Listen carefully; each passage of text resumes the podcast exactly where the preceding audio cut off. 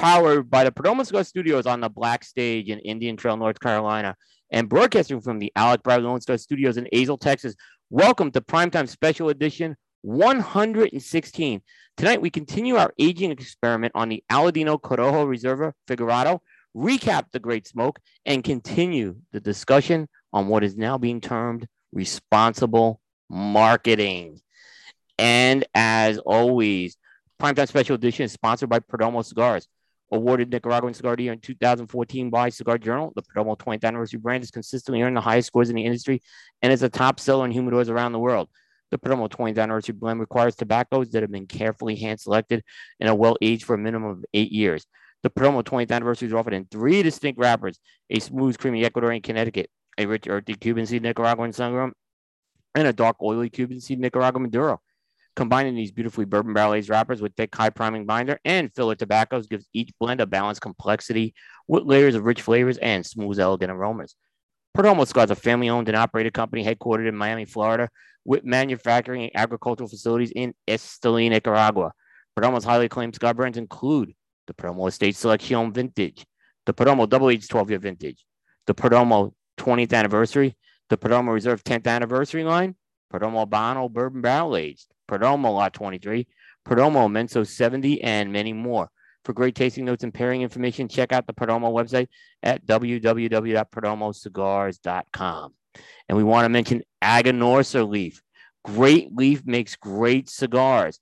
Aganorsa leaf stands out because of the distinctive flavor of our Corojo ninety-nine and Criollo ninety-eight seeds cultivated by Cuban agronomists on the best lands in Jalapa and Esteli, Nicaragua.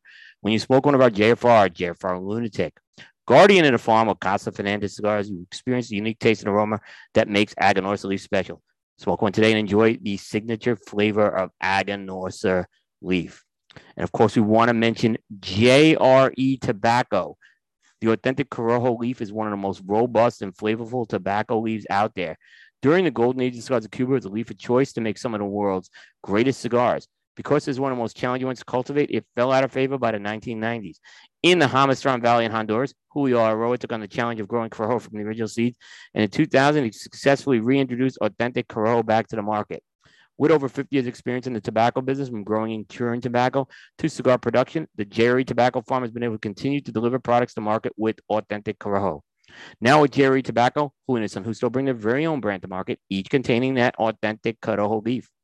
Aladino is available in one hundred percent authentic Corojo Puro, San Andres Maduro, Ecuadorian Connecticut Shade, Cameroon or Habano wrapper, representing the golden age of cigars from nineteen forty-seven to nineteen sixty-one. Now available at your local retailer. Be sure to ask for J R E Tobacco, a legacy that is tasted in every drawer. And we want to mention Drew Estate. Check out and download the Drew Diplomat app for your mobile device. Keep up with everything going on Drew Estate. Experience the subculture that is the rebirth of cigars. It's available on iTunes and Google Play. For more information, check out w w w dot drew diplomat dot com. And as always, all the live streaming for the Primetime Network of shows is sponsored exclusively by Drew Estate, as well as the California studios for the Primetime Show. Well, welcome, everybody. This is Primetime Special Edition one hundred sixteen. Can you believe that? Today is March eighth, two thousand twenty-two. This is Will Cooper. I'm in the Perdomo Cigar Studios on the Black Stage on a very rainy Tuesday night. And I'm joined uh, by the by my friend Bear Duplessis in the Alec Bradley Lone Star Studios in Azle, Texas. Bear, what's going on, my friend? Oh, Coop, it is it is so good to be with you. Yeah. So good indeed. Um, you know, I I'm I don't want to complain about the weather because, you know, it's it's cold here, but I'm like, you know, I was thinking about this. I'm like, you know, in a couple weeks, it's going to be summer here in Texas, and then I'm going to be sweating in like one hundred sixteen degree weather. Um, yeah. So, and if you make me do another jukebox episode on like, you know, Saturday afternoon, then it's it's going to be like one hundred fifty. Right. So. I, I can't. I shouldn't really complain about the weather right now. I, I I've got a warm one. cup, warm cup of coffee, like five layers. Yeah, I, I mean, cold I'm glass good. of water tonight, but it, actually it's cold. No here. Diet Coke. What the fuck's wrong with you? Are well, you okay? I'm doing the aging right? experiment. That's why I don't want to mess with the uh, the Diet Coke. Oh. Probably not the best thing with the aging experiment. So okay, uh, yeah. So that that's my reasoning uh, there. But the Diet Coke is well in stock here. Um. And, you know, it was well in stock. I had plenty of it in the fridge uh, when we were down in Miami. Um, but, hey, but, you know, before we kind of get into stuff, right, I mean, we didn't talk about this today at all, but um, hey, big, you're wearing your Packers gear. Um, a very big day if you're a Packers fan, and I think a very important day. Uh, mainly, it looks like Aaron Rodgers is going to finish his career as a Packer. Um. Well, I wouldn't be. I mean, I I wouldn't. Uh, I wouldn't put that in stone yet. I mean, he. You know, the the the, the article came out on C B S Sports, and a couple of other people announced it, but. I mean, Aaron Rodgers tweeted himself that he's like, he is coming back to next year, but he did not sign a long-term contract. So I don't know what the fuck that means. So somebody's wrong, but he's coming back. He's playing one more season, at least with the Packers. So I'm excited about that. I mean, if the terms of the contract are true, it's going to be very hard for anyone to, who's going to want to pick up that contract. I suppose so. Uh, again, if, if it's what's being reported, I'm just going off of his, his personal tweet. So um, his, you know, his, I'll, I'll read it off to you. So, um, so this was uh, probably, a, probably less than an hour after, uh, less than an hour after the story broke, and says, "Hey everyone, uh, just wanted to be clear some things up. Yes, I will be playing with the Packers next year. However, reports about me signing a contract are inaccurate, as are they are as are the supposed terms of the contract I signed. I'm very excited to be back though. Year eighteen. So. Someone's lying. Okay, interesting, because I didn't hear that part at all. You know, yeah, I, pro- I probably always, I, I probably use Facebook. Today. You know, I probably use Facebook News, which you know is, is very accurate. You know, for sports, and if you're an oil speculator, uh, if you're a military expert, a political pundit, you know, I, I, I all those things, all yeah. those things. Fa- there's nothing better than, than than Facebook, and the level of expertise that's delivered um over the past uh, uh few uh, weeks. I mean, I have to, I have to, I mean, I have to imagine that there's some validity there. Um, I mean, I mean, moments, moments after that broke. I mean, um, the Broncos traded for Russell Wilson. So, yeah, you know, that, that reminds, it's very much one of these trades, um, much like a, um, you look at a Matthew Stafford. It was one of those types of trades where Denver mortgaged a lot. Um, You know, I, you know, so um, new coach in there. Uh, they brought in an offensive coach, and um, you know, I think it's good for Russell Wilson. Uh, good for you know. I, I haven't talked to Eric Thompson yet, but I'm sure he's happy with with that trade. Um, so we'll see. It, it, it is worth noting there one one important point about the Broncos. Their head coach is a disciple of one Matt LaFleur. Well, I was going to say their head coach is not Pete Carroll, so now I can like Russell Wilson again. So that's that's what I was looking forward to. Yeah, I mean, well, they got a guy. We just don't know what Nathaniel Hackett's going to bring to the table as a head coach yet. It's a clean slate with him. I mean, I I understand. You know, look, Pete Carroll drives me crazy too. He stomps around on the sidelines. He's he's con. They should they never throw flags on him. He's on the field all the time. He's um, an infant. He's an infant. You know, I remember his Dude, days with the, I remember his days with the Jets, right? And he he was a D C, but then he became the head coach, and no one knew really knows why he got fired after one year. But but I guess the word around town was that Pete Carroll was partying, right? That was the thing, and the owner really didn't like his head coach party. You know, kind of in the Urban Meyer type of setting, except nothing ever got recorded on video. But that was the story around town why the owner dumped uh, Pete Carroll after one year, but the but, days before cell phone videos. Yeah, it was before you cell lucked phone. Out, you mac, you lucked out, Pete Carroll. You, you piece luck, of yeah. shit. But I, I can't say that's that's just the word around town. That's not a confirmation by any means here. So, um, before before the Seattle Seahawks call me up, uh, you know, uh, you know that that is the case there. Uh, I want to say hi to Tim and yep, I want to say hi to Tim, Jeff, Jay, Mike. Pete Carroll's a goofball. Mike says Pete Carroll's a goofball. There you go, Bear. You I always it. liked Mike. I always liked Mike House. He is he's a goofball. He's, he is a goofball, but he is a good coach. I'm going to say he is a good coach. Um, no, he's not. Well, he's better than Matt LaFleur. Oh, well, yeah, because he's won a Super Bowl. I guess. I guess you. He's won a playoff. He's won a. He's won a couple of playoff games. I mean, it's. It's not. It's, it's shouldn't have shouldn't have thrown on the goal line when you have Marshawn Lynch. I'm yeah. just saying. Hi-oh. Yeah. Hey Bear, I have to make an emergency cigar switch. Okay. So can you give me like ten seconds? Absolutely. So okay, this so while you're while you're doing that, let me go ahead and just regale okay. our audience with okay. uh, with something other than Pete Carroll. So, um, but no, I, I talking about talking about the Packers. I am excited to have uh, Aaron Rodgers back for another season. Um, you know, it's always you know it's. It's been, you know, drama central in the offseason and everything. So I'm really excited to have him back. I'm really excited to be having you guys on for this show, because this is a, the aging experiment um, show concept was actually, um, was actually something that I, I, I went to Coop with. Uh, this has been a few years, and this is a, I think our fourth or fifth iteration of it. And uh, we've kind of taken it a step further each and every time. Um, and uh, so this is the, uh, the sixth, the uh, the sixth month iteration of what we'll be talking about here in just a full moment, uh, moment. So we smoked it originally off the shelf. Uh, we've got a cigar that we've been aging for a little more. It's actually been a little bit more than six months. And then we'll have it again at one year. Um, so that's the concept of the aging experiment. Something that, again, that I um, was really excited. Uh, that, you know, I'm really excited um, because for a lot of reasons, I come up with these really fucking harebrained schemes and ideas, and like really, really just outlandish show ideas. And Coop, for whatever reason, and all, you know, against all wisdom that he probably has, and let's face it, he's a smart guy. I don't know why, but he lets me do it, and he, you know, he lets me run with these ideas. And and uh, sometimes, sometimes we strike gold. In the case of the Klaus Kellner, George Rico show that we did, uh, and then sometimes I just it just completely blows up. But I think this was a good one, Coop. I think this was yeah. a good. good show idea that I came up with. Uh, you've been really, really instrumental in kind of keeping it going. And, and even though we kind of, we missed the six month mark, it seems like every time. Yeah. It, uh, but we had so it's, much it's going on. Stuff. Yeah. And, and, and in full disclosure, this cigar had a crack in it. I just noticed. So I wanted a clean one. Um, I'll, I'll chalk it up to user error. It's not a dry cigar or anything like that. So it happens sometimes, and we're not going to do an aging experiment with a cracked cigar. So, um, you know, these, these, uh, but yeah, that one was cracked. I didn't, there's no way I was going to challenge that one tonight. So I said, let me go do a swap. so, um, that brings up, I'm, I'm going to put a pin in that crack comment, because that's something I want to talk about. Not necessarily with this cigar or this company in specific, but just the Vitola. So yeah. Not trying to tease anything out, but it's no. a question that I'll pose to you as we kind of get started here.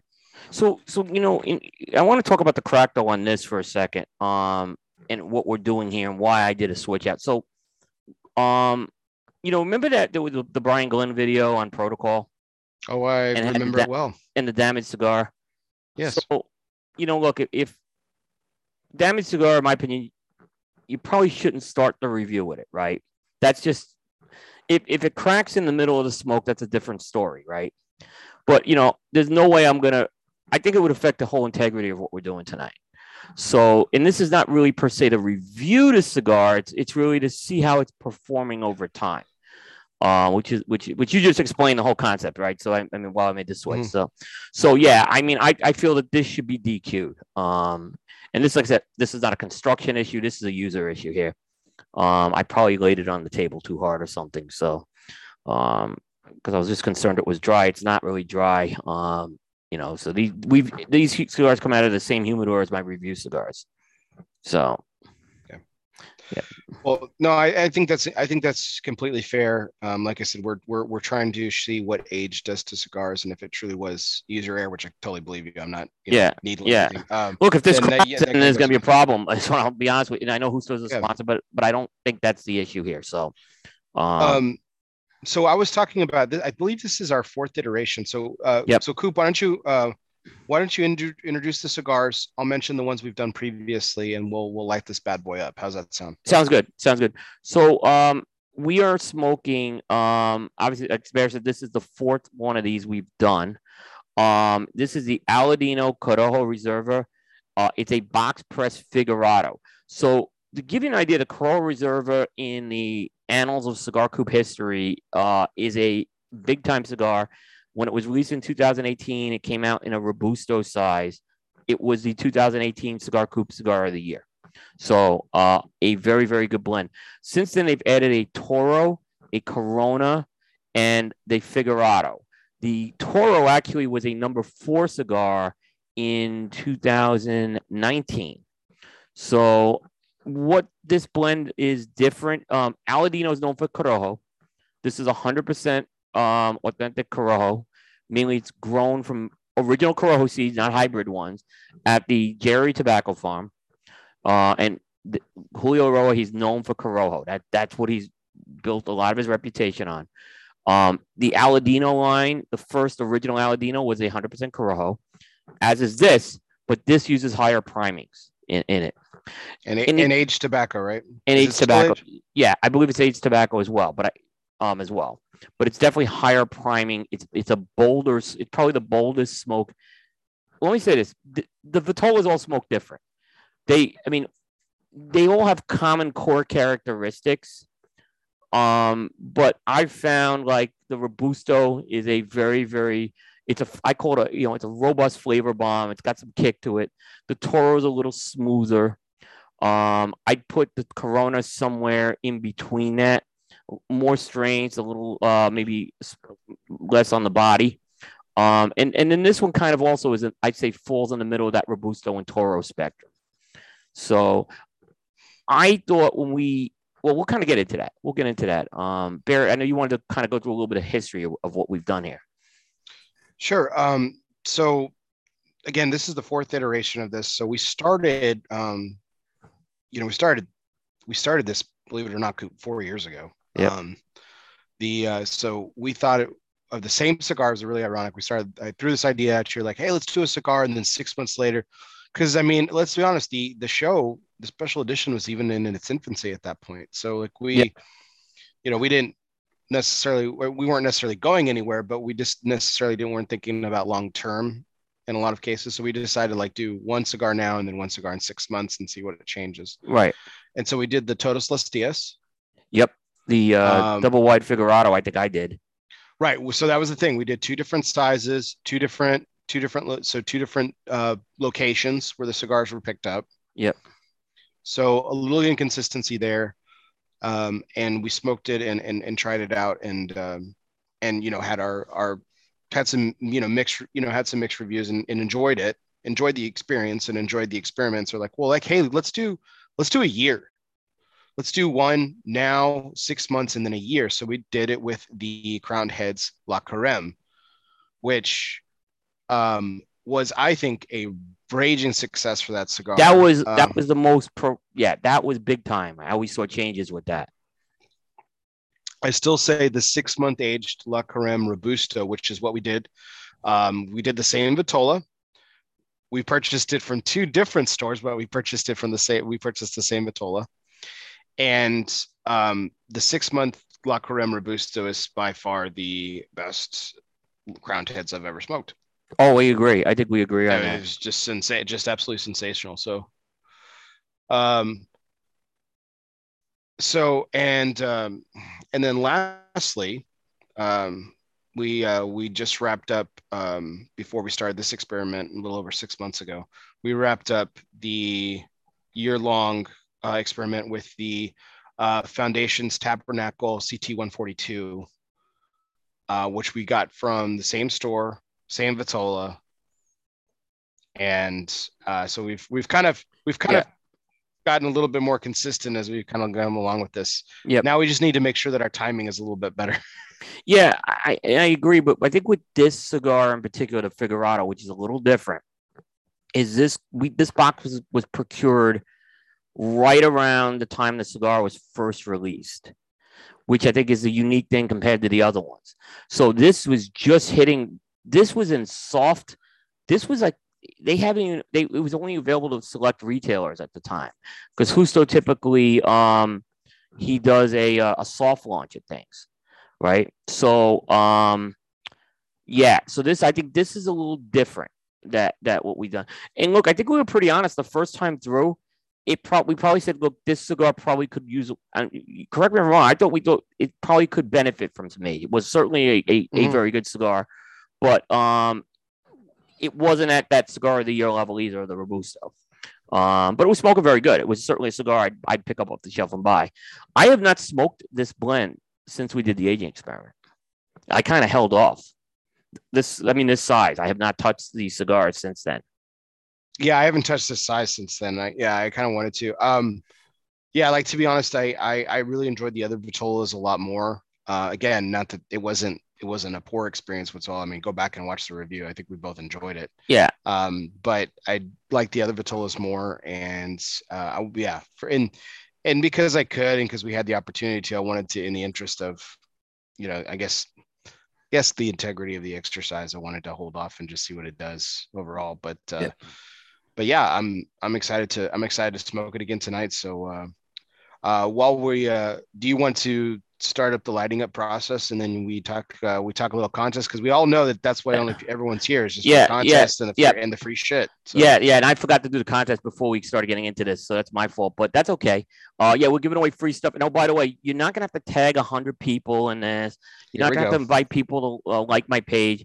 You just got to get a hashtag right, and then I pick Maybe people. We should do that, Coop. You know what? You got to fucking tag five people, you know, because apparently that's maybe I will do it. Yeah, maybe I will do that. Yeah, I'll be a mean bastard and do that, right? Um, but no, hey, I gotta say this. By the way, uh, thank you to the Daniel Marshall contest. We gave away almost a thousand dollars worth of accessories that night. We had a great, a great reception to that. So everyone did a good funny. job with their hashtag, first of all. Um, and Daniel Marshall, some people have already received their prizes, and I just gave it to Daniel Marshall when, last Wednesday. So.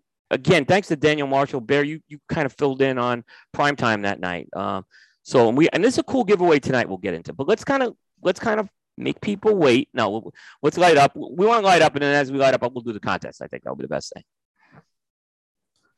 All right. So um, the other thing we'll just say about this cigar, this is the um, the Aroa signature. It has a Aroa signature tissue paper. Um, Huso is not known for as much of the tissue paper around cigars as Brother is. Uh, Huso will use cello, but this one does have tissue paper.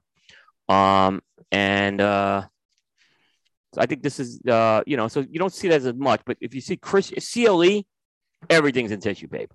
Asylum, a lot of tissue paper, but but here this is a separate deal. Huso will use cello, but not on this cigar. He doesn't use it. Um, you'll see that it has a... The, a very old school Aladino band, a la Camacho style, right? And then it has a secondary band, which is indicated Coroa Reserva. And if you see the bright yellow, uh, Mister Aroa's, um, Julio Aroa, loves the color yellow. So that's why you'll see the yellow on a lot of Aladino. All right. So ready, ready to go? Yeah, I'm already toasting. So I'm going to use my uh, my double Credo cutter so I can get uh, the tapering. Uh, if you kind of see this, I use this. This gives me a nice taper on there. Uh, it's like a thirty-eight ring gauge. And the good news is no cracking, so this was perfectly okay.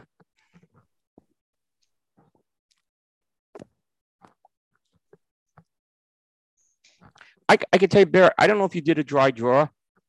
The tobacco already seems a little more settled with this compared to when I first smoked this.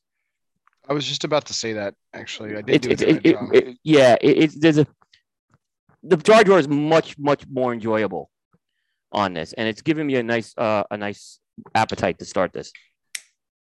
So I'm toasting. Yeah, to- toast the foot a little bit and like let that aroma seep in a little bit, and just this is really, this is really cool.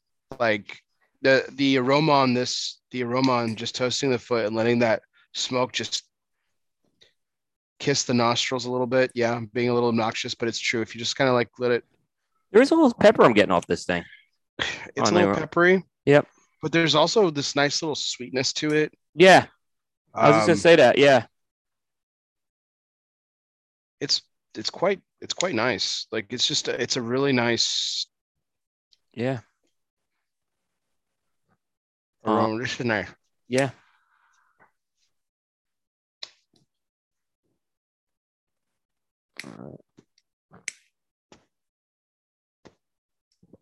Great draw right out of the gate, but definitely yeah. even the initial puffs I could tell you about, this has settled down a bit. I think, you know, we were smoking something much younger when we did it. I mean, that cigar was like weeks since it like a, only like a couple weeks shipped when we when we did that first aging experiment, which I'm surprised, because remember we commented on the strength of the cigar and the other Vitolas, and like this one, obviously the strength level was just really not there. Maybe I would say the only one that's, I would say this is third in terms of strength, but the Toro being the most dialed back. Hmm.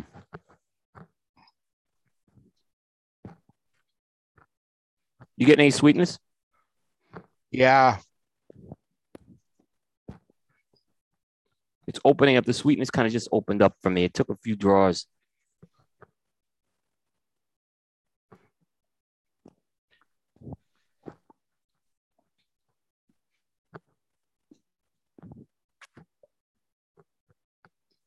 Again, the retro is kind of mimicking the aromas, but that maybe this is this is giving me. You can see my screen; it's giving me a lot of smoke here, so I'm getting a lot of smoke off this thing.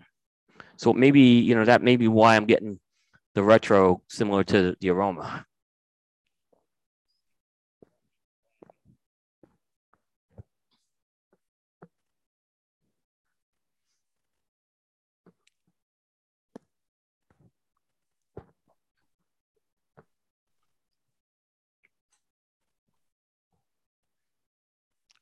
I saw a couple more people. I saw Kerr in there. Hi to Kerr. If I missed anyone. Yeah, he doesn't like Pete Carroll either. Kerr's good people. Who Kerr? Yeah, Kerr doesn't like Pete Carroll. Bear, bear, yeah, went into your fan club. Yeah, that's good. Um, I got I gotta give Kerr a mess. Kerr doesn't live far from me. I found out. So, Kerr, I'm gonna be reaching out to you. We'll have to have a bit of smoke. So, um. So far, the draw is sensational. Um, I was a little worried because it seemed like I don't, I didn't remember it being this firm right. before. It, it definitely, yeah. And I always it, worry about, I always worry about Figurados, torpedoes. Uh, the draw was, the draw was actually a little. We, I think we commented on it last time, right? The draw was not as firm as we would have expected. Right. And I think this was a cigar that was, like I said, it was newer. So what's interesting, if you like let off, you don't take a puff for a minute or so. Like if you just like really concentrate on the mouthfeel till right. it, it's a really nice, there's this, this lingering, it's not like a long, a super long finish, but there's this lingering finish on it, on the palate. Yeah. Uh, like the pepper is still there a little bit. Uh, it's an interesting You know, it's an interesting experience so far. Um, there's that word that Rafael Nadal hates. Interesting. Interesting. So speaking of Rafael Nadal, what a segue that is. Let's talk a little contest, huh? Yes. Uh, all right. So let's get into our contest. So our contest is always sponsored by Tobacco Hour U S A. Um, so let me actually share the screen, what we're giving away tonight. And then as usual, you have to answer a question. Um. And this is a cool one, by the way. This is a cool giveaway. I, you know, um, there's a lot of stuff you get in here with this, right? Um, so this is a Monte Cristo Espada giveaway. So the Espada is a line of Monte Cristo cigars that was the first Monte Cristo that was produced in Nicaragua. Um, and they've actually just released the third installment of that cigar, the Monte Cristo Signature, um, a couple, at, the, at the T P trade show. Um, and this was made at the Placencia factory. Uh, but but there's there's always they always put together these cool packs. I think this one there's like a, a something for everybody in this pack, right? So you get, and I happen to have this. You get the beanie cap. It's warm. It's a real warm beanie cap, guys. Um, so the Espada branded beanie cap. You get this like copper mug, a really nice mug. Um, and they give you something to put in the mug. You, they give you uh, uh, hot cocoa from Gear Deli. I know you. I know, Bear, that's not your thing. You can't have chocolate, so unfortunately, this wouldn't be good. But they uh, they also give you some rum chata, and there's a I guess there's a hot chocolate recipe that comes with this, where you mix the two together and, and make some sort of a drink. Um, but they always give you a little bottle of that. Um, you get a sandalwood tobacco candle. This is pretty cool. This is a cool thing. I I, I that's something I want to. If anyone gets it, I want to see what that candle smells like. And if that's not enough, you get the um, Monte Cristo sword letter opener. That's another cool thing. All right, now what do you have to do to get this, right? I made this. I'm Bear, I made this. You have to get a letter. You I have made, to get a letter so that yeah. oh oh to oh I'm sorry, I thought we were talking about the using the letter opener. Yeah yeah I made this super easy tonight because because guess what, I already said don't fucking say that every time you do. Yeah, they mess hard. up they mess so up stop just just just tell people how to win it. Okay, here we go. Monte Cristo Espada. What factory is it made in? Hashtag Monte Cristo. Put it in the chat. What factory Monte Cristo Espada come out of? And by the way, think before you type, okay? If you're not sure, it doesn't hurt to go to ScarCoop. One answer. If you put two answers, I'm not counting them because I don't know which one was first, right? You, so you delete your answer, but make sure only one answer. What factory is Monte Cristo Espada made in? And hashtag Monte Cristo in the uh, live stream chat on Facebook tonight. And please get the hashtags right on this one. Everyone did great with the Daniel, the Daniel Marshall, man. When that, when we were giving away that stuff too, um, and one I, every, there was not one incorrect hashtag that night. Oh, that was bare. You don't know what I had to go through with that. There was a lot of entries that I had to like. There was, there was a lot of entries. Daniel's like messaging me. I'm in, I'm at Pro School. I'm with Daniel. I, I can't sit down and do this. I got it. I'm like exhausted. I got to do this when I get back. And, and he was totally understanding. So as soon as I got back, I did it and got it to him. And to his credit, he got the prizes right out to people. Um, like I said, I already saw a couple people have the prizes. So uh, as does Altadis, they get these prize packs out right away as long as I give them the contest results right away. All right. So I literally put how to answer it in the chat. Answer, hashtag Monte Cristo Espada. You can literally copy and paste my hashtag. You can't mess up. I mean, you can't mess up. And here's even better. cigar dash coop dot com. If you type in Monte Cristo Espada factory, you will you will get the answer. The answer's right there. Yeah. You might have to read a little bit. You might have to read a little bit, but uh, it, you this find is the it. thing about click. This is the thing about clicks, man. I was actually having this discussion. So, like, really boring story for people who don't care. Yeah. Uh, I, I I sell software as a as a day job. That's my living. I'm sorry. And, um, and I do Zoom calls all day long. And um, and I was literally talking to I was literally on a I was on a call with uh, with a potential member, um, and they we were talking about the number of clicks in a software and how it sucks. And I'm like, hey, you think clicks in a software are bad? Imagine trying to get a view on, on a podcast if all you do is YouTube. Yeah. It went right over their heads. I chuckled at myself. I don't care. Yeah. I'm funny. So, Jay Davis, Monte Cristo Espada. Hashtag Monte Cristo Espada. Come on, Chad. By the way, the answer's right above it. Come on. By, by the way, um, Tim got the hashtag right. Come on, guys. Here's the Let's thing. Roll. All the Espadas are made at the same factory. So it, it doesn't matter which Espada you, you look up on Coop. That's why I said. It's very easy, guys. So it's very easy. I said it. I didn't even realize I said I did say it. I didn't. I was meaning not to say it. Um, so uh, yeah. All right. And it, this is a cool pack. Like I said, this is a pretty cool pack to get. Um, courtesy of our friends at Tabacalera U S A. Uh, great things are happening. By the way, I just reviewed Bear the Monte Cristo Epic twelve Vintage twelve. Yeah, was that timed? It was. was it was actually delayed. It should have been published yesterday. Um, it's but you know, it's just yeah, it's just coincidental that uh it came, and that's not this cigar, by the way. Um, and I'm gonna tell you, we've been talking Monte Cristo nineteen thirty-five Nicaragua for the past year. People need to pay attention to that Epic Vintage twelve, and oh boy, has that thing aged unbelievable!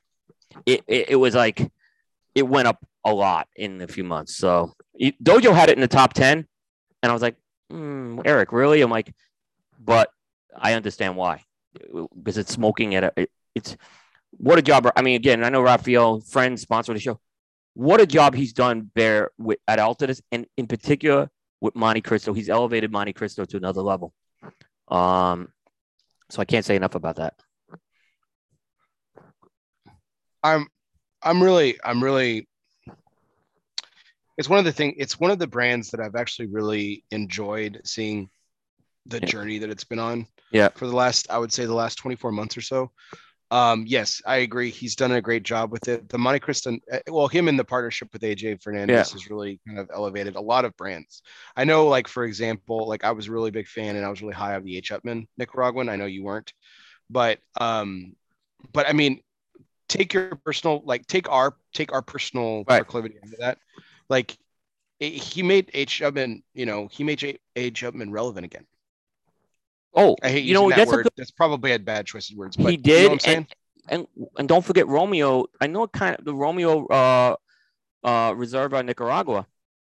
I think has been a, was a big hit for them as well. Um, so he, you know what he did with Romeo? He made it cool. He made it cool. Yeah. He so there's not you can, Romeo and Juliet's going to be Romeo. Romeo and Juliet is really going to be Romeo and Juliet. It's going to be like that forever. Right. It's kind of like Cohiba. Like people can have their opinions about Cohiba. Like Cohiba is always going to have is is Cohiba and Romeo and Julieta and Monte Cristo are always going to be synonymous with. I mean, it's just it's yeah. they're just going to be yeah. the staple, a standard. They're going to be people. They're going to be brands that everyone always knows. Yep. So he elevated, transformed, and I would say evolved Monte Cristo better than anything. Yeah. He made Romeo and Julieta cool. He made H. Upman relevant. Yep. Like they struggled to find an H. Upman. You know, they tried the banker, the legacy, and you know they were fumbling around with H. Upman for a while, and then Raphael comes in there, bam, the A J, uh, the A J Fernandez one. Again, not my profile, but a lot of people love that cigar.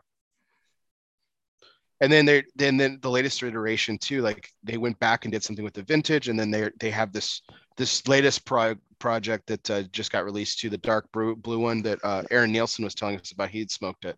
That's at the H M N. So yeah, yeah.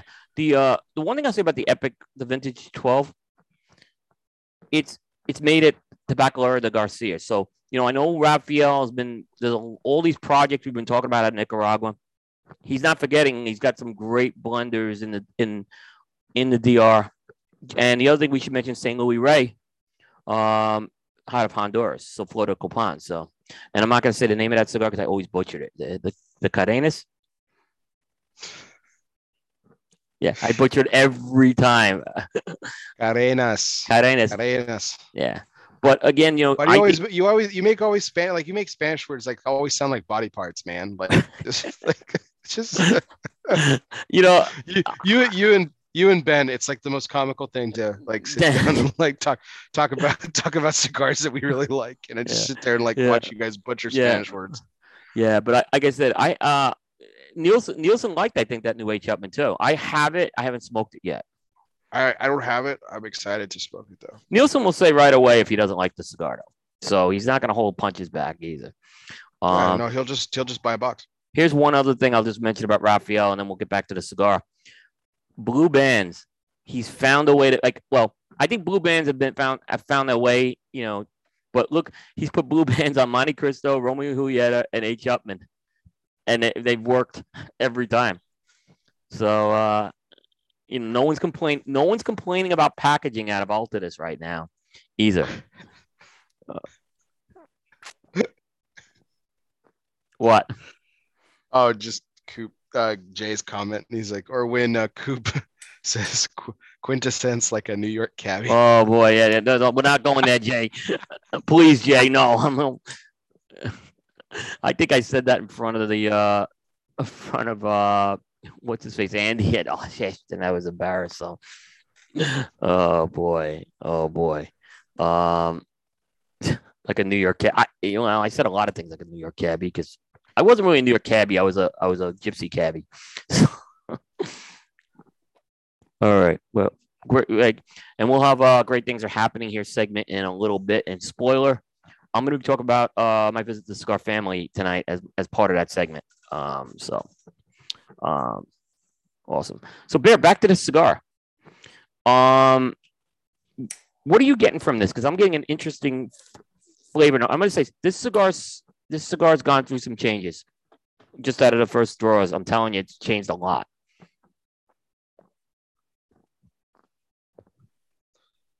Um.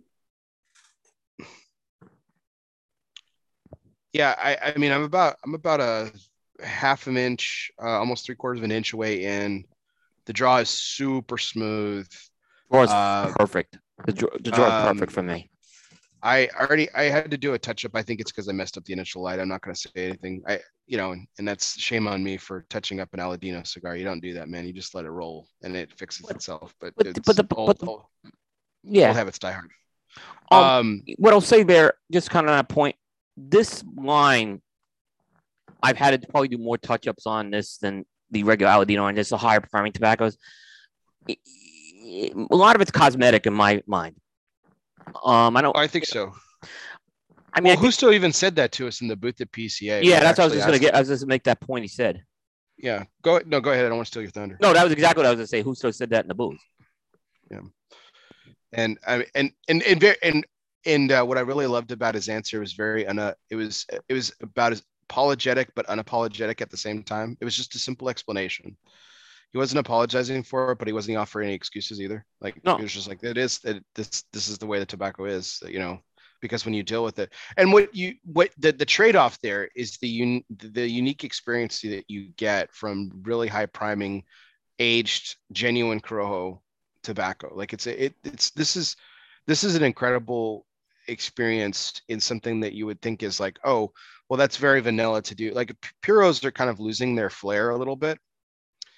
Um, you know, there's there's certain exceptions in latter years. Um, you know, the um, for example, the uh, the Encore, you know, Nicaraguan yep. puro that Ernesto Perez Carrillo Junior did, mm-hmm. um, which was a very which was very unique, but it was a it was a Nicaraguan puro. Like puros are kind of lost a lot of, I guess, steam in the last few years and stuff. So when you consider stuff that are um, puros and uh, you. It, it, this is, I think this stands above this, not necessarily this Vitola specifically, but the, the line itself, it stands kind of above, uh, kinds of above all the heap, I think, for a very unique experience for a puro cigar. Like the complexity is there. Um, it's a very interesting, you know, it's a very interesting flavor dynamic. The power that you get off the original Robusto is just unbelievable. Um, I mean, that cigar's got some, that cigar's got some giddy up. And like you don't even know until you're like done with the cigar and you're like, holy shit, I just smoked a I just smoked a cigar, and you're like wondering where to go take a nap. Yeah. uh a, a question. But, no, go but ahead. I was gonna say that experience actually didn't translate over to this Vitola. Like the the other Vitolas that we've had in this blend, like they were those powerhouses, and then like they really kind of sat you down, what we call the sit you down cigars. And this yeah. wasn't one of them. This didn't do that. Yeah, I still, like the Toro was the only one that didn't do that with me. That was the one I think that was the mildest for me. But the Corona is a little powerhouse. That Corona is a little powerhouse. That thing. Yeah, but you were asking me about flavors, um, so let me elaborate. Hold that question. I know you got something in it. Write it down. Don't forget it. Okay.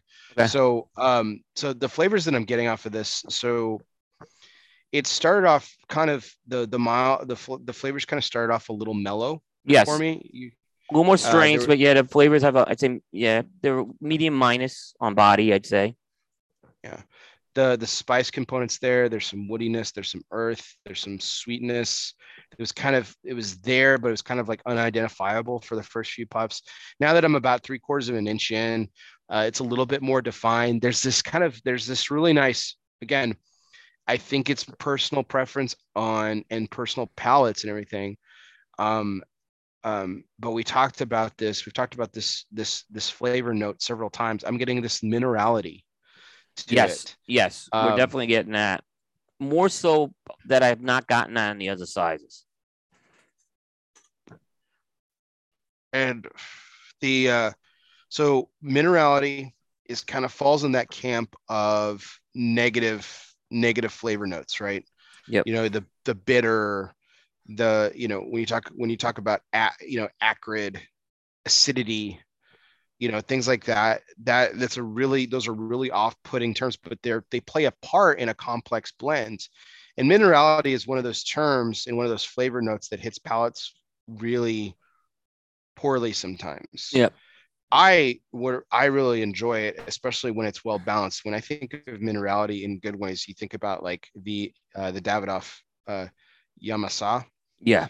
Um, my previous number one cigar of the year, the La Barba uh, Ricochet. Very much. Yeah. Yep.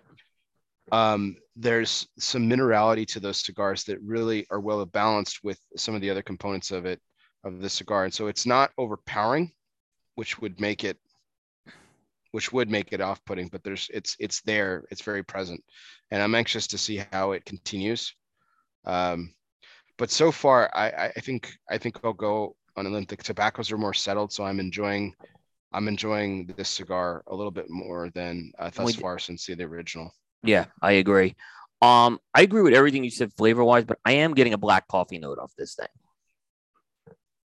I definitely sense a black coffee note as opposed to maybe an earthy note. It's a little more of a black coffee note I'm getting. See, I'm drinking coffee and I don't get the coffee. Okay. I don't know if it's, yeah, I'm, I'm, I could be wrong, but it, it, that's the way it's hitting me right now. And it's hitting the, you know, the coffee note tends to hit the back of your tongue. Um, and that, that's kind of where I'm getting it from. So you were going to ask a question. And I it's told you totally that. Unrelated to what we, this cigar, but you made a okay. comment. I just want to ask you a question. You, you mentioned your number one cigar to you, the Encore, right? Yes. And it was a Valiente size, right? Yes. Have you smoked the Celestial lately? Uh, the the the uh, the big like Toro Extra. The six, seven, and eights by fifty. So it's not the Toro yeah, Extra. Like, it's a, it's more the standard Toro.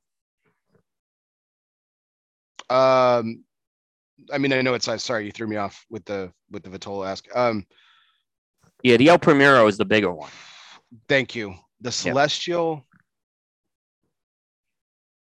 It's probably been around six or seven months or so. Uh, I probably had some probably had some back in the fall, early fall, late summer. I was surprised. I did smoke one. Uh, I, I actually got one in the uh, the the uh, the advent calendar from Smoke M.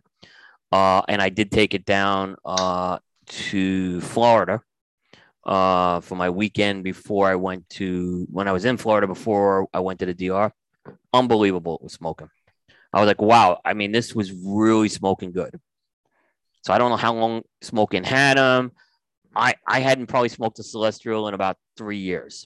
So I was like, wow, this is, I, I'm going to pick up some more of that size. I was very impressed with that size. Yeah, I, I regularly smoke inside the Encore line quite a bit. The Valientis is still my favorite size.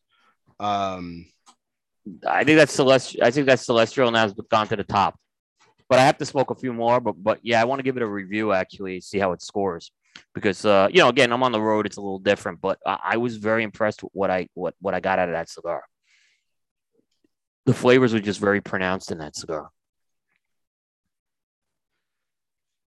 Yeah, the um, the Majestic was actually what the cigar that the the company was handing out, the Great Smoke. Um, yeah, that's how I know it wasn't the one. I didn't get this one. I had this before the Great Smoke. Uh, Abe, had, like I said, in the, uh, um, you know, Abe had it in the advent calendar. You know, I'll say this. Um, I thought the cigars, that, for the most part, that were being handed out at the Great Smoke, and we're gonna, I know we're going to get into this in a second. They they really brought good cigars this year. The, there's years in the past where I can tell you certain companies d- did not bring good cigars. So these were much better selection. Uh, over the past three or four years, I've noticed they've gotten better. And I don't want to yeah. call it a company, but there were some real dog rockets. they, they, they, Jesus, they, Coop. Damn, man. Discontinued cigars were getting given out. Shots fired. Again, this is three or four years ago. I'm not. Wait, discon- discontinued cigars were being had? Yeah, so one, well, more than one company brought a discontinued cigar or a cigar that they knew they were closing out. Yeah. So, uh, hmm. yeah, I'm just gonna leave it at that. I went out. I went out. I went out and got all the cigars, and I'm trying to think of which ones you're thinking of. No, no, not at this Great Smoke. Oh, not at this Great Smoke. I'm talking three or four years ago. Yeah, yeah. No, at this Great. That's what I was saying. At this Great Smoke, the quality was much better. It, it was, it was hand, but no, not at this Great Smoke. I think clearly most of these cigars. Well, maybe they, there's one company I could think of that didn't bring a good cigar, and that's it. I thought they brought their weakest cigar, but but everyone else, it wasn't the case. No, uh, I mean, I have no basis of comparison, but for previous years. But if you say like where they were handing out discontinued stuff, then that, yeah, that's that's pretty. That's pretty. I, I'm I'm going back like two thousand sixteen. Like I'm going back a while. It, it um, Abe I think's really upped the game at the Great Smoke in terms of cigars being common and personalities coming over the past few years. So I haven't seen that, but like two, I have to say it was like two thousand sixteen. I was like, this is what you're giving out? I'm like, really? So yeah. So I was going to make a comment about Figurados, torpedoes, et cetera. Yeah. So which I took you completely off track. I know. No, no, no. So you had mentioned, uh, you know, you swapped out cigars before we got started because you mentioned about the crack and everything. I think, I think that's honestly like one of my my biggest also pet peeves about the Vigorado torpedo genre uh, of Atoll is that um, for for one, it's it's it's and this certainly falls in the camp of the good. Um, mm-hmm. But so many, I, I've said this forever. I've, so many people don't know how to make them, and they still insist on making them. Now it's fallen off in in popularity in in, in latter years, thank God, mm-hmm. um, because like there's companies that just don't know how to roll them, and uh, that was my biggest thing. It's just like I really didn't, and it's funny because I named two Figurado's uh, cigars of the year two years in a row. You know, I had the the Valientis, and then I had the uh, Christoph Vengeance. Perfecto. So um that but they smoke phenomenal. So I mean it just goes to show yeah. you it's, it's about the cigar. It's not about, you know, I'll, I'll give anything a fair shake and and, yeah. and I have, you know, even sixty scoop, I'll even yeah. give a sixty shot. So uh but the thing about these particular Vitolas is not only are they poorly made in a lot of cases, it doesn't matter how well made they are, they're right. also they're also more prone to breaks and cracks.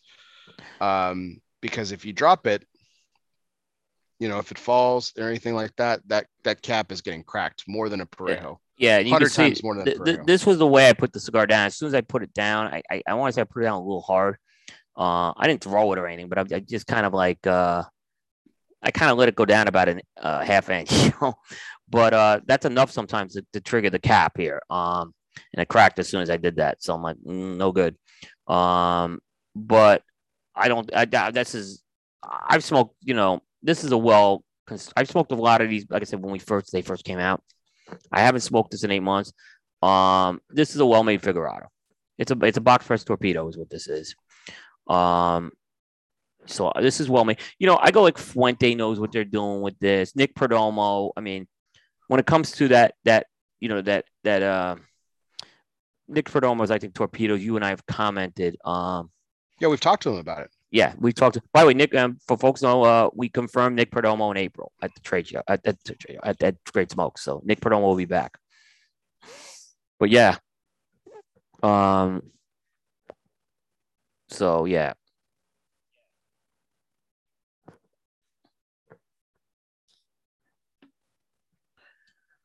all right. So what? How? What about you, Coop? How's how's it? Um... It's, it looks like it's burning a little crooked on you. It is, but the wind is coming in here. But that's typical with that. Uh, but it, but I don't want to put this all in the wind. It is burning a little crooked, but these have typically done this to me every time. Not a bad burn. It's not meandering or anything like that, but it's it's not as pretty as I'd like. Yeah. So um, I'm debating whether I should add, I don't want to ash it just yet. I think it needs a little more on here before I ash this. My ash is about to fall off, man. So I'm just letting it rest a little bit. It's a cool, it's a, it's a loose. It's not a. It's a. It's more on the loose side this ash, and that's always been the case with that. Um. Yeah, like I said, but these are not like, you know, when when you start getting those like, you know, those. What are those? What do you, I don't want to say mouse holes, but you get those like, you know, trows, trows, whatever you call it, kind of curves down. That's when I get worried, and that mm-hmm. I'm not having to play catch up with this cigar. Like touching it up on one side, that that is not happening. It's just, it's just, a, it's, it's a little uneven. I think it's a little bit's that wind, but I think it's the high priming tobaccos in here as well.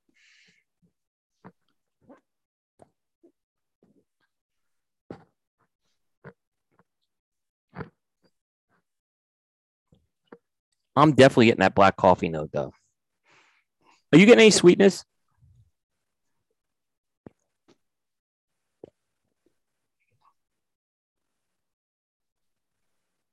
I'm still trying to identify it. Me too. That was what I was asking. I think because it's oh, there goes the ash. Um, it's subtle. It's balancing. It's perfect. It's it's just enough sweetness for this right now. I right. I'm, I'm, to- I haven't. I, I mean, I don't want to say what it like because I'm embarrassed if it's not right. It's almost like an apricot I'm getting off this thing.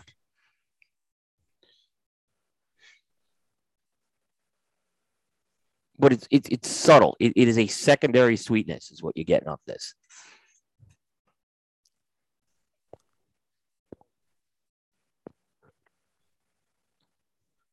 I'm trying to place it.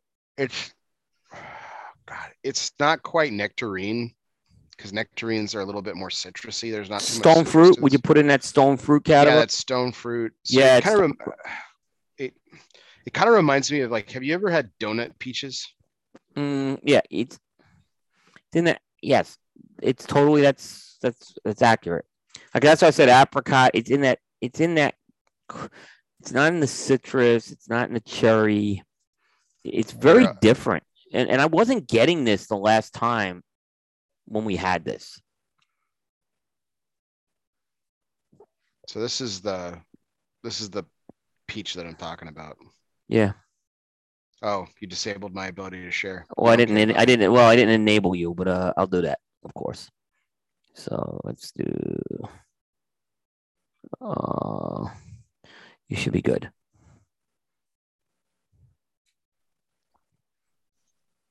Smoke production's gone down a bit online.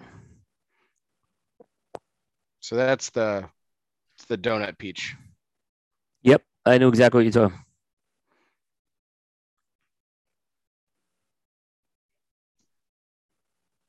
We'll have to get some donut peaches for the uh, for the uh, compound. For the compound. Yeah, we'll get some donut peaches for the compound. Yeah. Uh, so. Yep. Whenever I've had those, like, even when they're like ripe, they still have a little bit of, they have this little bit of crunch to them. Crun- yeah. And so, like, it, it's, it's, it's more, um, it, it's more like apple textured, the sweetness of like the sweet, the, the kind of sweetness of an apple, but tasting like a peach. I know that doesn't make yep. sense, but it's not very fleshy. Yep.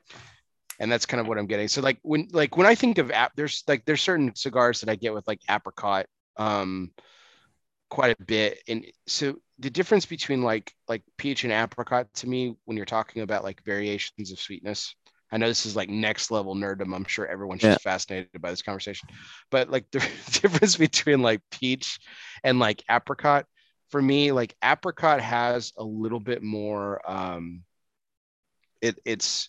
It's not as sugary, meaning like, so like if you, for example, if you like with peaches, particularly like ripe peaches, huh? like it has this, um, it has this very kind of like, like white sugary sweetness, like not brown sugar, not turbinado, like nothing like that. Not like powder, yeah. definitely not like powdered sugar, nothing like that. Yeah. It's just this very white sugary sweetness. Like if you ever take, like everyone has ever done in their entire life, in their childhood, you lick your picky, you stick it in some sugar and you, it's that it, taste. It's picking up a bit more and it's getting a little more pronounced as I'm, I'm moving through this first third. Um, so it was, a, it's still background secondary, but it's picking up a little more. Um, and I'm kind of agreeing with you on this now. It is getting sweeter than it was when I first broached this subject. So, um, which I did not get this flavor of any of the other Aladinos, uh, Corojo Reservas. I, I, this is the first time I picked it up on this one. And I've smoked a lot of these cigars. And even when I was smoking these, like when they first came out, I wasn't getting this note. And now I'm like, this sweetness is getting more pronounced right now. Um, I hope it doesn't get too pronounced because I'm not a big fan of very sweet cigars. So, um, yeah. So quick question, Coop. So like, let's look back at your own personal history with cigar reviews and your list performance and stuff. Uh-huh. J R E is J R E is a is a consistent performer for you. Uh-huh. Okay. Um, and so what do you think it is about like Iroha tobacco? Cause that's what we're talking about really. When you talk about J R E cigars, you're talking about Julio's tobacco. So what is it? What do you think it is about Iroha tobacco specifically that kind of hits your palate? Like if you, it could, Can can you characterize it? Like, do you, is it, you know, I mean, is there something specific about it? Is it just the way that they blend cigars that just hits your palate right?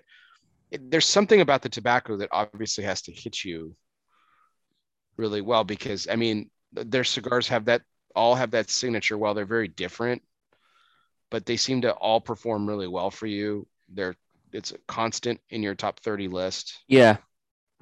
what is it about the tobacco that you that you think you like so much? You know, it's, I don't know if I could put my finger on one thing, but, you know, there's Corolla blends I have sometimes that have this very heavy sweetness to it, right?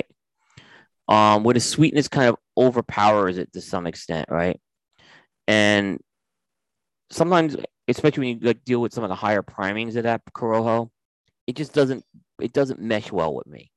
I don't have that problem without with with the with the with uh, the Aroa tobacco.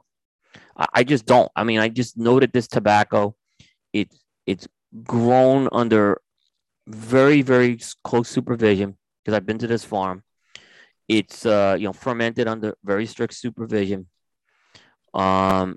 And I think that, you know, there's little things that, that he does on the farm that make a difference, you know. So, like, for example, you know, he has these eucalyptus trees surrounding the farm. It, it's the eucalyptus trees keeps out the mold and things like that. So I mean, it's, it's just those little things. But I think the Aroha tobacco, it's got enough boldness for me to be happy. Um, and the way they blend it, it's like each of these primings are a different leaf almost in a lot of ways. Um, it's just a lot. Of, I think I think it really goes back to the farm with these guys. They're farmers. You're always a farmers first.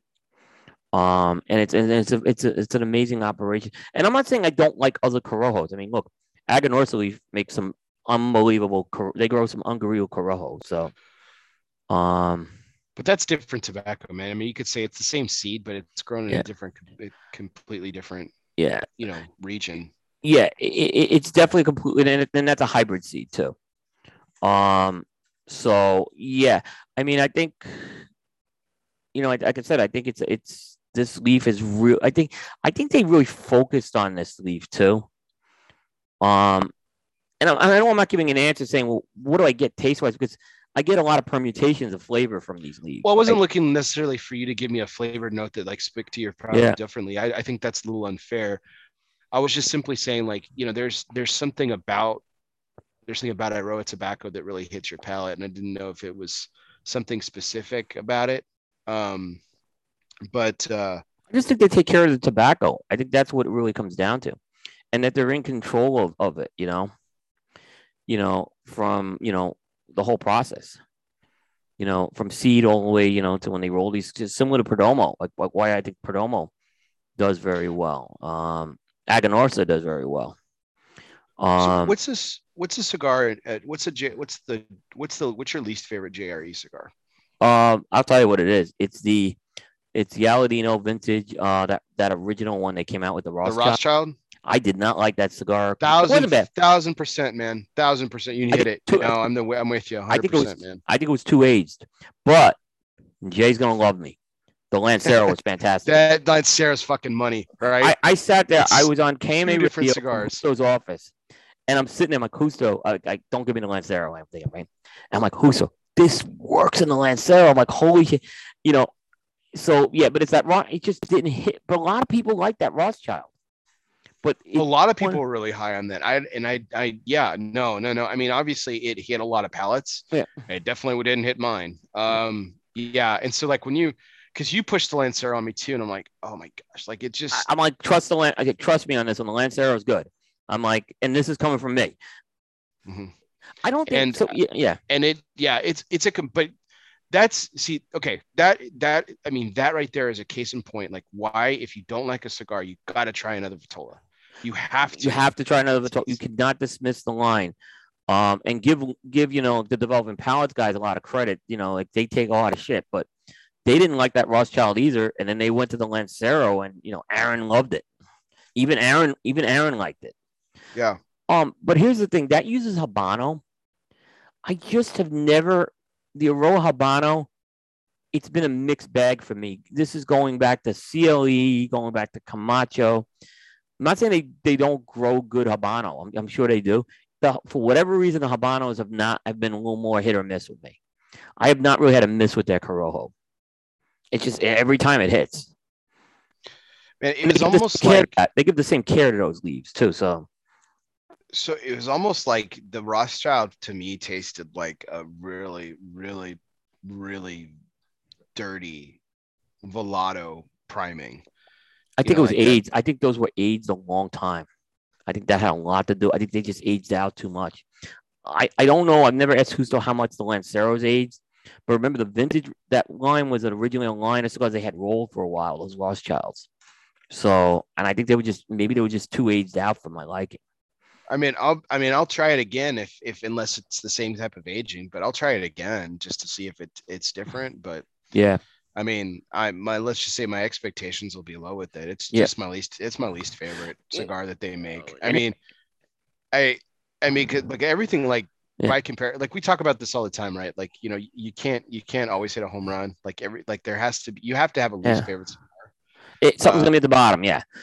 Which surprises me because they do great Rothschilds, right? That's Julio's size, right? I don't know why who still hasn't released the Maduro in the Rothschild size, the round Rothschild.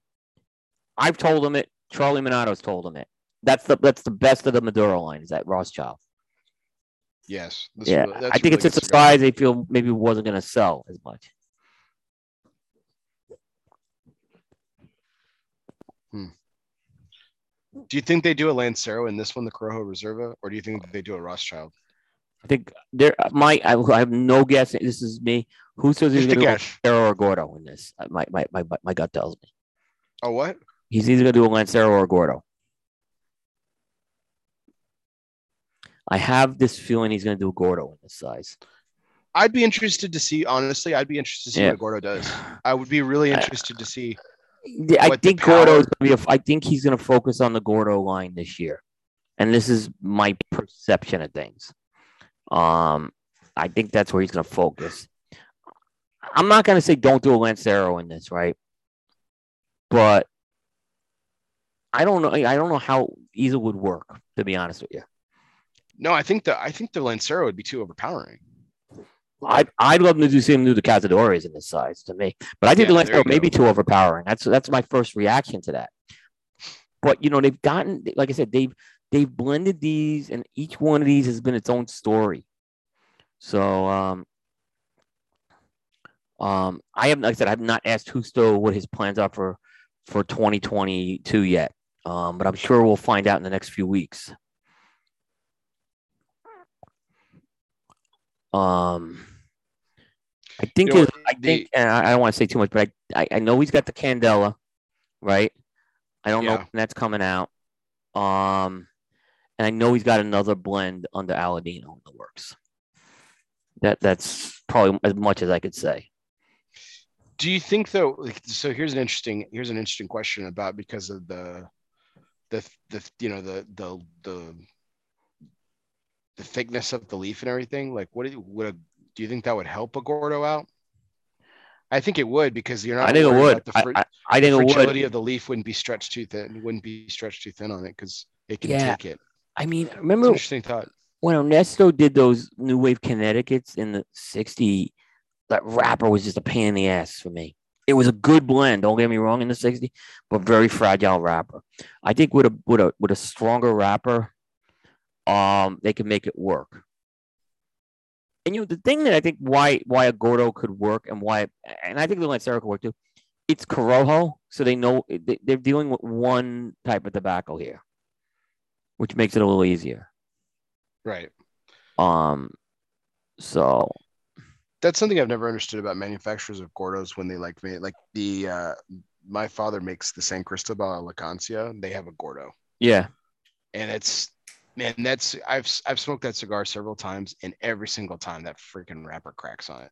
Uh, yeah, and look, the Elegancia is one so thin. I love that line. In fact, I love Timmy, that one too. Timmy, that was his uh, cigar. He had his first cigar, his first legal cigar at Corona Cigar. Uh, he got an Elegancia because he wanted something kind of dialed back, but he wanted he wanted a little spice with it. I said, let's go with the Elegancia, and uh, he liked it so. I remember, remember oh. we were telling those Ashton stories. That was that was Timmy's uh, cigar he had first. That's right. I remember. Uh, yep. Jay brought up the brought up the the leaf too, but he was talking about the Lancero. He was saying how it might it might have combustion issues because of the thickness. That's funny. Yeah, we were, we were thinking about the same the same issue, but two different opposite sides of the spectrum. Yeah. So, by the way, I have a new appreciation for Lanceros after going to Fuente. Um, and without thank that, God. Well, look, as I say, they roll Lancero's the way they kind of bunch him. They have a special technique that I've never seen anyone do. So, and they showed it, and Carlito showed us this. And I'm like, that's why these Lanceros are, draw well and taste good. Um, and like I said, Carlito gave me the, the, the Opus X twentieth and Don Carlos. I mean, they were two of the best Lanceros I've had. Uh, you know, right up there with some of those ones. I do like Lancero, so um, it was a good cigar. So, Coop, do you want to do you want to do another segment? Yeah. Why don't? We're yeah, this, or? yeah. Why don't we get into Great Smoke next? So, um, I've been going to. The, so this was so the little comparison we have here. Um, I believe this was my eighth Great Smoke I've been to. So I've gone to most of them since two thousand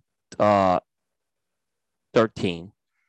Um, I missed two thousand twenty, and I'm counting the virtual one.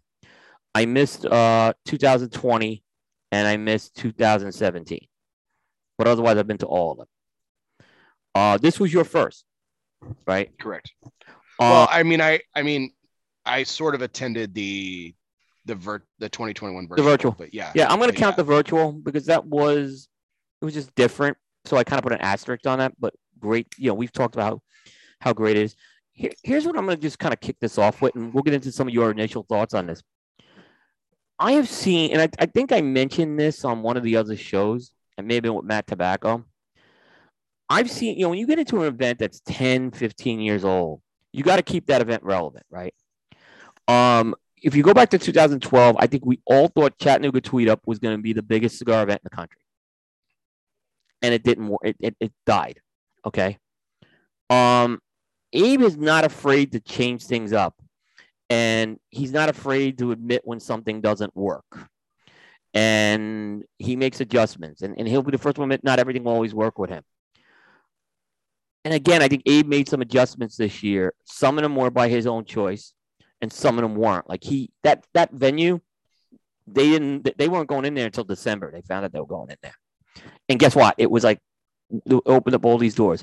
So I'm saying this, like this is an event that's like it just continues to be at another level right now. And I can, I, I, I think I had, Abe said he had eighty-nine things. I had two things I wanted Abe to fix with that event. That's it. Um, so I thought it was a really, really good event. And this is someone who's gone to a lot of great smokes. I don't, you know, this event, if anything, it's got another decade easily if Abe wants to continue to do it. Oh, I don't think he, he's any shown any indication that he's slowing down. So. He's already I thinking about next year. He was already thinking about next year before this event went on. Yeah. Um. So I wouldn't have recommended that you go if I didn't think it was good. Now, the funny thing is, when Chattanooga kind of jumped the shark, and I'm not going to get into beating up the Chattanooga thing because it, there was some great times we had there. I invited a whole bunch of people uh, to come to Chattanooga with me, and that's when it jumped the shark, unfortunately. So there's always a little risk with that, you know. Like, hey, you're getting, we, we, we put you on a plane and you're coming to the event here. You know, you always have that in the back of your mind, but I thought the risk was low with Abe. So, and the risk, it turned out, wasn't even a factor.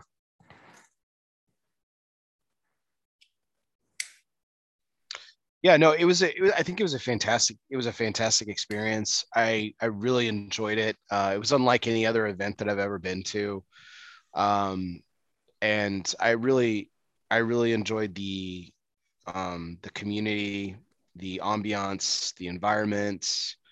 Um, it was just a. It was a whole lot of people smoking cigars, a lot of fun, mingling with you know, the cigar celebrities, if as it were, um, and.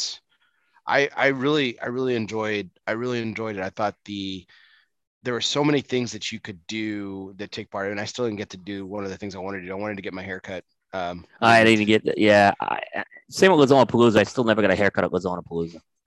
That was one of the best. That was probably the best haircut I've ever had in my life. Yeah. You, you got to go. Eric, remember that. Yeah. Yeah. Eric, Eric's barber was fantastic. That was really, yeah. Enjoyable. I mean, he's had that's that year and I still haven't gone. Yeah.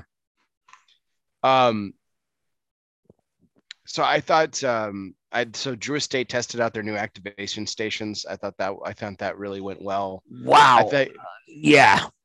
I was really, I was really impressed by it because it was really, it was really interact, interactive, but it was simple. Like, again, kind of like just you're joking around about your, like your contest and stuff, like, you know, Every, yeah. trying to make it easy, but it, it, it was easy, it, but it was fun at the same time. So for, for those people who weren't there, so uh, Drew Estate um, and Hoya had two very similar kind of activation stations. And the idea was getting, getting a cigar, a Hoya cigar or a Drew Estate cigar.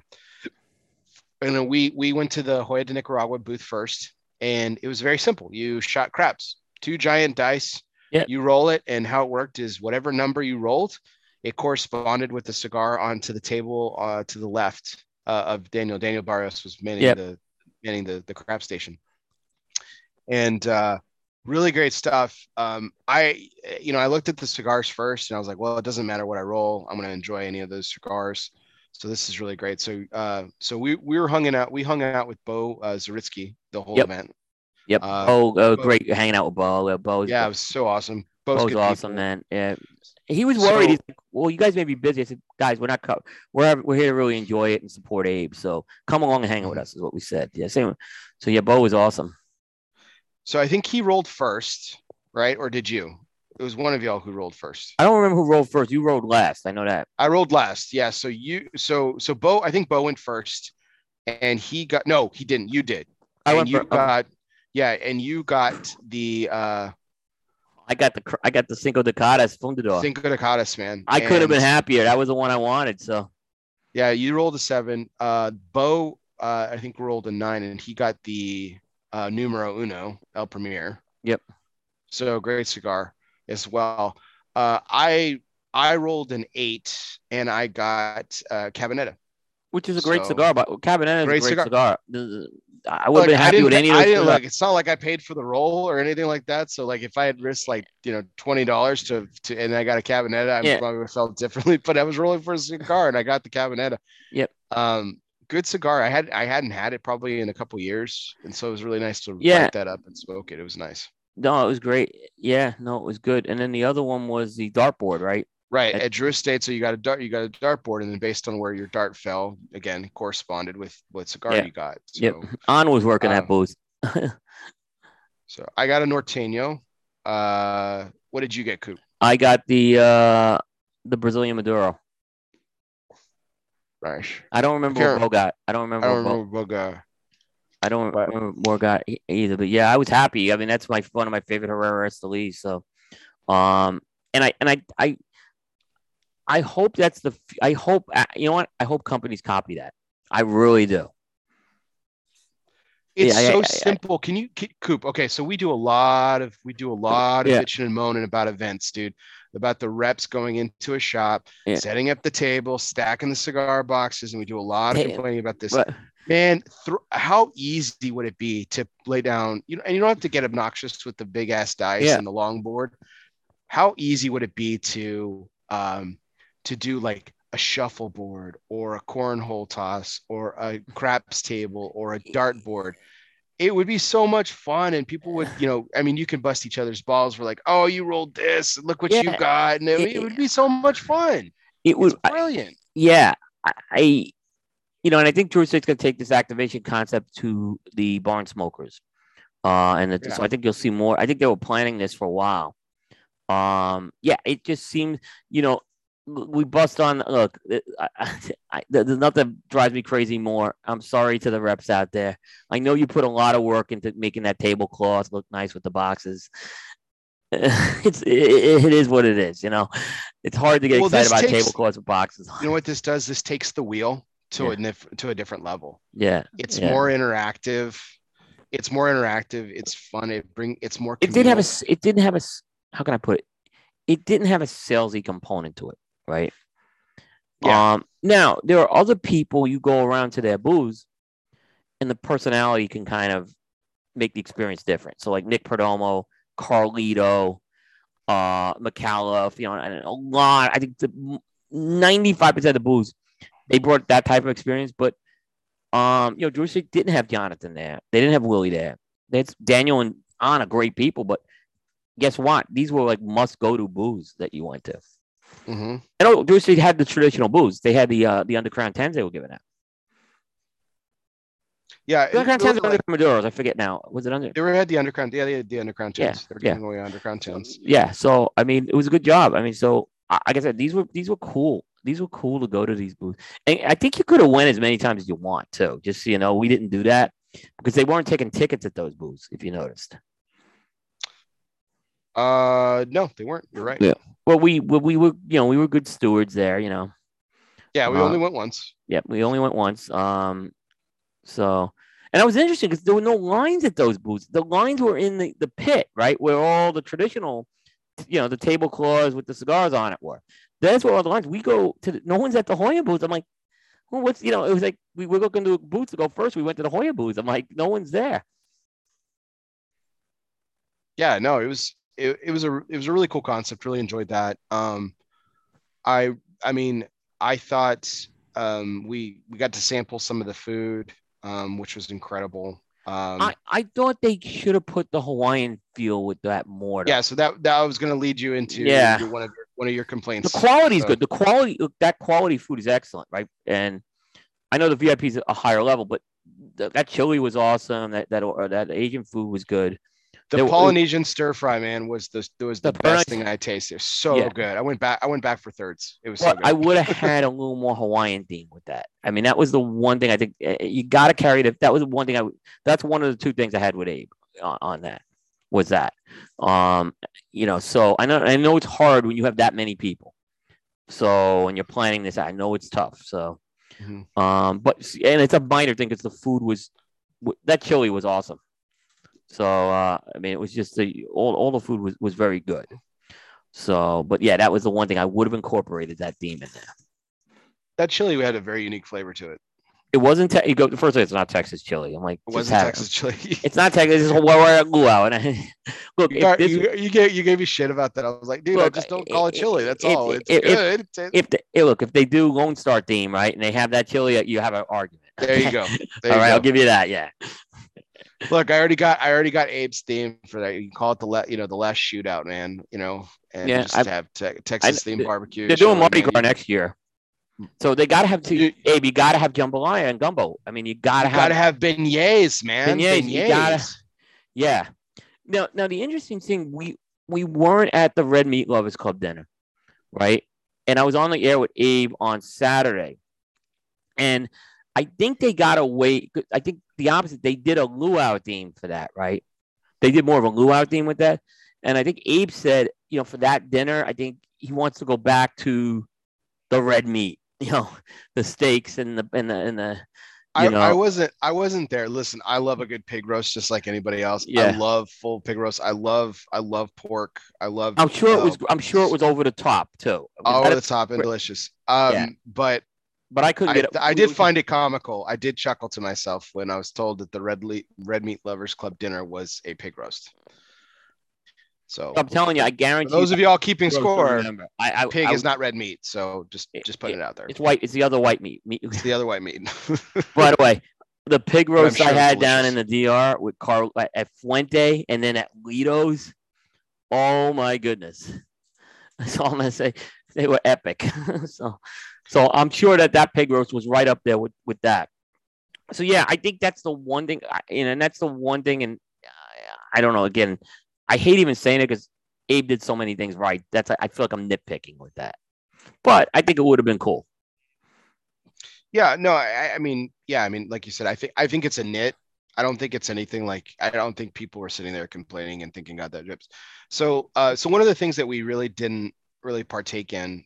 Just because I know you're you're not a big drinker uh, and everything. Now I did grab I did grab a a, a glass of the tequila that they one of the tequilas yeah. they were well, giving away. You guys home safe. Fun. My wife was to get you home safe. So no no no yeah yeah. It, to yeah. each their own, man. It's all yep, good. Yep. But that was that was one component that we didn't really get like a full like hey like the experience. But I can tell you, man, it was it was they had a wide variety of wide variety of adult beverages. Everything from twisted tea.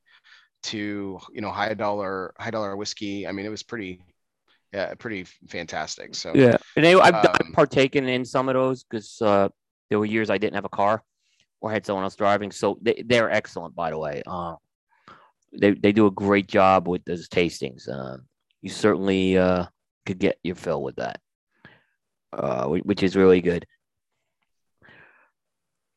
I just think I just think one thing, and Jay was mentioning like Big Smoke, right?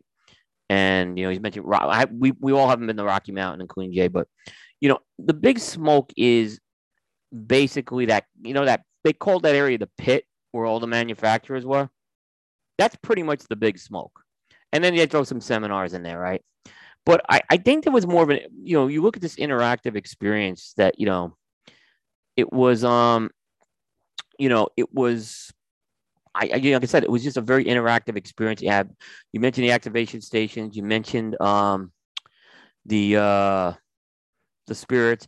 Um, there were other vendors. There were very, a lot of other vendors that Abe has let in there too.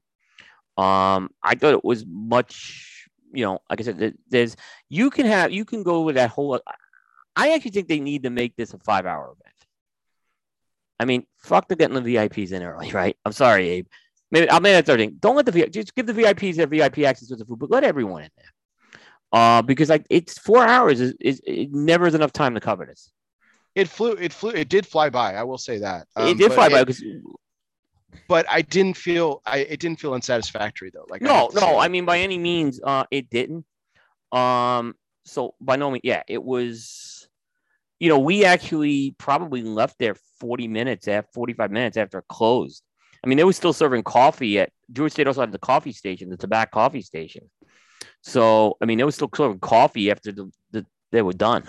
So and people were breaking oh, yeah. down. Well, people were still getting their haircut. People were still getting massages. Yeah, yeah, yeah. It was, it was, it was all good. Um, you know, so the so so going to back to the experience of where like the pit, like you said, where all the manufacturers were lined up, where you can get your your you know you hand in your ticket and you get your cigars and yep. all the stations and everything.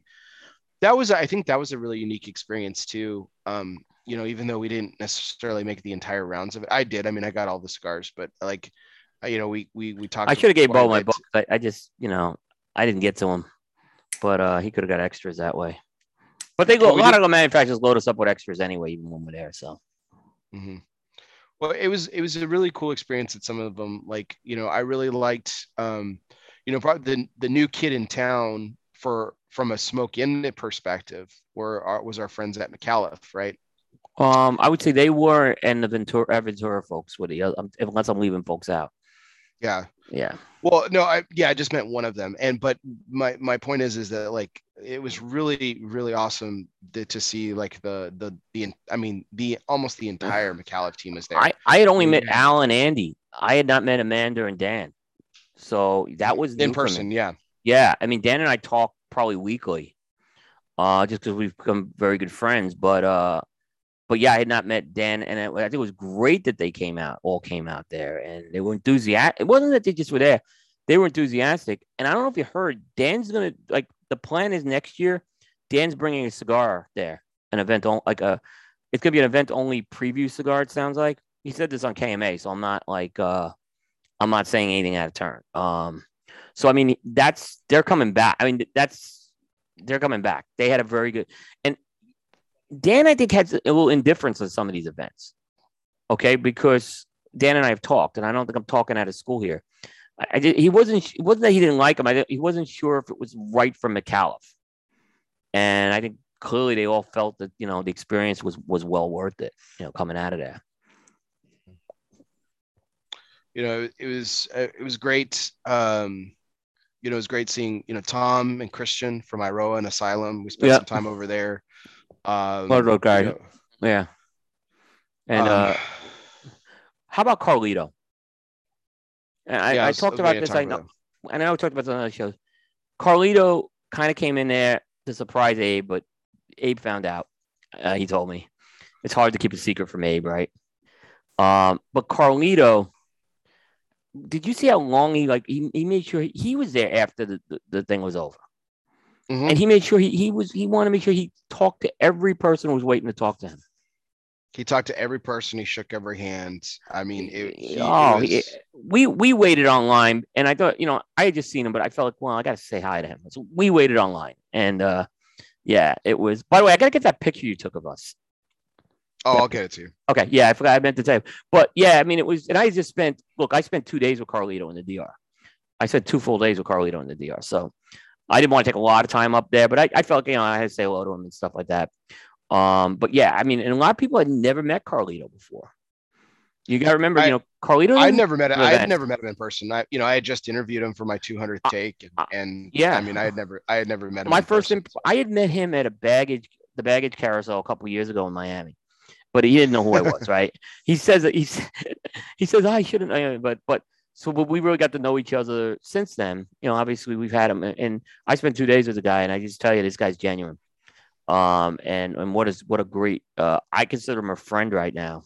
I mean, we do, you know, um, but I, but a lot of people don't get access to Carlito, right? And this was, well, that's a, what I was just about to say. What yeah. a great experience for, you know, what George a great experience. Does some events, but, but Carlito doesn't do a lot of events. Mm-hmm. Yeah. I was gonna say, like, what, what a, what a great experience for, you know, you know, in a lot of ways, Coop, we're, we're very lucky. We, um, we we're spoiled. I, I get, we really are. Yeah. Yeah. I consider myself incredibly fortunate. I say this every week on my show. Yeah. I, I get to have conversations with um, some of the most interesting people in this industry, and I get to ask them any question that I've ever dreamed of or ever wanted to.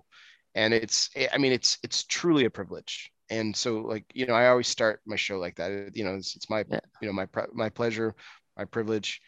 Um, you know, I'm so proud to, to be able to do that. And I'm very, very lucky. And I recognize that. And yeah. so w- from that perspective, of seeing that line of, of, of layman consumers, you know, um, you know, men, women, people of all ages, backgrounds, and they were just waiting in line to talk to this giant of the industry. And you could see there were two things that my takeaway from that. It was like, one, what a great experience for all those people to be able to shake the hand of, of an icon. Right. Yeah. And, but two, it really, it really, it really in a, in a picture, right? In an image, it really captured the beauty of this industry, of how this man and his family, Cynthia, his father, all the folks that have built that brand have really touched so many people and have well, impacted uh, so many people. Yeah. It, in one image that was captured At with that. the line and everything, and it, and the fact that he stayed there the whole time, it was just it was it was and, and it was there was the no one thing. complaining about waiting online. That was the like that was the magic of that whole thing. Like like and really no one complained about the big line in the pit to begin with, right? There were some people we didn't wait on it, right? Uh, we we kind of mingled instead, and then we went later. But but no one was wait complaining about waiting for Carlito. And no one felt like they got shortchanged on time. I mean, I, I thought it was like you said, I think you, you just said it beautifully.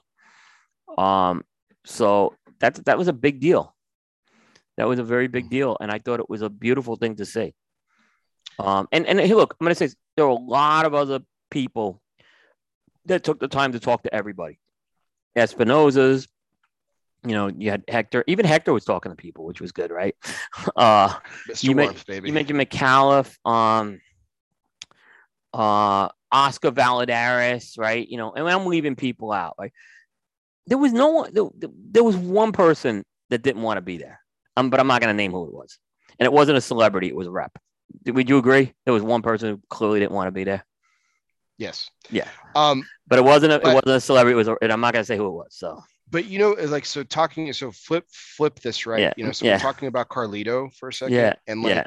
You know, but you know who was drawing a real crowd, and I was really excited to see that because I've, I've, I've, I'm a really big fan of his, and I really like his cigars, and I've always liked his approach, and I love his story too.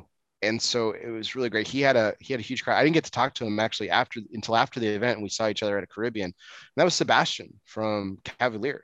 Sebastian yeah. had had a bunch of people always around him. People he was sharing, I'm sure his story, his cigars. Yeah. Um, and that was kind of, that was really exciting for me to see that because I really, you know, I, I, I, I love watching what he's doing. Yeah. And he, you know, and I got to know, I really got to meet Brian Mottola, who, who's now a partner. Mm-hmm. Uh, he was there as well. And I, you know, you, you had known Brian better than I did. Um, and, and wow. I mean, we just, uh, it was, yeah, I know we have some shows we're going to be planning with these guys too, um, in the future. And it's, uh, yeah, what, a, I mean, I just, I, I think everything's going in Sebastian's direction right now. He had he had to get his distribution. That was the hardest thing. I told Brian that. And now they got the factory. But now you got two guys who are great personalities, you know, Sebastian yeah. and Brian. Um, mm-hmm. I think they have a very bright future. And, and it was great to see how everyone really appreciated interacting with those guys. Um, oh, absolutely. Yeah. Um, and Nick, so, hey, look, Nick was there too. We can't say Nick was awesome to us for, we spent a lot of time with Nick and Janine and totally read my, totally read my mind. Um, yeah. So I, I, I was, I was meaning to share this on, on my interview with Carlito, but it, it, it's, it, it's worth mentioning because yeah. of the conversation that we had with Nick.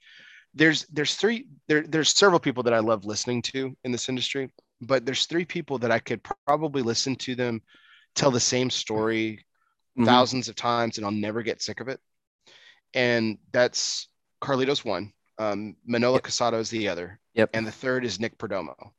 Um, And I love, I love listening to yeah. Nick tell his, his family stories, the life lessons that his father taught him. Yep.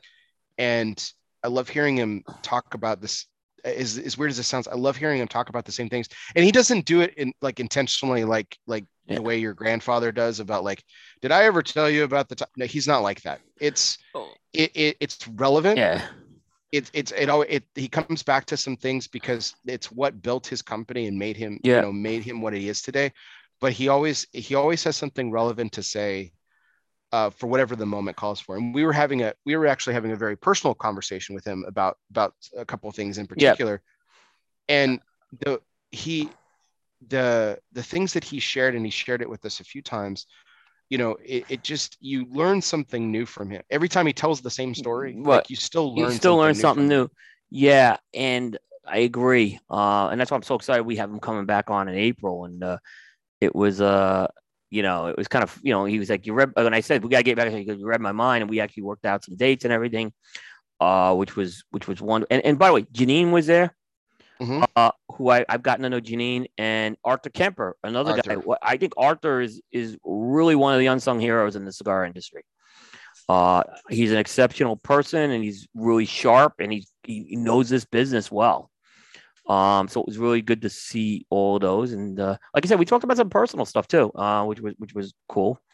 Mm-hmm. Um, and he you you commented about the cigar he was giving out.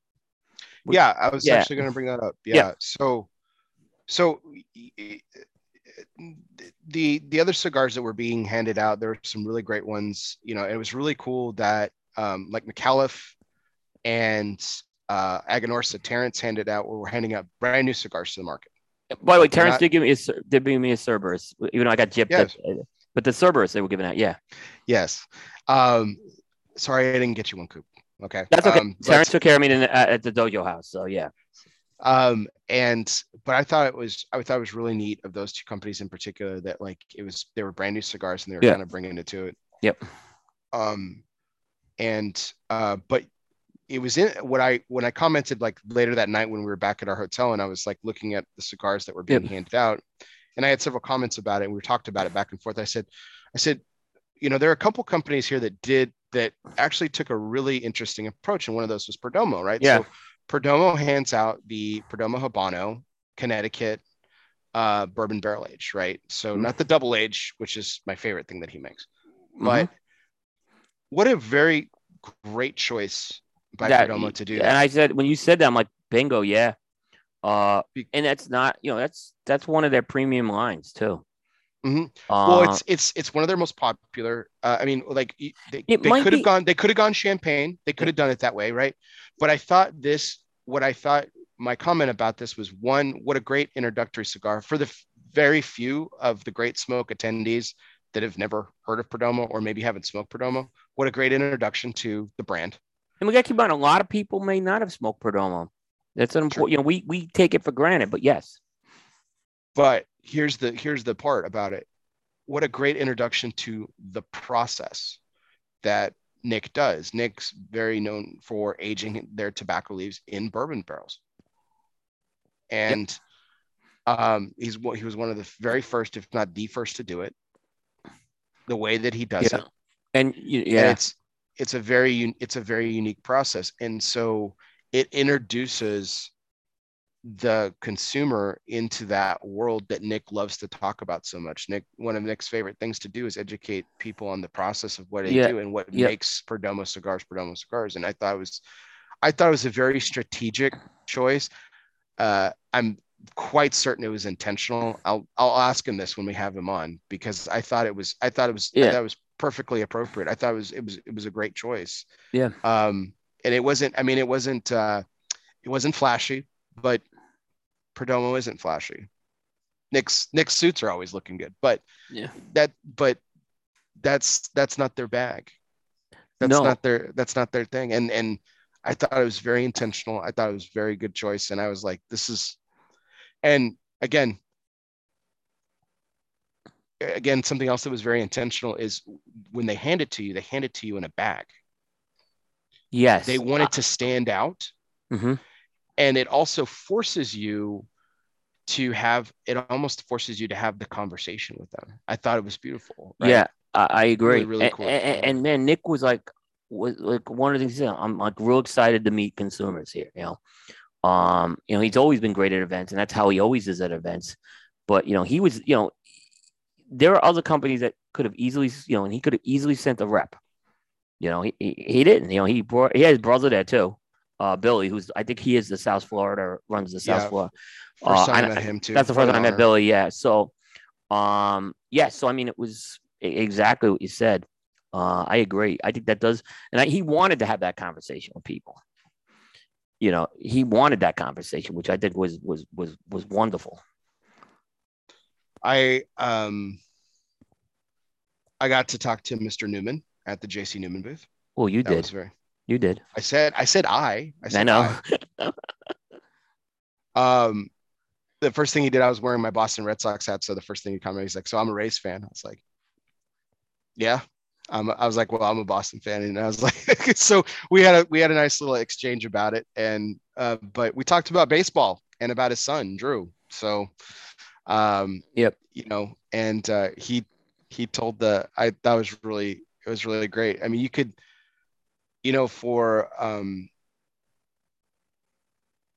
you know, from, you know, we're standing in the middle of a cigar event and here's a man. I mean, literally that's, I mean, cause that's what Eric Newman is. Here's a man beaming about his son, his adult son, the way that we, the way that you talk about your boys, the way I talk about my boys, he's still talking about his yeah, boy, who's an adult, yeah, who now yeah. is a father of his own. And he's talking about, and he tells me the story that I, I think is pretty well documented, but he tells me this story about how back in when Drew was thirteen or fourteen years old, he goes to his dad. He says, hey, dad, um, we need a website. You know, and this is in the nineties, right? Yep. So like, you know, and Eric's comment was, what's a website? and, and Drew Newman built J C Newman's first website. Yep. That's uh, at thirteen or fourteen years old. That is a true story. Yep. And tied tied in the whole Cigar Family Charitable Foundation bit into it. And I mean, and he, to this day, I mean, here we are twenty years later and he's still talking about it with such pride. And it was, it was a really nice moment. It was a really nice moment. I really enjoyed it. I uh, agree. Quite a bit. I agree. So another moment that I thought was really interesting, you know, there's a lot going on as we talked about the Great Smoke. Um, and, And Michael Herklotz did it. What well, we can talk a little bit more about about the job, the incredible job that he did. Um, but the moment that froze the event, if, and I took the moment. I don't know if you did. I took the moment to look around the room. His interview with Steve Sacca on the stage halted the event. There were so many people inside the V I P section that were sitting close to the stage, outside standing. Everybody was glued to the stage and listen to those two men go at it and talk. And it was, it was such an incredible, personable, personal interview, very short. And it was a moment that like froze the event. I mean, they're, um, they paid tribute. Michael paid tribute to, uh, you know, Steve's veteran service. Yep. And they acknowledged the veterans. Steve talked a little about that part of his life, which we haven't heard him talk a lot about either. Yeah, I, I had the privilege of uh, having him open up a little bit about it in one of my interviews with him. That's right. Yes. But but he's he doesn't talk a lot about it.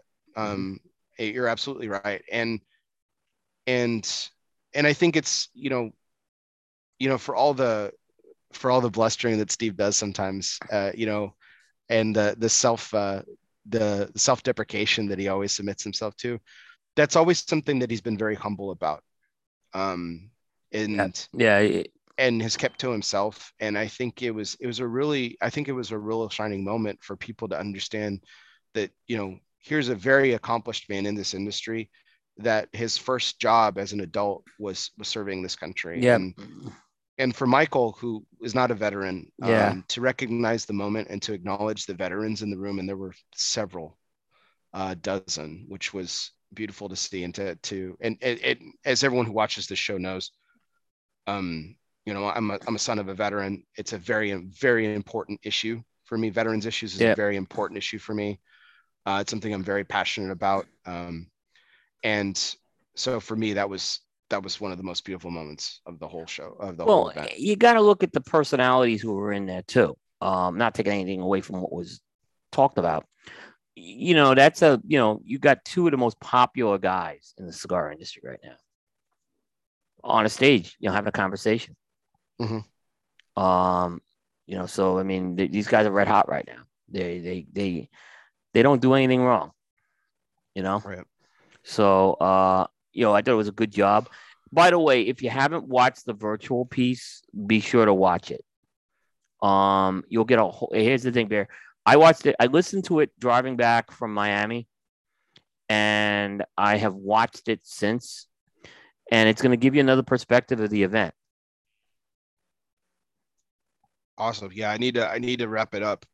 So I want to talk more. I want to talk more about Michael Herklotz um, at this event uh, here in a minute. But I would like to, if it's all right with you, I'd like to turn back to the cigar. And yeah, I think what I was going to say. I'm, why don't we do I'm, that? Yeah, because we're past I'm, the halfway point here. I'm at the midway point. Um. I could just tell you my experience with this, much better. The flavors are just more, uh, they're pronounced a little more. They're uh, they're working a little more in a symphony right now. Um, so it's much more balanced. Um, there was, a, you know, any of the harshness is gone. I think this is, um, my burn is not perfect, but this is, again, it's kind of how it's been the whole way through. Um, I'm enjoying this a lot more now with some age on it. Yeah, I've been puffing on mine a lot more than yours. Um, I'm well past the halfway point. Um, this cigar has married incredibly well. It is uh, superior to our first experience with it. There's no doubt about it. Um, we went about eight the, months too with the age, so it's we got to note yeah. that. I don't know how it would have been at six, but at eight, yeah. Uh, the... The strength is very subtle, but it's there. Like I have imagined if I stood up right now, I would probably feel it a little bit. Um, but it's not as powerful as some of the other Vitolas, as we mentioned oh, before. Great. I think this, I think, uh, Scoop, I'm going to go out on a limb here. I think this is the most balanced experience I've had with this blend. Oh, with this, with this blend. I, I can see why you're saying that. Do I like it better than the Robusto? No. But, well, I'll agree with that. I'm just saying the most balanced experience. But it's very balanced right now. I mean, that's where this wasn't the case a few months ago. Again, a smokable cigar, a cigar I would smoke. I smoked a lot of them, but, but wow, these are ones that you want to put some away in the humidor. If they're, you know, again, we got those, the first shipment. Like, we got those with the first shipment. We we got our hands on these cigars. Um, Yeah, I I, I agree.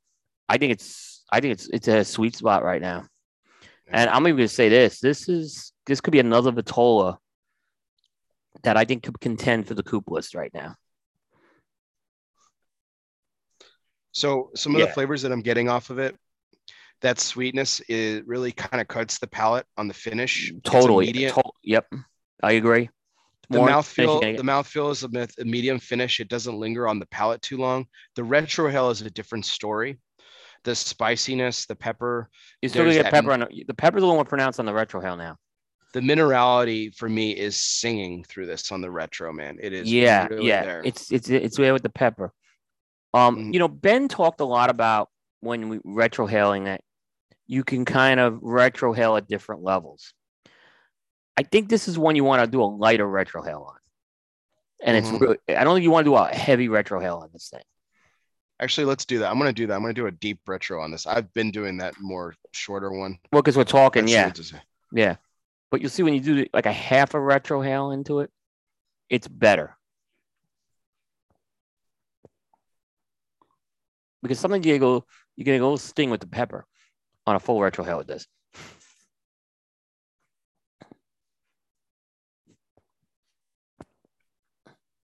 Damn.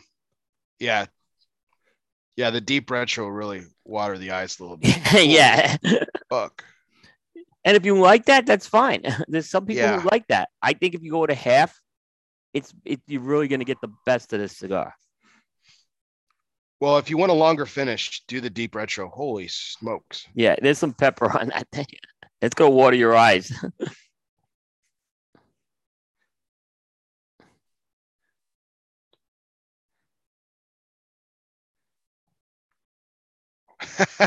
Randy, someone's gonna sneeze here. I feel like it. Uh, like no, Ben would. It, Ben doesn't like a lot of pepper on the retrohale. Yeah, that's true. True. Yeah. Oh, Jay so, had a nice um, chat with Derek Newman too. That's good. That was good. Yeah. Just, uh... Um. So if it's all right with you, Coop, I'll go back to what I was going to say about we were going to talk about Michael. Yeah. At the event, so. Um. Um, so I gained, I gained a during, so during COVID uh, and during quarantine, when COVID first started, Michael did those interviews on Instagram, those Instagram live videos yeah. that he did. Um, and I gained, um, I've always had an appreciation for Michael's personality. Mm-hmm. Um, I've always loved interviews of him. Um, I think Michael has a very, very, very, very, it's not so hidden anymore, but a very hidden talent. Ability for getting the most out of somebody's that he's talking to. Yeah, I think he's, you know, um, we'll, we'll, we'll talk about. Um, I'll talk in a moment. Uh, I was very humbled, very few times about my comment. I received several comments about my interviewing style, and we'll get into that in a second because that was very humbling for me. But um, but Michael um, is someone that I've really appreciated. Um, Antoine Reed is another interviewer in this industry that I feel like gets gets a very uh, he's very good yeah out of out of out of his guests. Michael uh, it has a way about him that um, he he he instantly relaxes you. Like if you notice, you know, I mean, and Steve is a perfect Steve Sock is a perfect example of this. Steve Steve will tell you that you know he he feels like. Every time he does an interview, he feels like he does. He talks about the same stuff, and so that's why he like he really challenge. He really challenges us as yeah. members of the media to really challenge him. And I, I take that personally, and I try to I try to bring questions to the table, and I try to challenge him uh, as the subject of an interview, so that he he that he gets as much he's he gets as much out of it as his responses always give. He never disappoints in an interview, and despite his despite his comments about his interviews, um, I people love it. People love people love him, and they love his response. But uh, Michael's interviewing style is gets the most out of people that he's talking to. And I go back to the very first Instagram live that he did. It was unfortunately lost to the internet's. Uh, it deleted Insta- shouldn't have done Instagram. And it was his interview with Pete Johnson. Yep. And I, yeah. I was, I was, I laughed. I cried. Yeah. I was full. I, I cheated. I just took some soda, by the way, by accident. God, I'm sorry. It was, uh, it was such a great interview with Pete. Um, and it, it, it was just, a, it was a great moment. And he, he has this way of capturing people. And it was, it, I mean, he's, he's, he's great. He's absolutely terrific. He sported the Hawaiian shirt. I was really proud of him. He was yep. full. He was in full Hawaiian regalia, so that was nice. Um, and uh, you know, he like Carlito, he flew in um, moments before the before the Great Smoke kicked off uh, to do this event for Abe, and I think that says a lot about Abe. Uh, yeah, I think it does, it does too. So, um, so hats off to Michael. What a wonderful job. Yeah, did. I did not um, get just, you know, I did not get a charter flight to come back from the D R. I I had to go and do things the old fashioned way. I had to do commercial, but there were other people in the industry that were on that commercial flight. So um, that's, even Nestor Miranda was on that flight. But he was yeah, you sat you, you sat with him in first class, right? No, I sat with him in the I sat with him in the airport. We're going back. No, Nestor flies first class. I mean, uh, I, I actually gave him shit. I like I gave Jason Wood shit. I said, why doesn't Nestor have a private plane? Nestor's like, the Cessna's being repaired. He goes, but no, yeah, I, I didn't mean to take you off. Yeah, so Michael, you know, the interesting thing is, I think they did a perfect amount of interviews. It was they did, I think, six maybe. Maybe seven, right? But there wasn't a lot. I thought, like, I do, I, I was worried that Michael was going to be doing interviews the whole day, right? Um, but what they did is they they had um they had five featured they, they had the five featured interviews. I think they had a Carlito and one other um in there, and uh and then they had Paul and Kim as the roving reporters. I think they could have used a third roving reporter, believe it or not. I think they would have gotten more. Uh, there was like some more they, they had, coverage, but I thought yeah, they, they did a great job. They had some. They had some dead air during the the virtual, which, to be honest with you, I'm not gonna pick on them with that. Uh, there was some points where the dead air they actually aired commercials, but there were other parts. It was you know I think and I think if you added a third person, you could just keep it going. But I think logistically, it would have been a mistake to add the third person this year, because this is the first time they were doing this concept. But Paul, Paul in particular, Kim did a great job in the interviews, and so did Paul. But Paul's really good at that roving reporter role. Um, he excels in that. Paul DeGracco, who's the uh, K M A from K M A Radio. I know I'm not comfortable doing that. I'm more comfortable doing the studio interview, um, which is, you know, that's why I love that you do the interviews at P C A, right? Because I think you're better at that. And there's a skill to do that. Uh, and it's a hard skill to do the on-the-spot interviews. So, um, you know, hats off to you, but I want to give hats off to Paul and Kim, who pulled that off wonderfully. Um, and uh, you know, they, I think, they, I think they, they did a terrific job. And that's what you'll get. I think when you watch the um the video, you'll see what more of the work that Paul and Kim did. I happened to see Paul do one, uh, a segment when I was in the car dealing with that. I had a, I was. I, that's another story, but I had to wait in the car for something, and uh, you had gone and got your ticket, and uh, I saw I happened to tune in, and Paul did a great job. So, because he was with the V I Ps at the time. No, I thought I, I um I'm more and more I I'm impressed by Kim Keeney. I think she's I think she's an exceptionally talented individual. Yeah, uh, I, she, think, I think she really excels in that. She really excels in that role. Oh, I think she's yeah. I think she's got a future. Uh, uh, I I I agree. I mean, she's doing brokering right now, um, and I've heard good things about her. So, uh, but she was great in in that role. This is the second year she did it. It was the first year Paul did it. Paul's probably got more experience doing that though, but Kim had a year of doing a great smoke already in that role, and I think her role was much tougher this year. Like, they had an audience last year of like fifty people. You know, now you had um, you had like ten, maybe twenty times the amount of people. So, so she did very well migrating to that. Mm-hmm. No, absolutely. And I think, like, to your point about Paul, I thought Paul was Paul did an incredible job. Uh, I was really, really, I was just really impressed by the whole production yeah. of it. Uh, considering they they had to pivot several times. Uh, during the planning phase, Abe was Abe talked about that on a couple of shows leading up to the Great Smoke, about how they had to pivot production a couple of times in a diff- couple of different ways. And these three uh, people like just flowed yeah. with it, like it was and, it was it was. And awesome. Michael was tossing it to them, like, so you know this is this, and they had a producer there. I mean, they had a real big time producer there to, to kind of manage all this. But I, I can't. They, these uh, they did. Michael did this with no rehearsal again, so keep that in mind. Mm-hmm. You know, he was he was down at Pro Cigar with me. Uh, Paul and Kim may have had a little more time to kind of do some dry run, but Michael had to go in there cold. Yeah, no, yeah. absolutely. Yeah. So, uh, you know, it was, um, you know, I, I guess that I, I hats off. I mean, there's the production I thought was excellent. If, if, if, if they, they, they overcome challenges, they, it was a very good production.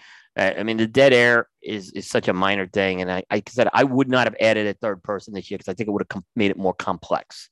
So they may want to do that next year. Uh, don't call me because I don't want to do it. So I, you could do it. You'd be good at it. So. I, I mean, uh, if if Abe ever called upon me to do something for him, I would yeah, do everything. I would I, actually. I would no. decline it if I did. And I'm being serious because I'm not comfortable in that role, uh, and I, I don't think I could have did what Michael did either, to be honest with you. So a lot of what Michael had to do was on the cuff too. So I give Michael a big a big hands off on that. Uh, and you're right. Um, we the, the, uh, the we didn't get to see the Guy Fieri interview because he he had to come in early. Because of um, the Sobe going, uh, festival, yeah. Yep, yep. But Michael did a great job with the Guy interview, and Guy had a very interesting reaction to this. I mean, a very positive event, reaction to this event. And again, I'd encourage folks to check out the video for that. Uh, it's early in the video, which is good. Um, and I think Michael did a great job with that. Uh, and my hat's off. That was another great interview too. Yeah, I thought it was, it was, it's really great at some of these events that, you know, we've been to some P C As where we have people from outside the industry. And this is one of them, you know, um, and of course, guys now in the, in, in the industry, you know, he's partnering with, yeah. uh, you know, Eric Espinosa and the Lizona Factory to make the Knuckle Sandwich cigars. And um, that was another uh, brand that was uh, unveiled at the Great Smoke. So again, hats off to the folks yeah, at Espinosa. They got that. Uh, yeah, they got that done. Um, we had a chance to smoke those. Um, and uh, I think people are going to be in for a treat with that cigar. Mm-hmm. So, um, but it was it was really great to see him really in, embrace uh, embrace this, this this industry, and he's taken he's taken some really really you know great leaps to do it. You know, he, he was. He was chewing on that his cigar at the uh, the N B A All-Star game, which was really cool. Yep. Uh, uh, um, my only question, and I'm going to be very transparent here. eighteen months from now, how much is Guy Fieri involved with Espinosa? I, and I, so the question, I think they have to build the Knuckle Sandwich line out. I think they hopefully they'll continue this as a brand under Espinosa, and we'll see more cigars because I think it's going to be important. Um, the cigars, they have the cigar. It's a good cigar.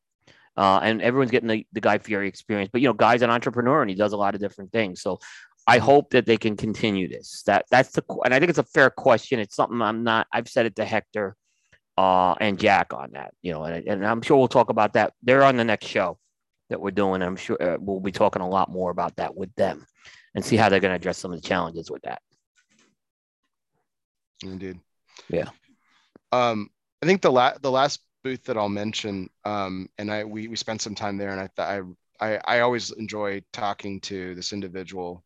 Um, um, I think he he he's one of the young guns that's up and coming in this industry. He's very quietly uh, taking his brand and his factory to really uh, really great heights, and that's Ram Rodriguez of L R T. It was really good to see though, and Kevin Newman and stuff, and yeah, yeah we uh, good point to mention those guys.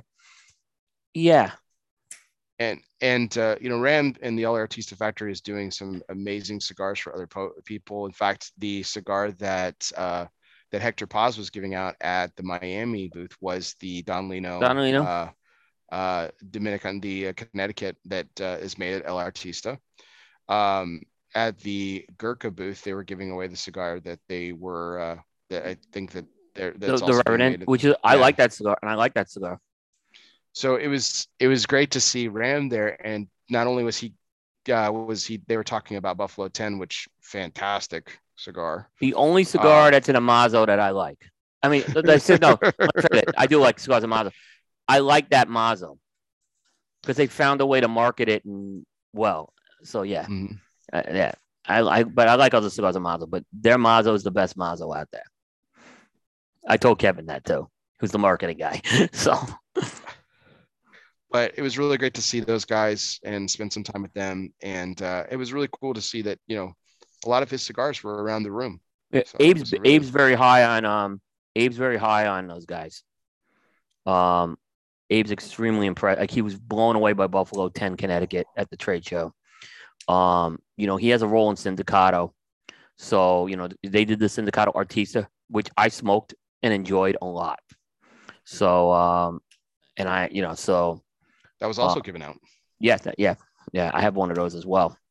And uh, but I had smoked one. Uh, I had one. I think it might have come in the in the uh, in the um, advent calendar. I think they had one of the first ones in there. Yeah, but uh, so Abe's high, you know, and Abe has a lot of guys come in. And I know he's very high on the new guys. He's high on obviously is McAuliffe, um, Henderson Ventura, and now you know uh, Ram. So uh, I, you know, I'm I'm excited for these guys too. Indeed. Indeed. Yeah. Yeah. So, um, I think I mentioned this, but there were some people I did not get to talk to at at at the event. Um, and I've kind of, I think, reached out to most of them. I hope if I miss, but, but I think folks know I was a little distracted at that event for some personal stuff. So uh, it was a little tough for me that day. Uh, and I apologize if I did not see you. Um, it was, I was a little distracted. I'll just say that. And, you know, hopefully people, I mean, everyone who I reached out to understood my situation. So, so uh, thank you. Yeah.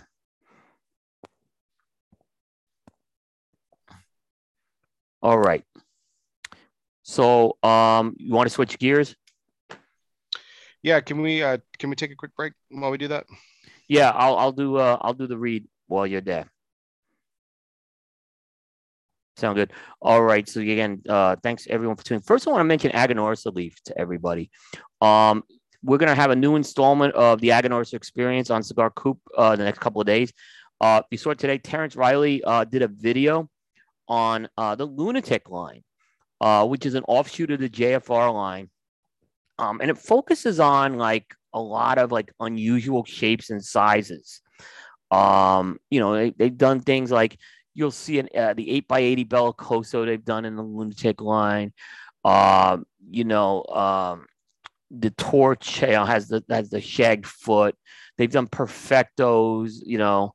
Um, so they so we're going to give a little focus to that. Uh, but Terrence does a nice overview of talking about the uh, Lun- the J F R Lunatic line, which is which is quietly becoming, I think, one of their monsters on, on the line now.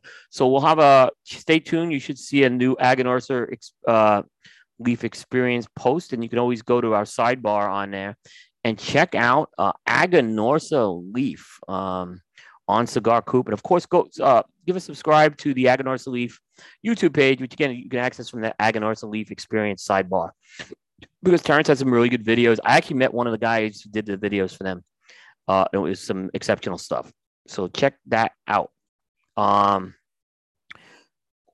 okay. And I want to mention, of course, our friends at Michael's Tobacco.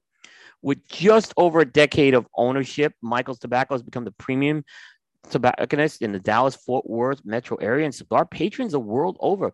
With two convenient locations in Euless, just a quick jaunt for the D F W airport, and Keller, Texas, Michael's Tobacco stands as a beacon for the Texas cigar retailers.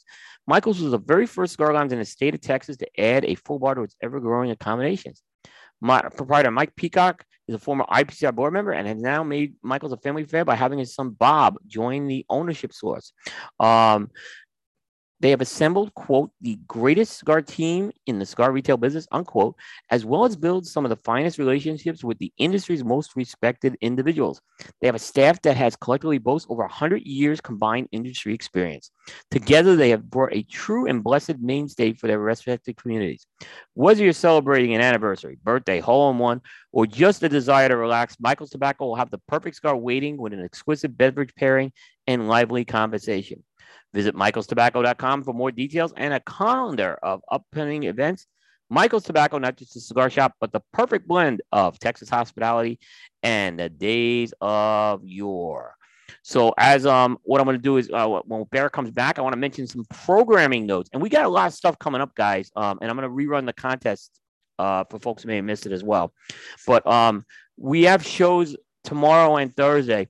So tomorrow, Smoking Syndicate, Ben Lee and I are going to do another installment of the Casada Corner. Uh, we are going to smoke the Casada nineteen seventy-four Toro. So uh, that will be at nine thirty. Uh, that will be on the Smoking Syndicate YouTube channel. So you'll want to go and check that one out. Uh, that's going to be a, that's a fun smoke to have. Um, and uh, Ben and I haven't done a Casada Corner in two thousand twenty-two yet. We, uh, but we're going to be getting one going now. Uh, also on Thursday, uh, we will have on Primetime episode two twenty-two, uh, Tony Bellotto, uh, who made news, uh, Bellotto Premium Cigars. Uh, you know, he's a big part of the Lost and Found. I think Lost and Found's gone through a lot of changes in the last couple of years. And I'm excited to talk to Tony about that. Bellotto Premium Cigars and, of course, his own brand, La Barba. So uh, you'll want to tune in for Thursday.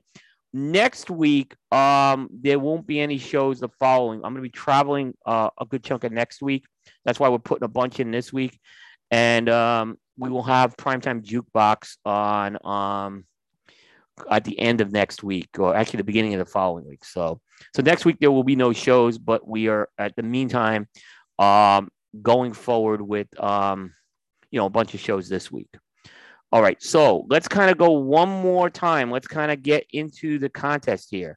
Uh, if you haven't gotten in it right now, um, we are giving away a Monte Cristo Espada gift set.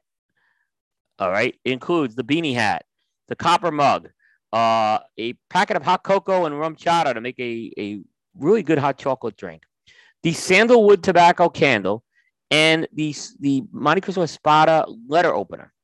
Um, all you got to do is you got to tell me the name, okay, of the factory that makes the Monte Cristo Espada. Hint, hint, you can go to cigar coop dot com and uh, look it up.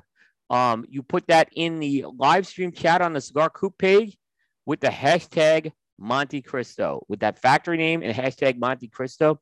One entry, guys. Uh, don't leave two, because I'm not gonna uh, I'm not gonna know which one was your right answer. And uh, because the timeline of this thing is, is tricky. So one answer, please. Um, and uh, get that hashtag right, Monte Cristo dot com. I'll pick a winner at random, and um, we will go uh, from there. So if you kind of tuned in late, you have a chance to get back in the contest here. And that will be the last time I mention the contest tonight. All right, Bear is back here. Welcome back, Bear.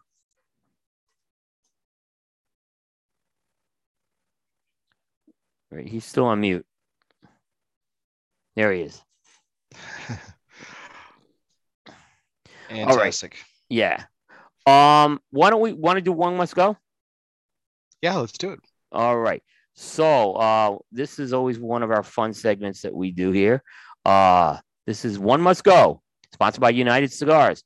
United we spoke, but One Must Go, brought to you by United Cigars, featuring La Habana, and distributors of Jose Dominguez, Bandolero, Garofalo, and the highly acclaimed Atabey and Byron. Buy United, smoke United, live United.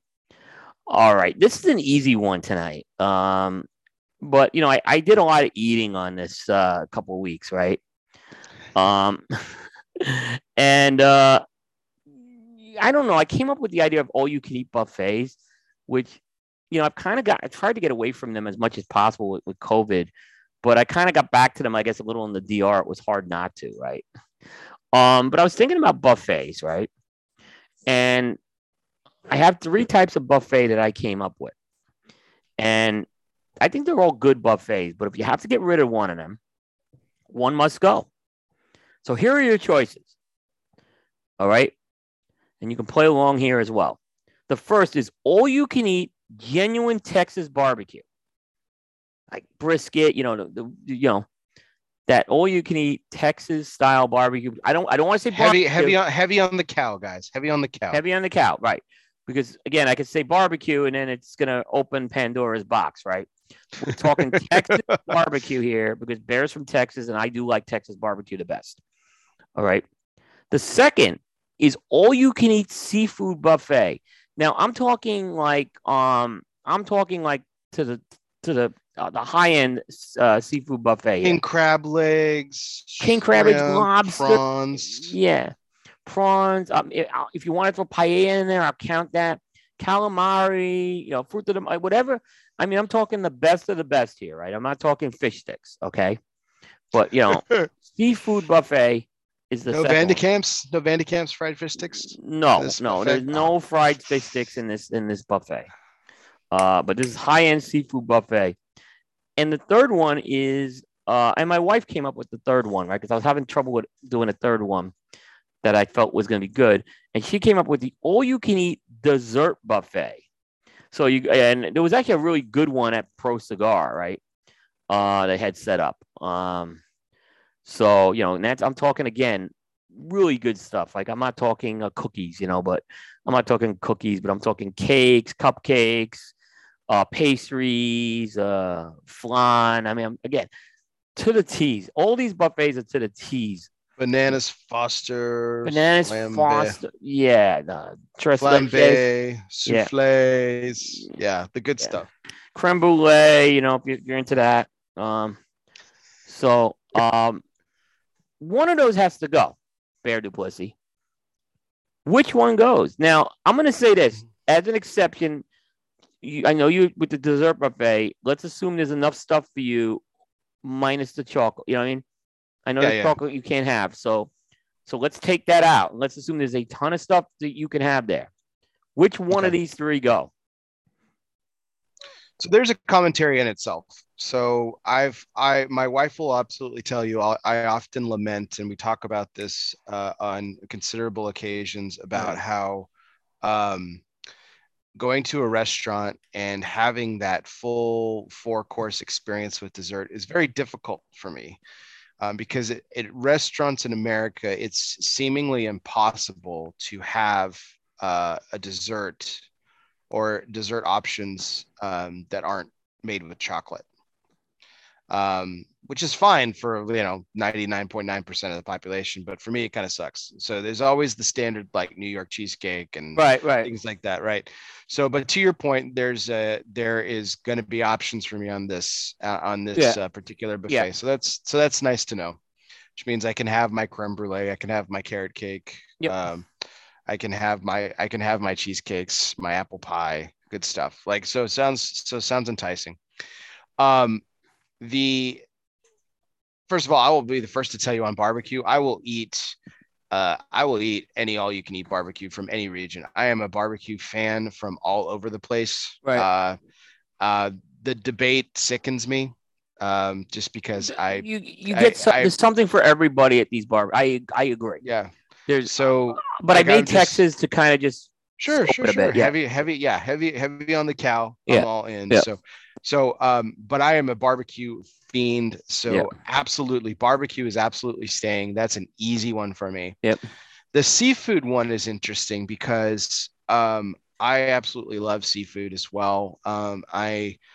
I love oysters on oysters on the half shell, oh. clams and mussels. Um, I love all kinds of seafood. Uh, Chilean sea bass is, oh. by in my mind, is probably one of the best fish in the S- world that you can S- eat. Smoked salmon. I'll count sushi yes. if you want to throw it in there at that too. But... yeah, absolutely. Yeah. Um, great stuff. Um, and um, uh, just really, really, really fantastic um, opportunities there. King crab legs. My wife would be happy because you get the king crab legs and stuff. So, um, so seafood option is interesting too.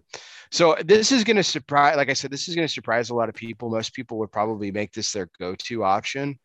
Um, but the dessert one's still got to go for me. I am, I am, I'm by nature, I am not a sweets person.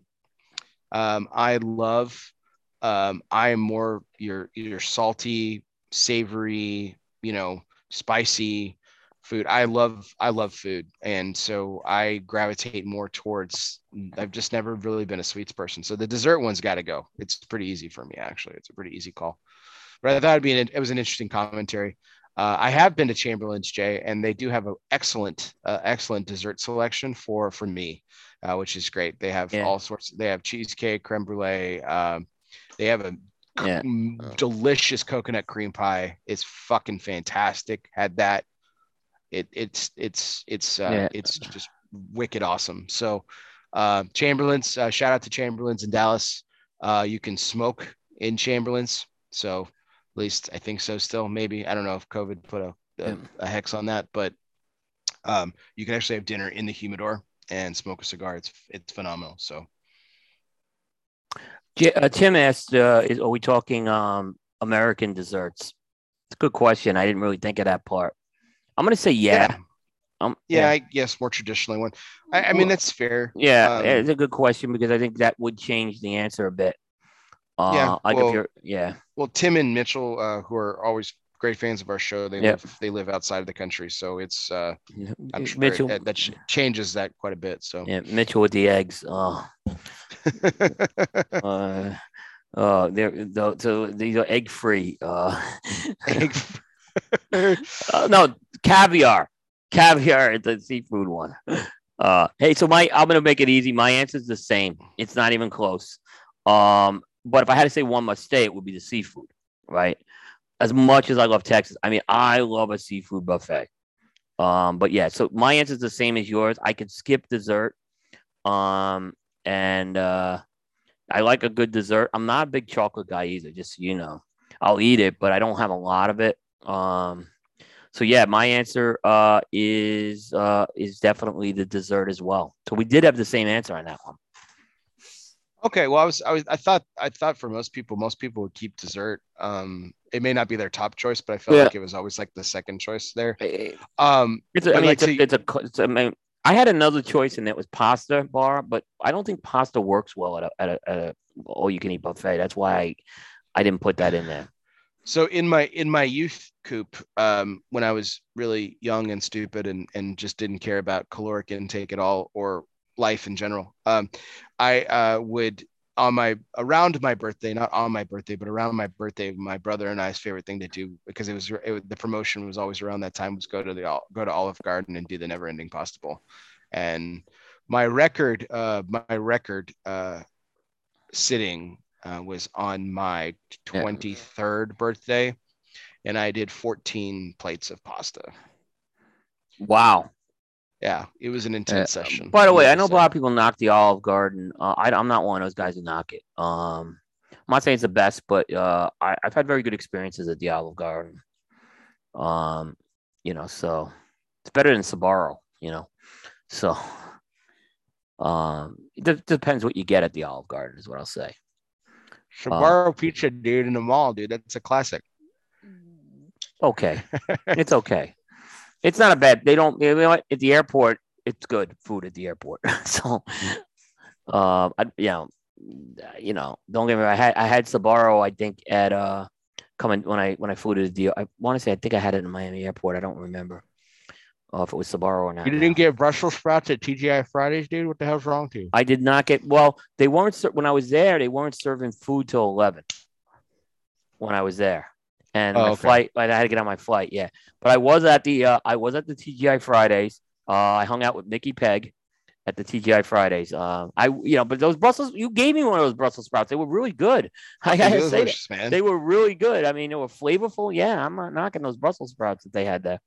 Uh, you know, we're ordering like burgers. I'm with Mike. Mike Peacock's with us. I remember we we're going to Davidoff.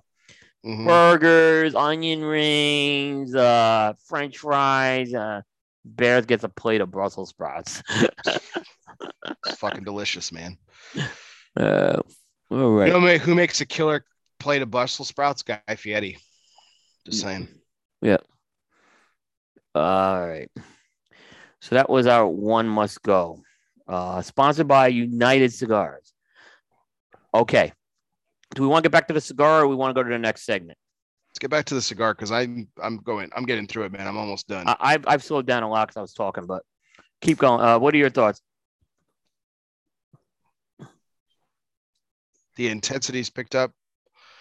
It's stronger. I got up just a moment ago, and yeah, I could feel it. Um, intensity. It's getting close to full strength and full body. I mean, it's definitely yeah. inten- picking up. The flavor has intensified as well. The uh, it's still it's still incredibly balanced. The flavors are a little bit more sharp. Um, so and it's because of just that intensity. So you're getting a lot more pepper spice. You're getting a lot more uh, that's that sweetness is kind of lingering in the background for balance. Um, the minerality is dissipating quickly, and it's kind of uh, bringing in a lot more earthiness to it. Yep.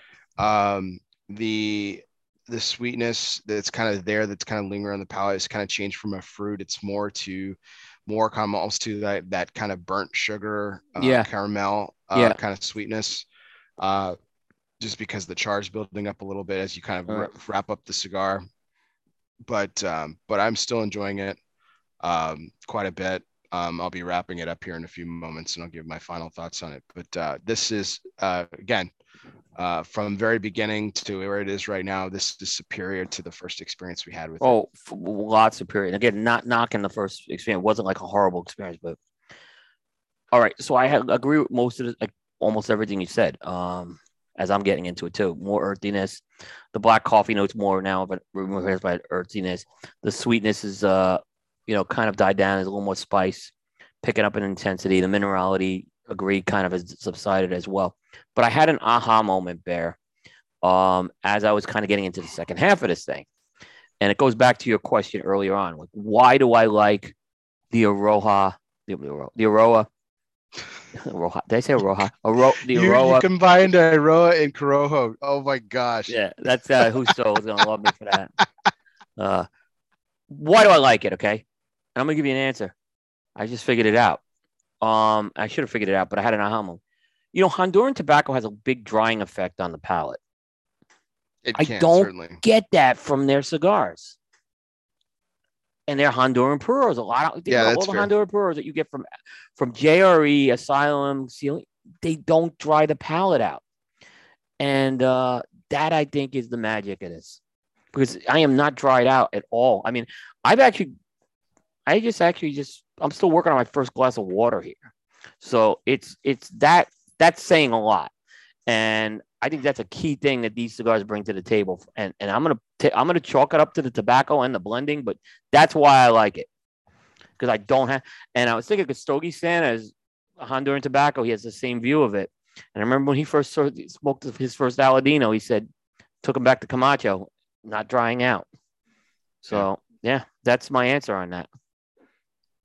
Sounds yeah no that's that's actually a really fair observation. Um so by contrast, right, so you think about other Honduran cigar makers that have a lot of Honduran tobacco, do Honduran puros, like Oscar Valladares, uh, yeah. for example.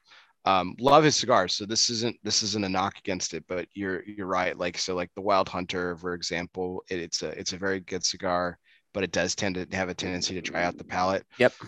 The the Superfly, which I'm a huge fan of, um You that's a really good cigar to pair with like a dark roast coffee, yeah, a stout beer, um, things like that. So that's it's a really, really interesting point that you brought that up. Um, yeah, I haven't really, yeah, the the cigar doesn't isn't drying out the palate. No, absolutely. I've yeah, I finished my something. cup of coffee earlier, and I'm I'm still drinking my first yeah. waters. Yeah, but if I had to figure, I had the aha moment as I was smoking this, because I, I started thinking about this question, and I'm like, you know, and I.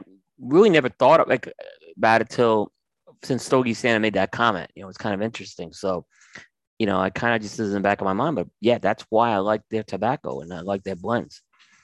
Um, you know what cigar doesn't throw you out? And, and I know you love this cigar. It was on your list this year. The, the Rocky Patel Unico.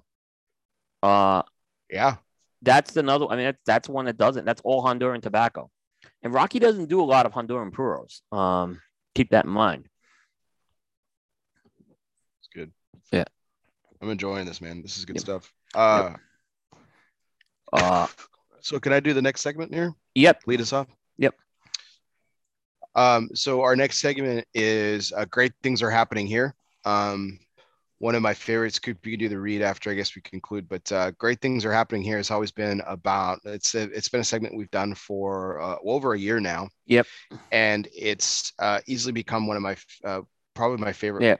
or one of my favorite segments. And, and and for the very reason that we talk about every time we do this is we talk about things that are sometimes related to the cigar industry, but ninety percent of the time are outside of the cigar industry. Do just great things that are happening in our everyday world, because as we talk about so often, there's so much negativity, especially in the last uh, two years with the, the pandemic and stuff. All we're just bombarded with all the time is just negative, negative, negative. And there's still some, there's some beautiful stories that happen each and every day. I literally read this website every day. It's the Good News Network. Uh, the Good News Network uh, .org uh, is sole purpose is about bringing great stories uh, and highlighting the, I mean, if you could put a tagline on the good things that are happening here in our world. And, uh, you know, it's where I grab every single story that I feature, and my story is no different. Uh, Coop, I know you have something a little bit different today, um, which is I'm really excited for you to talk about yours. Um, but I'm really excited uh, to talk about my story as well. You know, a lot of the negativity that's going on in the world today is revolving around the conflict uh, in Ukraine, uh, Russia's invasion of the Ukraine. And uh, there's been, I mean, it, it, it's it's absolute travesty what's going on um, in uh, in Eastern Europe right now. And um, and as always, the Good News Network finds a story that is absolutely beautiful when you think about it. So uh, something, an organization that we take advantage of all the time, Coop, and we take advantage of, we use this uh, organization every year at the trade show. Uh, what do we, where the compound, the uh, is always booked through Airbnb, and Airbnb dot org has announced that it will offer free short-term housing to up to two, up to, up to, excuse me, count this out, guys, one hundred thousand refugees wow. fleeing Ukraine. one hundred thousand refugees will have temporary housing for free because of Airbnb. Great job by Airbnb, by the way. Great job.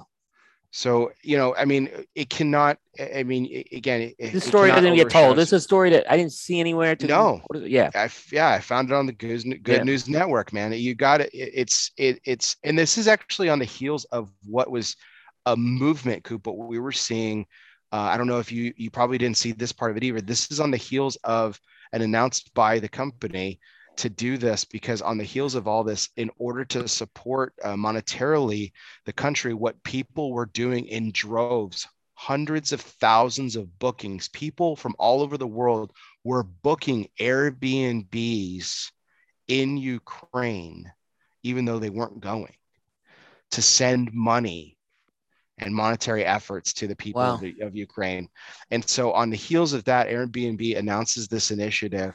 Co-founders have already sent letters to uh, leaders across Europe, stating that with the state, starting with those in Poland, Germany, Hungary, Romania, offering support and welcoming re- refugees within their borders, and promising to work closely with governments to best support the specific needs of each country, including providing long-term stays. Okay, so this isn't, we're not talking about a weekend getaway for refugees here. one hundred thousand refugees will be uh, will be safely housed Uh, all over Europe as they are fleeing the, the tragic events that are happening in their home country. And uh, can't say enough about this organization. Wonderful. Um, this is uh, is also part of a larger movement by the company to support refugees as they've uh, as, and other displaced people from around the world. Last month, the organization again also announced that it has provided housing to twenty-one thousand three hundred Afghan refugees. We all know what happened earlier this year or or latter last year uh, with uh, with the U S Uh, leaving that country and, and the unrest that happened uh, within. So a lot of refugees are fleeing that country once again.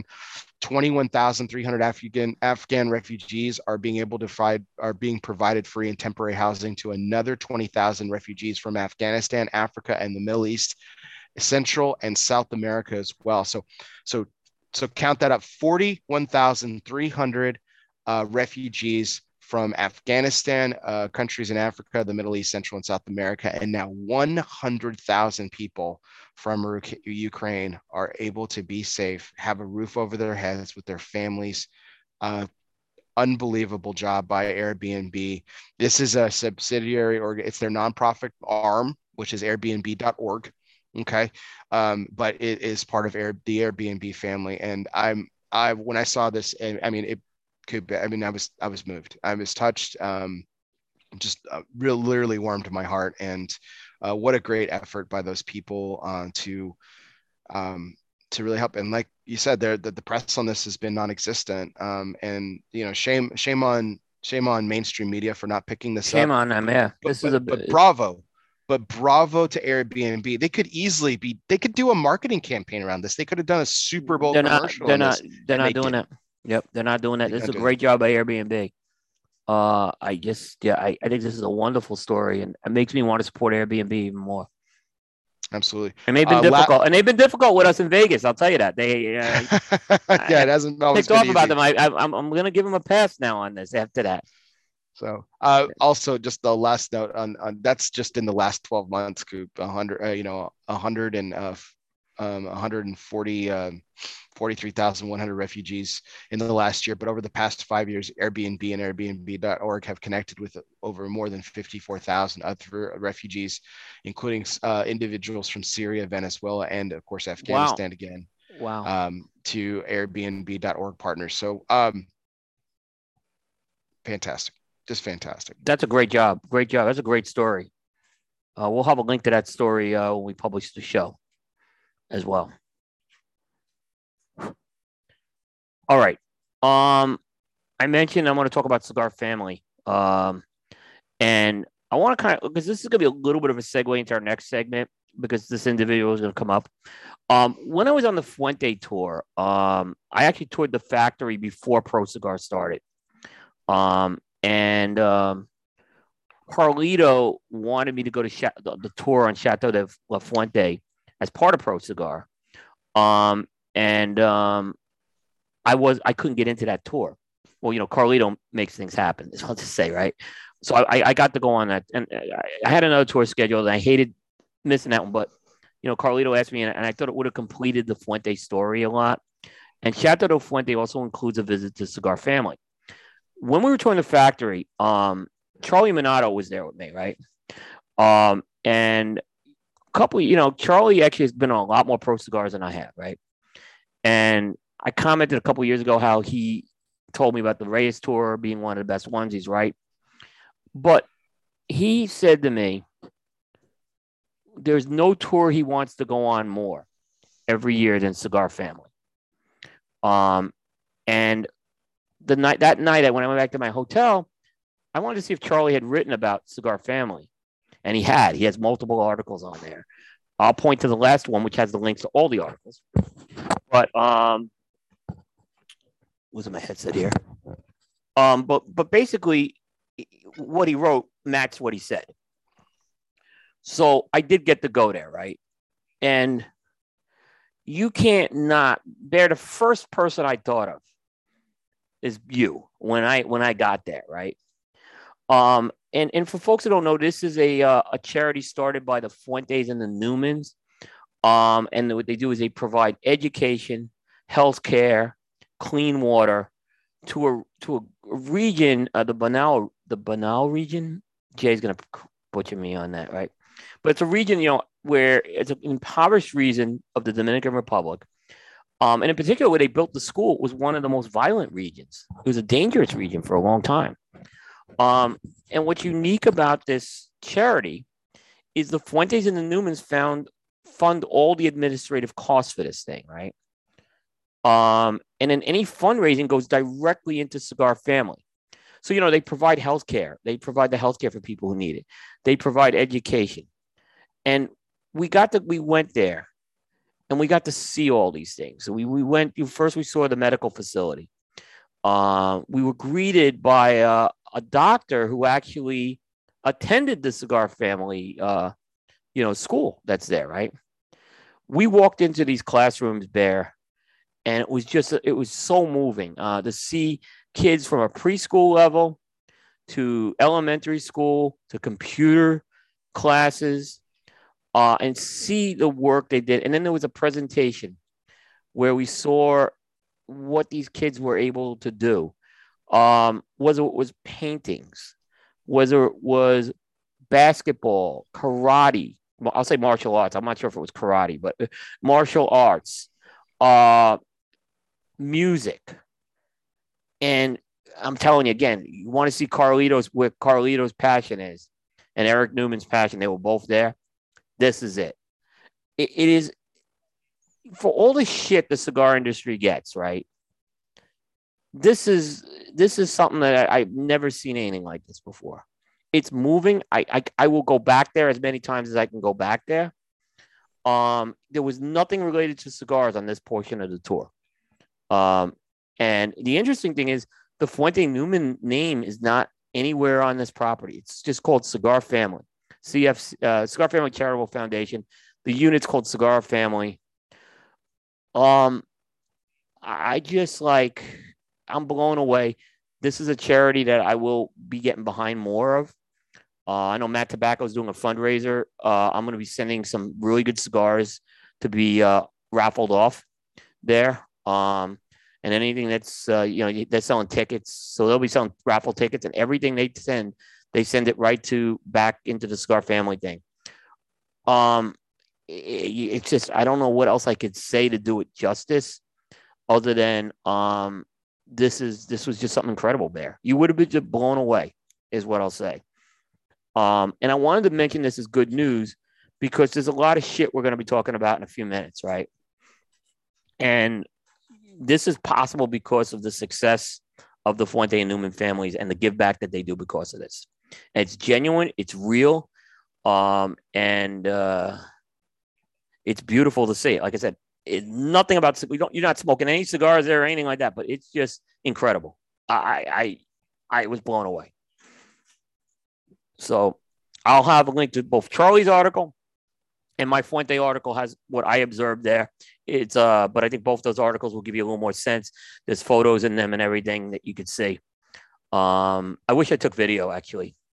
I probably should have took video of the performances, but it was a little tough to shoot video um, by myself. But, you know, hopefully uh, we do that next time.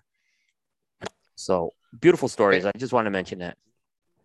I'm I'm excited to see it one day. Um, I, you I have to see it. You would have, of all people, should see, you and Matt Tobacco, I think, and Nicole, probably the people I would say see it. You know, they're, they're doing a fundraiser. They haven't seen this, like, is what I'm saying. You've done things on El Oso, right? But you need to see this, is all I'm telling you. Oh, absolutely. Yeah. Thanks. Uh, thanks for Jay for posting the link to C F C F dot org. Yeah, yeah if, please. Uh, if if you don't know anything about the organization, read Coop's article, read Charlie's. Uh, and read the website. Uh, yeah. You'll be moved by the work yeah. that the Fuente and Newman families yeah. do. And please consider donating. It's yeah. a fantastic cause. And buy those cigars that they have out. The, they yeah. release special the cigars every year. The Toast Across America, buy them because this money's going right in there. Because, one hundred percent. Because, one hundred percent right, Fuente and Newman are funding all the admin costs. So uh, you're getting a great product and you're supporting an absolutely fantastic cause. Uh, thanks to Jay on it. I know Jay talked to me about it as well. Um, and, uh, what more can I say? Uh, I, I can't do it justice, um, as much as, uh, you know, I know next time we get Carlito on, I want to really, ex- now I know so much more about it. There's a lot I can expand on that and the history behind there. Carlito really talked on the, like, I was in the car with Carlito and Jose Blanco, uh, and, uh, they would talk as we were driving. Carlito was giving me a lot of history of the area and everything. It, it was just. Um, great, great to see. Well, Coop, before we jump into the last seg- subject and segment tonight, I want to wrap up this cigar. I know you're yep. a little bit I'm behind. Getting towards the end. I'm, I'm getting towards the end. Yep. Uh, this cigar is finishing incredibly well. There's not very much bitterness. There's not very much no bitterness, char. No harshness. Yeah, no char or anything. Yeah. And the the the, the Bellicoso is just perfectly formed. I'm not, I'm not getting any softness on there. And I tend to be a wet smoker. So yeah. Really, really vastly different than the initial experience, which was a good experience for us. We both agreed with that. This yeah. is a superior cigar. Can't wait to see what an eight, what a year does on this. Um, yeah. Yeah. I, I can't wait either. And here's what I'll say. I haven't done aging experiments on the other sizes, right? But I have smoked these. I have smoked them with age on those other sizes. By far, this one has, this one's progressed the most. Like it, yes. it, now, I can't say it because again, this was the with those cigars we had were new that when we had them, which is a little different when we're doing the aging experiment. But where this they cigar, weren't young, they were new. They were they not young. young. That's what I'm kind of going at. They weren't young, and that's a key thing to say. Um, but clearly, these tobaccos have married, and and, and age has been kind to them. Because um, I guess we're looking at, are we going to do this in June or July? Probably with the one year. But we probably, might. I would say after the P C A trade show. Probably after the P C A trade show, we'll revisit this um, and see see what it is, uh, how it comes out. So, uh, yeah. So, Coop, I, I'm, I'm, I'm officially putting it out. I'm going to I'm gonna finish it. Are you going to light up another cigar or are you going to just keep going? All right, I'm going to light up another cigar. Okay, so I'd do like, you, have a, you have a choice? I do. I have two choices. Okay. So one, and I picked these cigars up both at the Great Smoke. Okay. Uh, they were not given to me. I purchased them. Um, one is the Buffalo ten, the natural. Mm-hmm. And uh, the other one is the Cavalier of Geneva B two uh, Visa Jalapa Robusto Gordo. Okay. So which one am I smoking, Coop? Go go with the Cavalier. You that's a cigar. It. Now that's a cigar I want to talk about. But that's another candidate I have. Is that cigar as an aging one? Ooh, that'd be fun. I have, guess yeah. Um, that may be another one I'm looking at. So that's let's go with that one. Even though you're not going to age it tonight, but you know, just but that's something I was thinking. That was one of the candidate cigars I had next to do. Uh, I'm in for that. Yeah, I had yeah. So yeah, let's go with that one.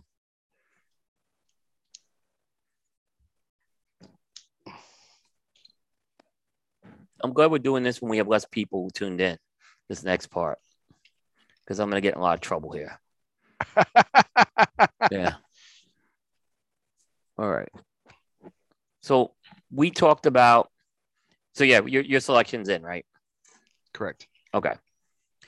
Um. All right. I have a couple of comments, uh, a couple of topics I want to hit, but they're all related to in the, under the category of responsible marketing. All right. Um, while we were at the Great Smoke, a press release came in from Jassim Kral on a Saturday afternoon. And I got so distracted, Bear, and we were so tired and we were having fun. I didn't even mention this to you, right? No, I didn't. Um, and I didn't see it, to be honest. Yeah, I had it. Uh, I looked at it. Um, and, uh, It went up on a couple of websites, and it's, it's the J S K Munchies, the Rocky Road. I think everyone knows about this Rocky Road ice cream uh, cigar right now. And and Bear, no one talked about this on Saturday, and it was up on several sites. Like Aaron had it up. Uh, a lot of a lot of websites had this up. I didn't see anyone comment on Saturday, on Sunday, or Monday. No one said a word about this project. Okay. Tuesday, Charlie Minato writes uh, what's being called now his manifesto by some people. Um, and the shit hits the fan on this. It's not an article. I've heard of it called an article. It's not an article. It's a manifesto. I was going to say it's an, edi- it's, an ed- it's an editorial. It's an editorial. And and by the way, I'm going to say it. I'll be right up front. I am one hundred percent in agreement with most of the stuff Charlie said in that article. Uh, this, it's I'm hard-pressed to disagree. Uh, I made a decision to not cover this story. It's not that I'm not covering J. I, I made a decision not to cover this story because when we talked when we on the last show, I know we we met when this came up. Um, I said media has to have some skin in the game on what we're covering. However, now the story's become more about Charlie's article. Um.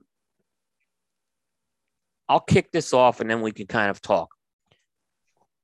I, I've seen a lot of people. Uh, there was a, I want to talk about the, re, there was a, Riste got it, who owns the company, actually got his lawyer to, to issue a statement. And we'll get to that in a bit. But I'm just going to say it very clearly. Um, I think, I think there's no difference what Riste did versus what Ezra Zion's doing. There's none of my, if Ezra Zion's doing waffle cones, Riste's doing Rocky Road ice cream. So, and I've been very critical of of the Rocky, uh, the the waffle cones and the melted ice creams and stuff. Um, I know Riste had this project going for a while. That being said, he did not need to put Rocky Road ice cream packaging on this. He could have done something. I know he's trying to do some unique things with the flavoring and stuff, and I and I applaud him for that. But there's nothing like clearly he was. He was doing some shock with this and he was being that rebel and he was going to buck the system. Right. That's what he is. That's what he is. Right. He stirs Not things up. Appropriate words. Buck the system. From, yeah. Right. Uh, from, yeah. from, from Risty. And, and, and, and, and look, this is nothing against Risty personally. Okay. Uh, because I've said the same thing about Ezra Zion for, for a long time. So why would I, why would I have it? Why would I give Risty any different treatment here?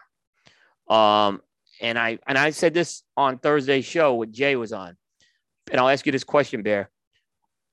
I think uh, I, I, I don't. I was, okay, I said if you looked at Caldwell, if you looked at Ezra Zion, and you look at Pravada, the most dangerous of the three was Ezra Zion. I don't know if you feel differently. I think I heard, I heard you say that. Yeah. Yeah. Um, I, even though they're maybe the smallest batch of the three, um, I just think that this shit has an ability to be seen. It's the most agree. So, and I know Brian had his whole, but we're going to put the Brian thing aside for now. I think he, but I'm just saying, to be fair to Ezra Zion, right? Why would I, why is wrist day stuff any different than Ezra Zion? I can't find a reason for it. So just so I'm clear, what's your what's your question to me? What are you asking me? I was asking you, of those three, which of the three you think is the most dangerous? Like what in terms of the F D A? And we'll it's a take fair, it's a fair yeah. it's a fair question. Yeah. Um, um, and I think I think all three options present a different uh, pose it pose a, a separate issue. Yeah. Um, um, you said something very clear, and it was actually brought up on Primetime as well. That uh, I believe Aaron Loomis made this point, that Ezra Zion's uh, market share and imprint and footprint in the industry um, is very small. Um, they're not present at a lot of, they're not present at P C A shows. They're yeah. not present at a lot of, a lot of these uh, right. cigar events. Like we went to the Great Smoke. They're not in a lot of brick and mortars um, really and anymore. And so their imprint and footprint on the industry is very small. Yes. And I, I'm not so, arguing that. So we'll leave that remark aside. Mm-hmm. Um, um, Charlie had a very interesting comment in his editorial about how he views Risty as, as a businessman, and that he's incredibly sharp, and he doesn't think that Risty is un, unaware of the issues with F D A. In fact, he imploded his knowledge of yeah. and, and, and the threat of what the F D A does in the industry. I think Riste is consistent, has been consistent uh, with Fair point. regards to, to the F D A, because it's, right. I mean, it started with the fuck the F D A slogans, the t-shirts, and then the cigar, and then yeah. he fucked the F D A. He's just right. plain and simple. He's been consistent with that, with that kind of mantra uh, as he's kind of done his, his marketing, and he, as he's, his kind of, as he's, as he's continued to build his brand. So I'll leave that remark there for a second. My my remark about Pravada and Brian is that I think what I think very unfortunately, a lot of the focus on Brian and Pravada has been in this arena specifically, without acknowledging the fact that he does release cigars that aren't in this arena. But there's a lot less than Ezra Zion that he's and done. there's a And there's a lot less. That's what I'm saying. There haven't, so and I think, and I think, yeah, yeah. So, and I think Brian's um, taking some steps to correct that stuff. That's why I'm being, I'm look. There's things I disagree with Brian on, but I think he's taking some steps in a few cases with this. Not one hundred percent, but I think he's taking some. So, so all those separate observations aside, um, I disagree with you that Ezra Zion poses the biggest threat. I think that. I think that there is a, a, almost a, if you call it a tie, because Riste's been very consistent in his attitude towards the F D A, right. and it's. I could say very... Caldwell was the third, but I didn't put J S K in that category. I probably should have added them too. Oh, I oh, I'm so sorry. But that's I, okay. That's, because that's that's no, that's unfair. That's unfair to Riste. Then I'm so yeah, sorry. Yeah. Um. Um. Okay. So then my comment on Caldwell. Um, Caldwell's gotten away from some of this. That's why I'm kind of he, taking him. He has, yeah. and I'll say that, and also the fact that uh, you can't dissuade, you can't separate the two without acknowledging that Caldwell's uh, Lost and Found uh, project is heavily, heavily geared towards supporting charity. So I. I can't say that that's doing harm, especially this, with the fact that he's gotten away with it, uh, gotten away from but it. But he's moved away from like the buttered popcorns. And, right. That's know, what I'm saying. That's so, what I mean, he moved away from that. I, so that's my, so that's yeah, my comment to that. Yeah. So, okay. So back to the original yeah, question. So Caldwell, yeah. Caldwell, uh, Pravada, and, and Ezra Zion. So I will disagree. Ezra Zion's still um, less harmful to the industry. I would say that Robert's efforts in recent and the effort that he makes with what this project actually stands for doesn't pose the serious threat. I will say that um, that that Pravada provo- poses the bigger threat simply because of the volume. And I am talking about literally the volume at which it's advertised and broken about. This Brian wields an incredible influence uh, with the community that he's built. He's done an incredible job right. of building a very, very loyal and rabid and loud fan base. These people are yeah. exceptionally bought into what he has delivered to them, and the the power that he wields with that is unconscionably unconscionably broader than the Lost and Found project, unfortunately, and broader than the smaller imprint that Ezra Zion makes. So in that, my opinion on that is, in that breath, I think Pravada prov- poses the biggest threat because of the volume of which they are speaking at. Um, I'm not calling out his video specifically or anything like that. That's a part of it. That's a very, that's actually a very small part of my point. Yep. Um, and it is, it is, it is proven. It is proven in society and the political landscape, the vocal minority make the biggest imprint on our social conscience because okay. they are loud, and they have to be because they are small. And when when people are loud, people pay attention, and it doesn't always, unfortunately, it doesn't always bring about the positive natures of it. There's a lot of minority topics that get are loud and get brought up, and they get overshadowed because they are small. No matter how loud you talk, they get ignored. This is a this one poses a danger to a very small facet of our industry. We are small. The premium cigar industry is tiny. And because we are tiny, we are vulnerable. And that is something that, yes, Ezra Zion, Pravada seem to ignore and have really cast a spotlight unnecessarily uh, on this industry in a very negative fashion with some of the marketing choices that they make. So um, I've heard I've heard the arguments about what they say, what Brian has said about being fun. And I'm not taking that out of context. I'm not taking that lightly. And I'm not saying it doesn't matter. I think it does. And, but at the same time, you have to look at the bigger picture, and, and maybe they have, maybe they haven't. I don't know. It's unfair for me to suggest that they don't care because I don't know, but the attitude at which they're going about it, and then the volume at which they're speaking suggests that they don't.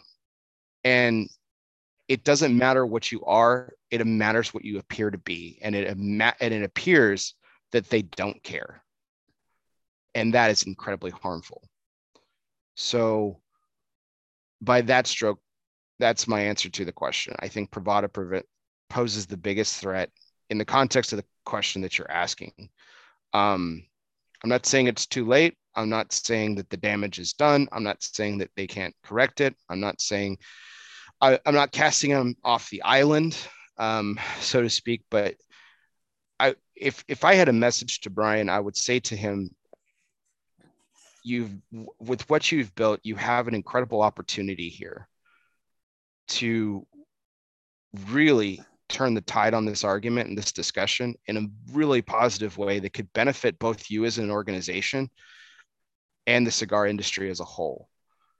Whether or not he'll do that and is completely up to him. Um, but that's, that's, that's my comment. That's my opinion.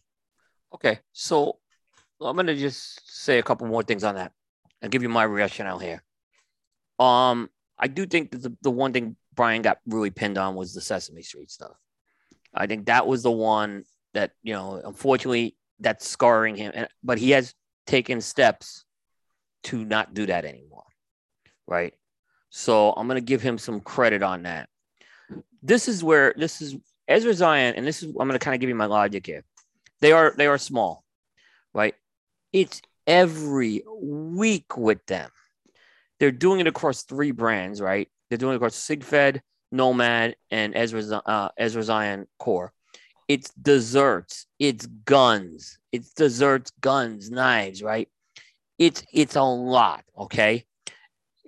Maybe small runs of cigars, but here's where I kind of go. The argument I've heard against for doing this type of stuff is, hey, this stuff is only available in a premium cigar retailer, and you have to be, there's age controls to buy this stuff. You agree, right? Correct. Okay. Same with websites. Okay. Ezra Zion does do some stuff in brick and mortars, by the way, just so you folks know. They do wholesaling. It's not a lot. It's probably not like L C A, but there is enough, right? But that's not what the F D A is looking at. They're not looking at tobacco purchasing. They're looking at usage patterns, right? And they have a misguided perception that kids are going after this stuff. We know it's misguided, right? The problem is when this stuff's appearing on social media, right? It's not age control. Like when, if I go put a picture of the Ezra Zion waffle cone, right? I could put, guess what? A kid could see my Facebook page. They could see my, I'm just saying, they could see this stuff. So it's fueling. They can go F- to your web. They can go to your website. No, they won't, because I don't have the waffle cone on it. Uh, and I've moved away from a lot of stuff, right? That's why I'm not. No, I'm just it, in a general they, statement. They could, right, they could go. They, yeah. Like ha, like ha, like Half Wheel's not age controlled. Coop's not age controlled. Doja's not age controlled. Right, and maybe that's, that's, what, that's my have, point. Maybe, and maybe that's something I have to look at, right? Too, I'm being honest here. Yeah, it's something. So, you know, these shows when we put them out on YouTube, they do get age control. Just so you know, uh, they are locked with age control. So what we're talking about here, there there are controls in there to, to do that. Uh, face our Facebook page on Coop. You have to be eighteen or over to do it, okay? So you don't have to be twenty-one, but you have to be eighteen to look at this stuff. So you got to be technically an adult. So um, that's where I'm seeing. And then what happens is you get some politician sees this, someone in the F D A sees this, and they pick up one of these pictures. Whether it's and the fact is that there's a lot of you know, a lot of this with Ezra Zion, right? Even though it's small amounts of cigars, the F D A doesn't have any clue about that. If they're seeing this stuff, why are we putting, why are we putting, we're making it easy for the F D A to say, you know what, maybe it's time to put plain packaging in and be done with this problem. And that's what, you know, maybe, and Charlie pointed that out in his article. He's not wrong on that, right? So we could debate on which one's which, right? And I, and I, like I said, I think the only one I've seen that, that has not made any attempt to try to mitigate this is Ezra Zion, right? So that's why I'm kind of that's putting fair. them. I think that's, that's fair. Comment. The other, the, they, what did they do? They put out, um, what did they, they put out something the day after, like a chocolate, a, a Snickers bar cigar. You don't think that they knew that Snicker bar, like, wow, we're going to put that Snickers bar cigar out in the middle of this whole controversy. Let's put out a Snickers that says candy bar on it. Like, if that wasn't an F U to the industry, I don't know what was, right? So I didn't do you see Brian- think that okay it's it's clear that Brian is very aware of what's being said about yeah. him and what he's doing. I think he I think, look I'm not I, defending him. I'm just saying I, I I'm not I'm saying, saying you are. I'm yeah. just no just listen yeah. listen to my point. Right. Um it's very he's very aware about what's being said about him and what he's doing. Yeah. Robert Caldwell is very aware. Robert Caldwell's about, trying to separate from some of this stuff. That's he said it. Understood too. Yeah. He, he my point. That's my point. He's a he is aware of it as well. I'm going to talk to Tony about to, this Thursday too. Yeah. To and then to put in another point, um, Riste submitting a statement through his attorney. Also, I want to talk, I want to very, talk about that statement too. Yeah, we're going to we get that. Yeah. Also, very aware of the issue that's being ahead. To your point, Coop, and where I will will will agree with you is, are they is Ezra Zion really aware? They gotta be, they gotta be. I mean, how everyone's talking about this right now. But who's everyone though, Coop? Who's, who's it, okay? So when I say when you say everyone, when's the last time that a the the head of Ezra Zion was on one of our shows or any show or, you know, featured in a magazine article or reviewed in one of these publications, like they Snob haven't, and or, they haven't. I, I okay. get what you're saying, and I get what you're saying. Brian's kind of unfortunately out there. He's very, you know, visible. Yeah, I, I get what so, you're saying, but the I'm just saying the product's still around. I, yeah, and I, and I, this isn't a comment about Brian or, or Robert Ariste right. necessarily. It's my comment about you're talking about Erza Zion being like, I just don't know if there's. The imprint is so small, but and yes, it's constant, and but I, I just don't, I just don't think, I just don't think they're aware of it. I just it, don't. Is a politician or an F D A employee likely to watch one of Brian's videos, or are they likely to see a, a photo of a cigar? Well, what video? He took it down. Lot, let me say he has a lot of videos. I mean, he's talked about these projects on videos. Um, okay, fair. Yeah. Um, Which okay, he took the video down. All right, I, you know, it's his, that's look. We had to edit out a piece of Brian. I'm not going to criticize Brian for that. We edited a piece of, of his interview out. Um, I I did. So, you know, I'm not I did, I'm not going to criticize him on that. Right? It probably was the right thing to do. Right? But um, but I'm just saying, this is. I think that that this is not like Ariste coming out with this. Why? Why come out with what is? Why come out with this in the middle of this whole thing? And then I understand he worked on a, a like this is some stuff he's doing that's innovative in terms of flavor. I understand that, right? Sure. He could have called this thing anything else. He could have packaged this up a different way. And guess what? He would have made his base very happy. That's my point on it. This he did not have to go down this route. And when we get into the the, the, the letter from the, I have a lot to say on the letter okay. um, with that as well. So let me make up my point at that because I was I, yeah. I I misinterpreted the question and I was talking about Ariste for a second. So let me finish uh, my point on Ariste and then sure, we can talk sure. about the statement. Yeah. So again, uh, so to Charlie's point in his editorial, he was commenting on on on Ariste's um, business prowess, which I one hundred percent right. agree with. Right. I think, and I actually made this. I was actually a guest on on on Dojo, and I can't remember the context of the question, but I remember saying that I don't think Ariste is very long in this industry because I think Ariste is going to be on to bigger and better, well, bigger and better being being subjective and yeah uh, thing, but he's going to be on to bigger things. Like Ariste is an incredible businessman. Uh, he's incredibly savvy. Uh, he he sees things uh, in a completely different way than you and I do when right. it comes to cigars, when it comes to business in particular. So um, you're right. Did he did he have to do this? I I, I don't know. Um, I I don't know if he had to. I I think that he could, but I think I I think his motivation behind it is different than some other of the players that we're talking about. Um, in the sense that yes, it's it's it's monetarily motivated, um, but it's it's also about this very consistent effort that he's been on and this this trail that he's been on for a very oh, a long a good long while. He's a rebel. He's a rebel. He's, he's, he's a, a rebel he, in everything yeah. that he does. He's a rebel in business, and and that's what's made him successful. Yeah, I mean, call it what it is. That's what's made him successful. Yeah. Uh, the Nugs was in was a a project that really took this industry by storm. So. so outlandish and so rebellious, he wasn't allowed to sell it on the trade show floor. Remember that. But that wasn't P C A, I P C B R. That was Vegas that told him that. It doesn't matter who it was. I'm just yeah. saying he wasn't allowed to now sell they, it.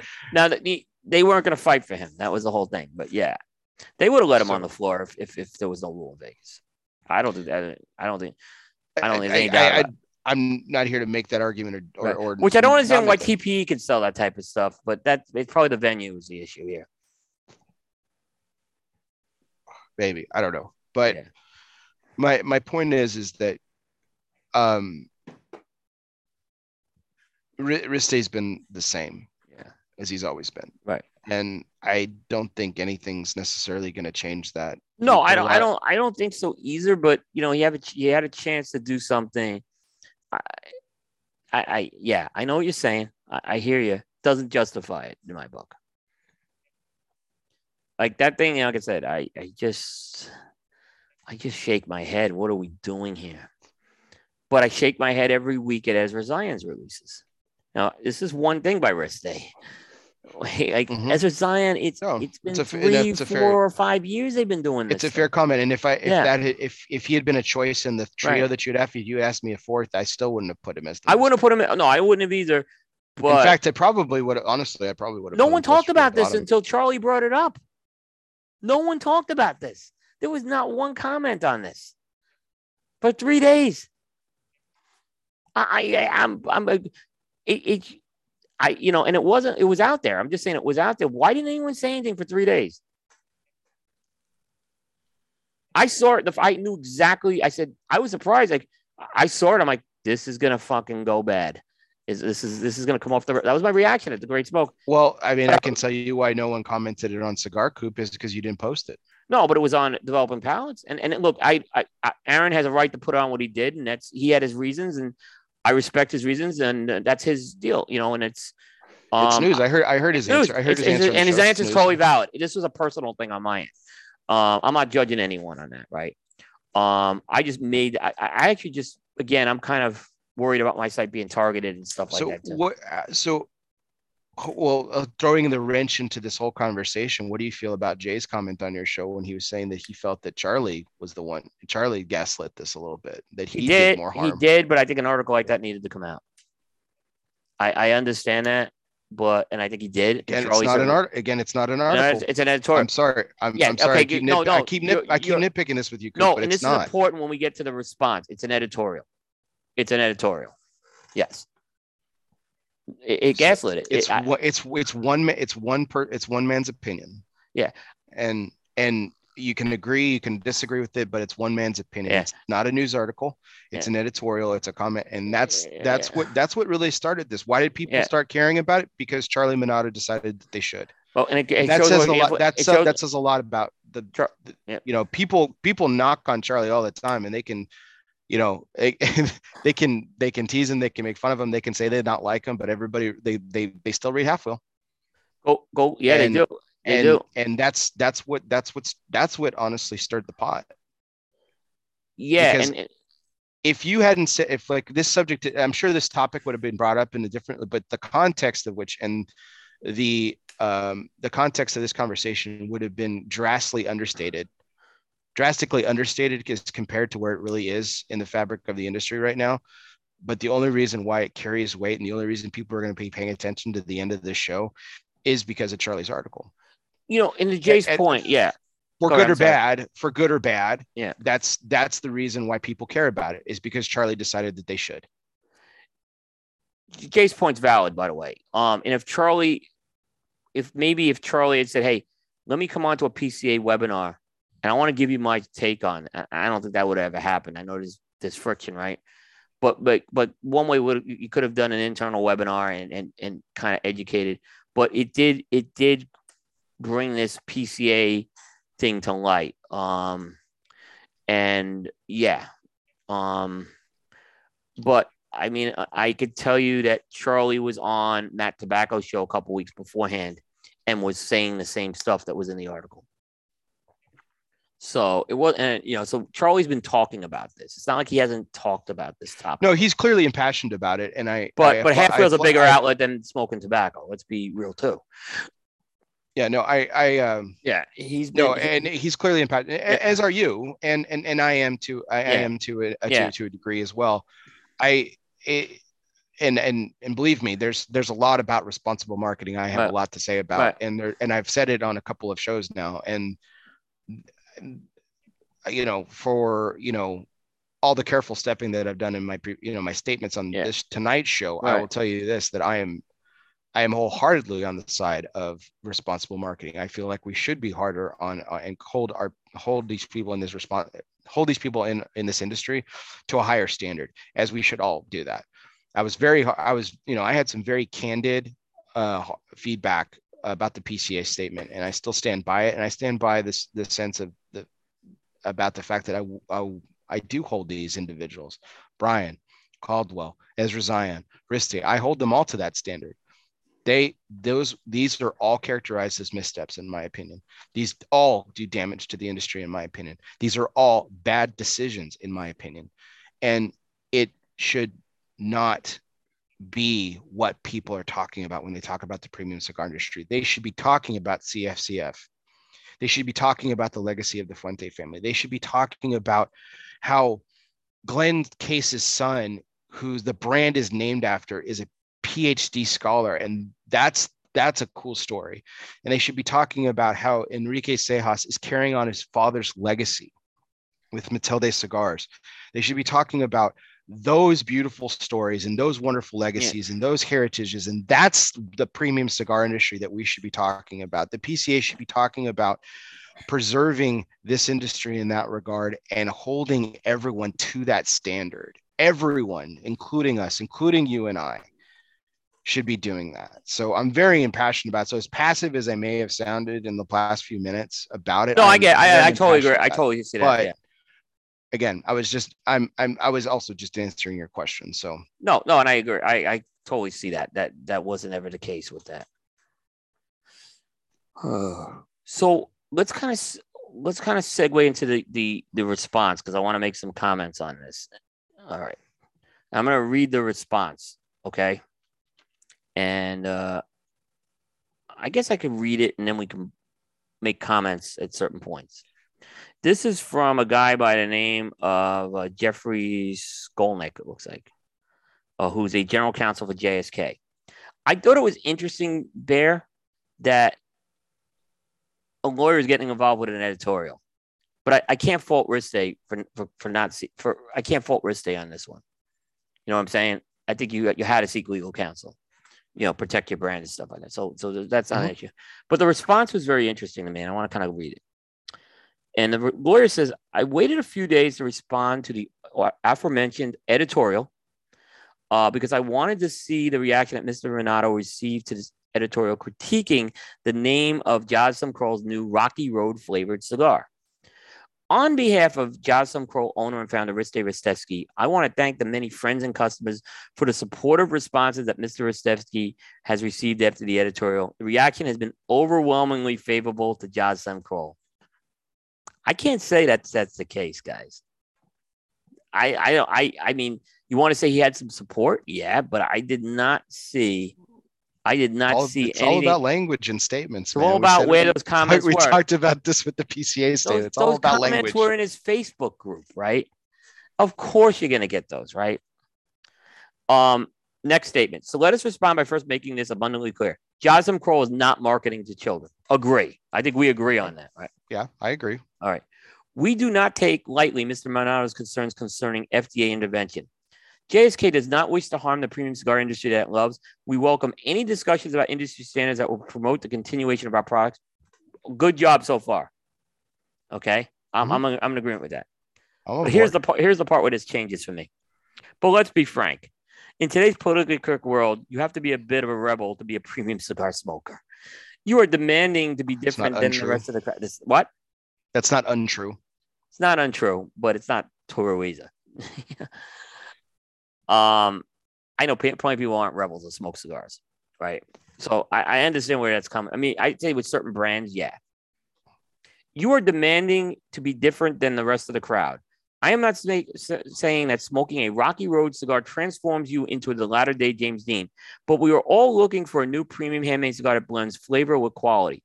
That is not what Jocelyn Crowell and Riste Ristevski are trying to accomplish. That is what that is what Jocelyn Crowell, you said, not, was not. Oh, I'm sorry. That is what Jocelyn Crowell and Riste Ristevski are trying to accomplish. Correct. Creating a product that enhances the smoking experience and trying something new. Sometimes you feel the need for the flavor of toffee, vanilla, baking spices. So you smoke Jocelyn Crowell's Red Night. Sometimes you feel like a nut and you smoke the Rocky Road. This is where I'm like, okay, I'm not disagreeing with that, but that's, I don't think the issue is with seeking flavor. All right. This is a packaging issue, plain and simple. This is not about the cigar. That's where I'm like, where I'm like, I'm not agreeing with this. You know what I'm saying? Sure. Yeah, I'm, I'm with you. I'm with you. Okay.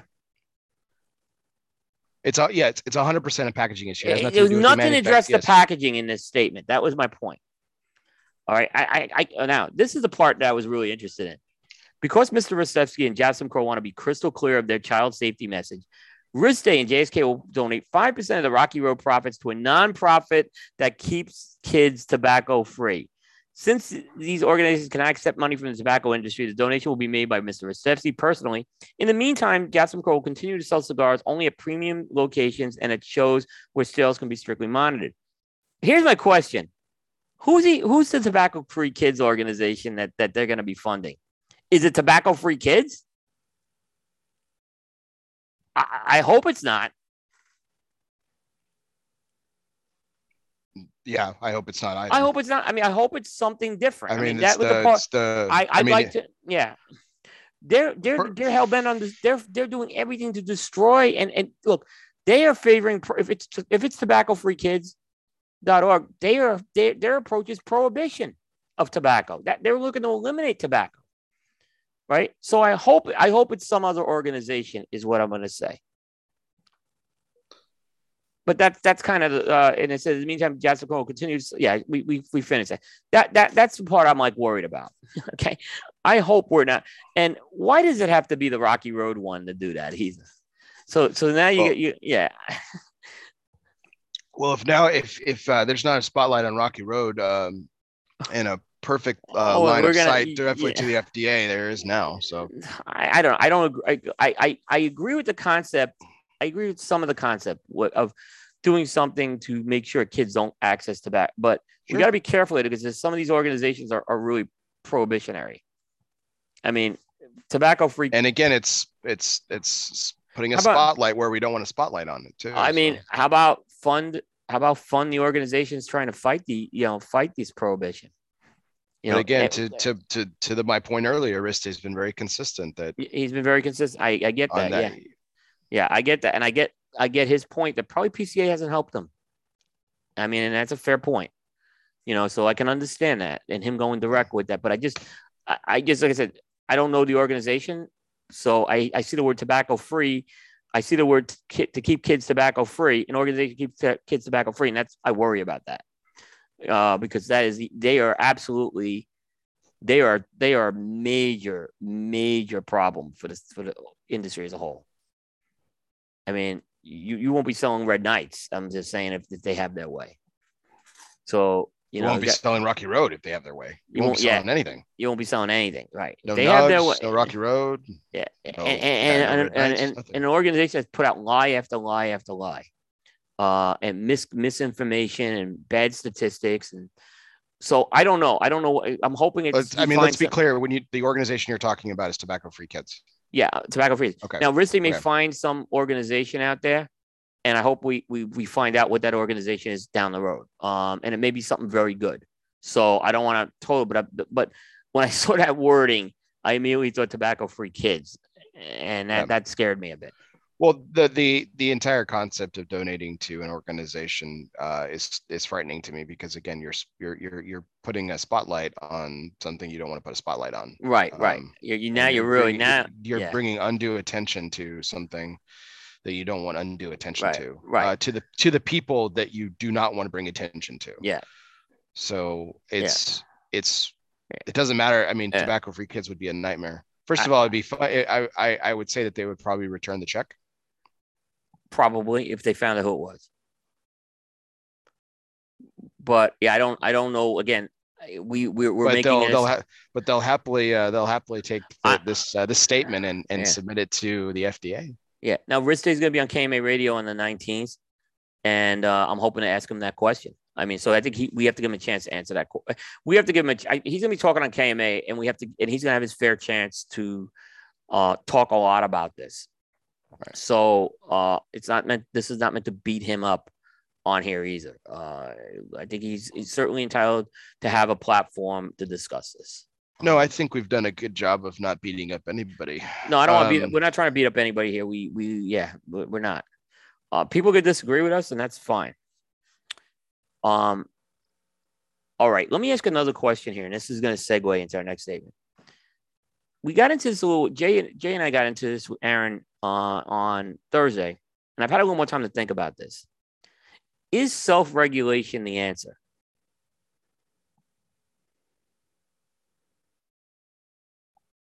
It's a loaded question. I that's a that's a loaded loaded question, Coop. Yeah, it's a loaded um, question. It is a loaded question.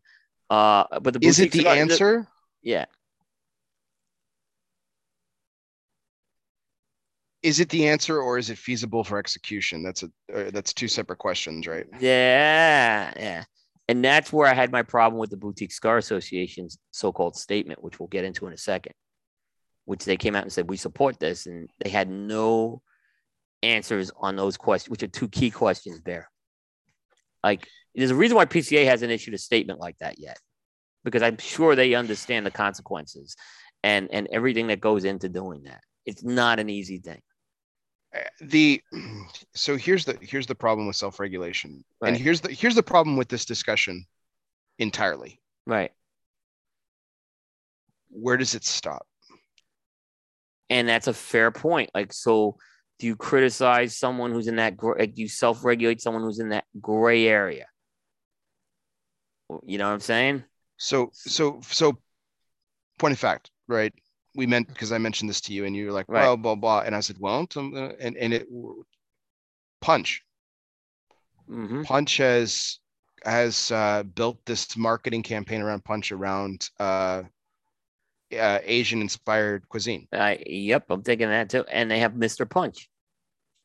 And they've gotten away from Mister Punch in, in, in recent years, but the, this, this Asian this Asian cuisine inspired yeah. Uh, yeah. campaign that they've yeah. been on for the last right. few years.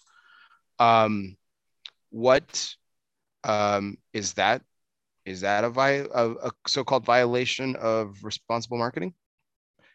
It's gray. Uh, I mean, it's, it's, it's you're in that okay. clear gray area, right? I, so, I okay, see it so both where, ends. So where does it start? Where is the line? Where's the line? Yeah. So you can say, okay, munchies, candy bar, Snickers bar, waffle cone, bad. Chinese food, you know, right, Sunday gravy. Like, I okay, mean, oh, that's good. Like, so who determines that line? That's that's the problem with self-regulation. Is like, okay, so who who's in charge of drawing the line? It's the same. So it's the same argument, flipping it. It's the same argument about P C A as P C A. Excuse me, Freudian slip. F D A and regulation, right? Yeah. Where do where do they draw the line? They draw the they they draw the line with tobacco being the common denominator, and we've had we've exhausted this argument on the show, Coop. You can't you can't yeah. do it. You can't so, do it. So how can we say that we can self-regulate? Because we can't. Now, Jay made a good point on the show Thursday. Don't let these guys into the trade show. Don't let these products be exhibited. And if they violate it, you don't let them back in the trade show. What products, but, though? Which but that's products? That's where the problem is. That's why I started thinking about this. The problem is, where do you draw that line? Do you draw the line at the Chinese food? That's uh, that's a fair. That's exactly where I was thinking. Well, um, Punch won't be at the trade show, so that's an easy call. Okay, um, uh, a bad example, but um, but there's others, right? Uh, no, no, no, no, no. It's like let's I said, go Viaje and jalapeno. Okay, okay? So uh, that's well, where you know, you know, how many kids are eating? Yeah, there are. You know, there are yes, and there are a lot of industries that self-regulate. Yeah, Jay, you've made a really valid point of that. Um, this, those this are is, those the so those are all industries that are vastly larger than the premium cigar industry, and it should be easier than with the premium. You think it'd be easier, right? Is it? No, but I mean, Aaron made the point. Well, it, is to, it? Have, no. Well, hold on, hold on, hold on, hold on. Uh, that's a that's a that's a bold statement there, Coop. Because we're smaller, it's easier. It should be. How? Why wouldn't that be the case? Help me. Okay, uh, we've talked about the size of the premium cigar industry. If you exclude, let's just say, let, let's if you exclude Ezra Zion off this industry, that is a vastly larger percentage of an industry, albeit small. That is a vastly larger percentage than than taking a uh, he mentioned financial planning industry, right? Uh, than taking um, a, a financial planning firm uh, out of the, by by regulating a self uh, uh, you know a financial planning firm out of that industry. It is a vastly greater percentage. Okay, so we're okay. smaller. It's harder because yeah. if we say no to somebody, it's taking it is taking a large a larger sum of money out of the fight for P C A to fight these to, to fight the F D A, because we're already a small industry. If you exclude anybody, it's a it's a vastly larger percentage ratio wise than any of those industries that Jay mentioned: lawyers, financial planning, doctors, realtors. They all self-regulate. And it's a great point, but I'll disagree with you, Coop. That is a that that. I'm I'm, I'm still not... a small a small a small industry does not make it easier. All right, I, I it makes it makes it I'll, easier I'll, to enforce. It makes it easier to enforce if that's what you're saying. Yes, that's it what I was talking easier. about. I'm talking more about enforcement. Okay, it makes it easier to enforce, but it, to to what to what yeah. to what end? Yeah. Is the industry is the industry okay? Is the industry better off or, or better off um, without these people supporting the industry? Because of because of some of the choices that they've made. I don't. I just don't know what you're gonna do. Like I don't question. know what you're gonna because again, Aaron made the point. You know, you have you have tobacco growers, you have tobacco factories, you have brands, you have distribution channels. Um, you have. Um, I'm leaving something out, right? I mean, there's a point. Like the only way, the only way you solve it is, like I, I, one of these, like I noticed someone recently turned down another company to uh, to make their cigars because they were concerned about some of this stuff, right? But unless you, unless, unless you kind of choke it that way, I don't, and, and I still don't think that's the answer. Like we could, we we could say, all right, these factories can no longer make it. These companies will find another factory, whether it's in Panama, Costa Rica, in the D R. They'll find some small factory to make it, right? And oh, guess what? They'll, they'll they don't need to put bands on it, right? They'll put uh they'll put it in a Mazo. They'll create a sticker, right? And guess what? They're still gonna be doing what they're doing because most people buying these cigars aren't concerned about factory and stuff like that. You know, like an Ezra Zion, like no one knows where Ezra Zion cigars are being uh made. You know what I mean? You know, no one has any clue. So I think it's a tough, I think this is where it gets to enforcement. It's a tough thing. The other thing I'll say, Bear, is I hear this argument and I just want to scream when I hear it. Well, it, it's it's what I call the Alan Rubin argument, the fake Alan Rubin argument. Like he'll always like justify something wrong by saying someone else is doing something wrong. In particular in sports, he does this a lot, right? So all right. So I hear this all the time. Well, well, the beer industry's, you know, why why are they not picking on a beer? First of all, different product, different regulation. Second of all, they're, they're not in the, I use the word crosshairs. They're not in the crosshairs yet. We're in the crosshairs right now. Well, I also, I mean, it, at risk of using this word again, it's also, they're also irrelevant to the argument. It's the same thing we talk about. It's irrelevant. We, how, it's irrelevant. It's, it's how cannabis always gets lumped into the cigar. Yeah, like, well, just, if people can smoke weed, well, right, we, okay, yes, I'm, I'm with you. I'm, I'm just as frustrated right. about that. How people, you know, demonize cigars right. and tobacco use, but yes, people can go smoke pot wherever they want and do whatever they want. Yes, that that's a fucking travesty and that's stupid. I'm with you one hundred percent. It's yeah. irrelevant to the argument. It's irrelevant to the point.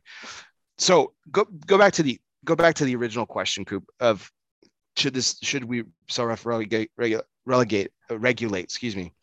Um, yeah, I mean, should we? Yes. I, I mean, I, I'm I'm not.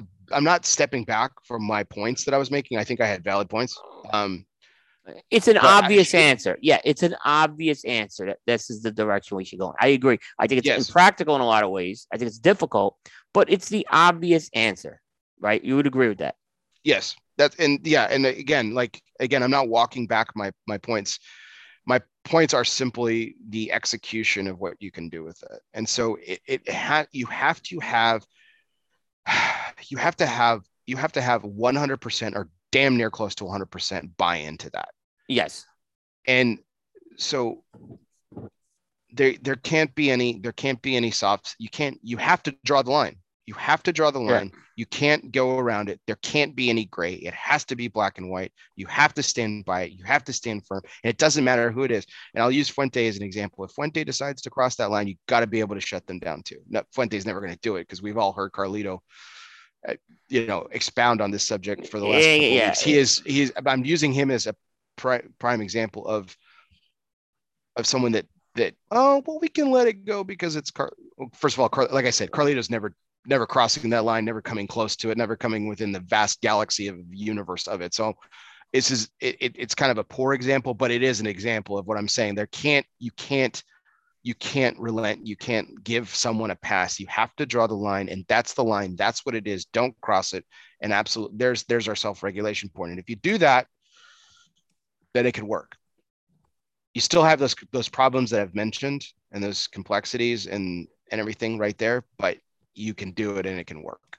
So, and yes, Skip, that line right. line should have been drawn a long time ago. You're absolutely right. Yeah. Okay, I think we're agreeing on that one. All right, so I took some heat this week, okay, from the B C A. You're always taking heat, Coop. From the Boutique Cigar Association. In a couple, in a couple areas, I was very critical of of how they hand how they. I'm not even smoking. I lost my voice. That's I, I did not think they handled this well, okay, with their response and how they communicated it. And then I'll give a second example. So they, first of all, they put up a statement. They put up a statement on Charlie's article. Basically, it implies something about self-regulation. And then the statement's taken. It's linked to a bunch of groups and web pages, and then it's taken down. Right? And then they come back up and they basically said, we met as a board and we favor self-regulation. And interesting is they didn't, it was like, well, okay, what are you doing about it, right? Do you have a plan to do something about this? Are you working with the P C A on this? And I'm sorry, I have a problem taking those guys. And I said this, and I maybe was a little unprofessional the way I communicated it, but the communications from the B C A are constantly like that. There's shit going up on their Facebook page. It's taken down. They do a video. They take it down. It's time and time again. And I made the statement, like, how can I take these guys seriously anymore? I, I don't understand how I can take it seriously. And, and, and I got this whole thing. And I got a whole thing from the, the board chairman, Armin Kaperlian, who he called me out for being a little unprofessional. I'll say this. I apologize for being unprofessional. I was, right? But I don't think my point's invalid. And, he, and he's saying, well, we meet as a board and we take this, blah, blah, blah. And then I found another example coming up where they did they did the same. Sh- they did a really bad thing, I thought, this week following so that. Right? How, oh, wait, let's back up here. So how are you unprofessional? Well, because I called them a joke. I said they're a joke. I said I can't take them seriously anymore. Okay, that's. But I think I, I used the word. I think comment. My wording could have been ba- better. I'm going to be honest. My wording could have been no, better. That's fair. I, and I that's apologize. Fair. But my point is, I can't I, I can't take something seriously from a from I don't understand. Are, are you a trade association? And Jay made the comment to these guys. You're a trade associate. You, or, you, you know, people take your information you're taking seriously. Right. Like, how do you how do you do, you know, and I, I'm sorry. I, I, I question this. And then, Bear, you know what they do? Then yesterday, did you see the statement about uh, F D A bans flavored tobacco? Mm-hmm. Completely wrong. So they put up a statement, right? And it was changed like three times. And it says, today the F D A announced a ban on all flavored tobaccos. This includes machine-made cigars, cigarillos, and handmade flavored cigars. The decision, and that was announced today by the F D A. The Office of Regulations and the Center for Tobacco Products will announce how the rulemaking process works. Stay tuned for more information. I understand that second paragraph, but what did you put in the first paragraph to kick off your thing? Today, the F D A announced a ban on all flavored tobaccos. And I, I said, are you kidding me? Like, how do you put, and, and Jay called them out. I called them out on this. Like, like you can't do that, right? First of all, I don't know who's so to doing be, it. So to be clear, the F D A did not announce a ban on flavored tobacco. No, they didn't. They they they basically okay. pointed to, a, look, they are going to be announcing something on this. Okay. That was already announced a couple weeks ago. They had a webinar with their intent to do this, right? Um, but this is still going through the rulemaking process, right? And it's it's not come out yet, right? Um, it's not it's not come out yet, right? It just they haven't done this yet. Um It's going through some of the internal agencies right now who are reviewing the rulemaking, but they haven't made that, right? And oh, by the way, when I finally said something to them, and then they changed their message again, like they took that statement off today.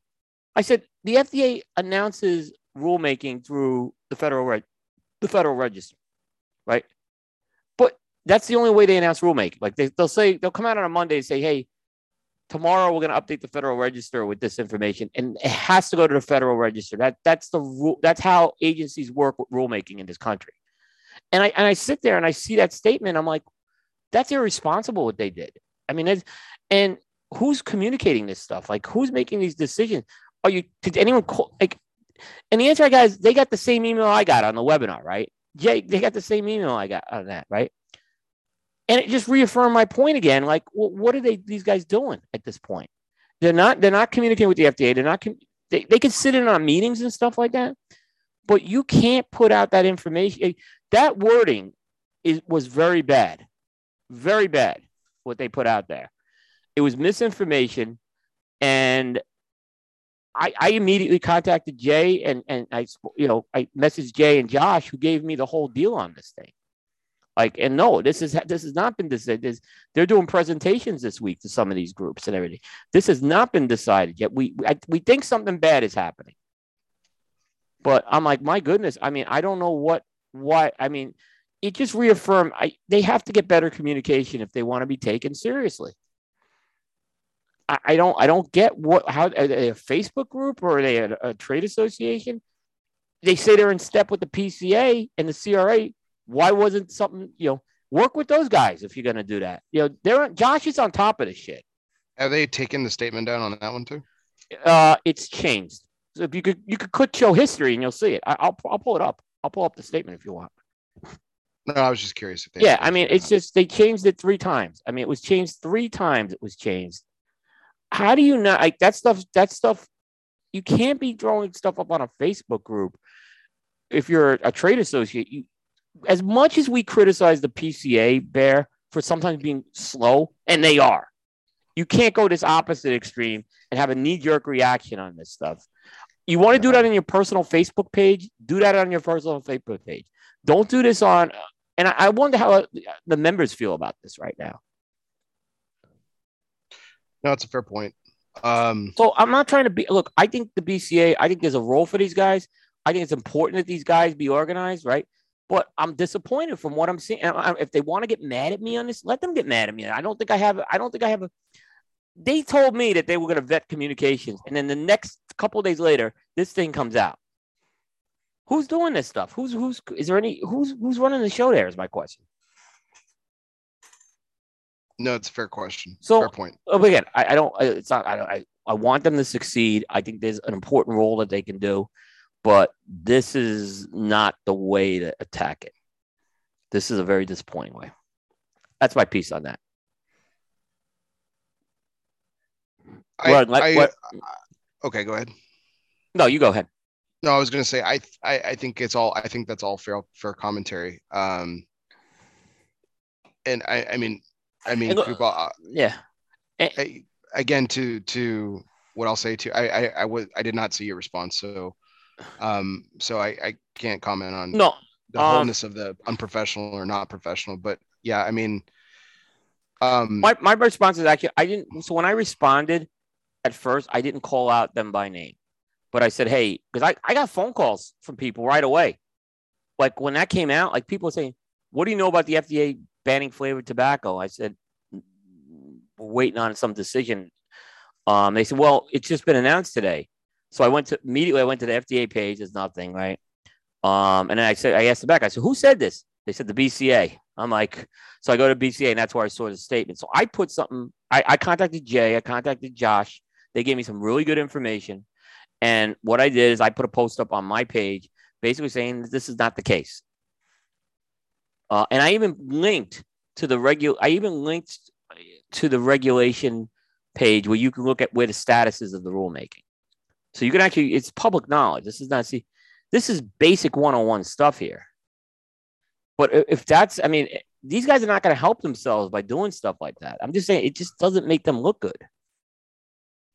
Well, there's a way to get in front of stuff and, you know, printing misinformation. Now, now, th- th- now Gabby Caffey, who's part of the B C A, is going to be on K M A this weekend. I'm going to ask him some questions on this if I have the opportunity to do that. I'm like, look, I think this is, I don't think I'm being, on. I don't think I'm being, was I a little unprofessional the way I, I posed it? Yes. I, I'm going to be com- completely honest on that.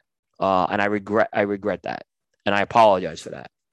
But uh, you know, but my premise is I'm not apologizing for. The communications are atrocious with that. We we bitch about P C A. That, that this ain't the answer either. I know, man. I'm fired up on this right now. No, and I, I think you I think you should be. I think we all should be. Like, you know, the printing of misinformation is is is is in poor judgment by any organization that claims to be an authority on what's happening in this industry. So it, I mean, can you imagine? Can you imagine the shitstorm it would have happened if the P C A had made a similar statement, or C R A? Oh my God, I thought the same thing. I thought the um, same thing on this. And and you're right. Like we we we often criticize the P C A for speed, um, but um, there's also a balance to everything too, right? Like you can't have a knee-jerk reaction to something when you don't have all the facts, and then also print misinformation. So when when they put out the statement, I, I guess we don't know the answer to this question, but this would be the question I asked: like, where did they get that information? They got an email from the F D A on a seminar that was explaining their intents to the seminar. Just explained the intent to, to basically they want to ban. And we know that there's an intent to ban flavored tobacco, but it didn't say the scope of it. It didn't say when it's happening. It didn't say if there's exceptions. Um, it said nothing. It just said, like, today the F D A banned premium tobacco. Yeah. No, they could have brought better attention by saying the F D A is meeting about this, and right. And hey, instead, look, we're we're, we're going to be we're, we're going to try to have discussions with them. Uh, that's the way you go about doing it. But this was a they created an alarmist attitude, which as a well, trade association, it's not your job to be alarmist. It's ain't your job to be the opposite. Well, aware awareness would have been good. The call there should have been a call to arms about it in an accurate way. Like, they're meeting about this. Call your congressman. Call, call you call, right. And, and look, and, I'm not saying they shouldn't say anything on it, but exactly. No, my- no, no, no, no. Yeah. So I mean, if listen, if if the B C A wanted to do some good in this matter, what they should have done is do uh, worked with the C R A and worked with Josh and Glenn uh, at P C A as well to get the ball rolling and the pieces moving in the right direction about who to contact, because this is a huge threat. This is a huge issue that we need to be talking about, but we also, like you said, we don't need to be alarmist about it, and we don't need to be pitting misinformation. Right. Because now when people are reading that, to anyone who's reading that, the fight's over. Right.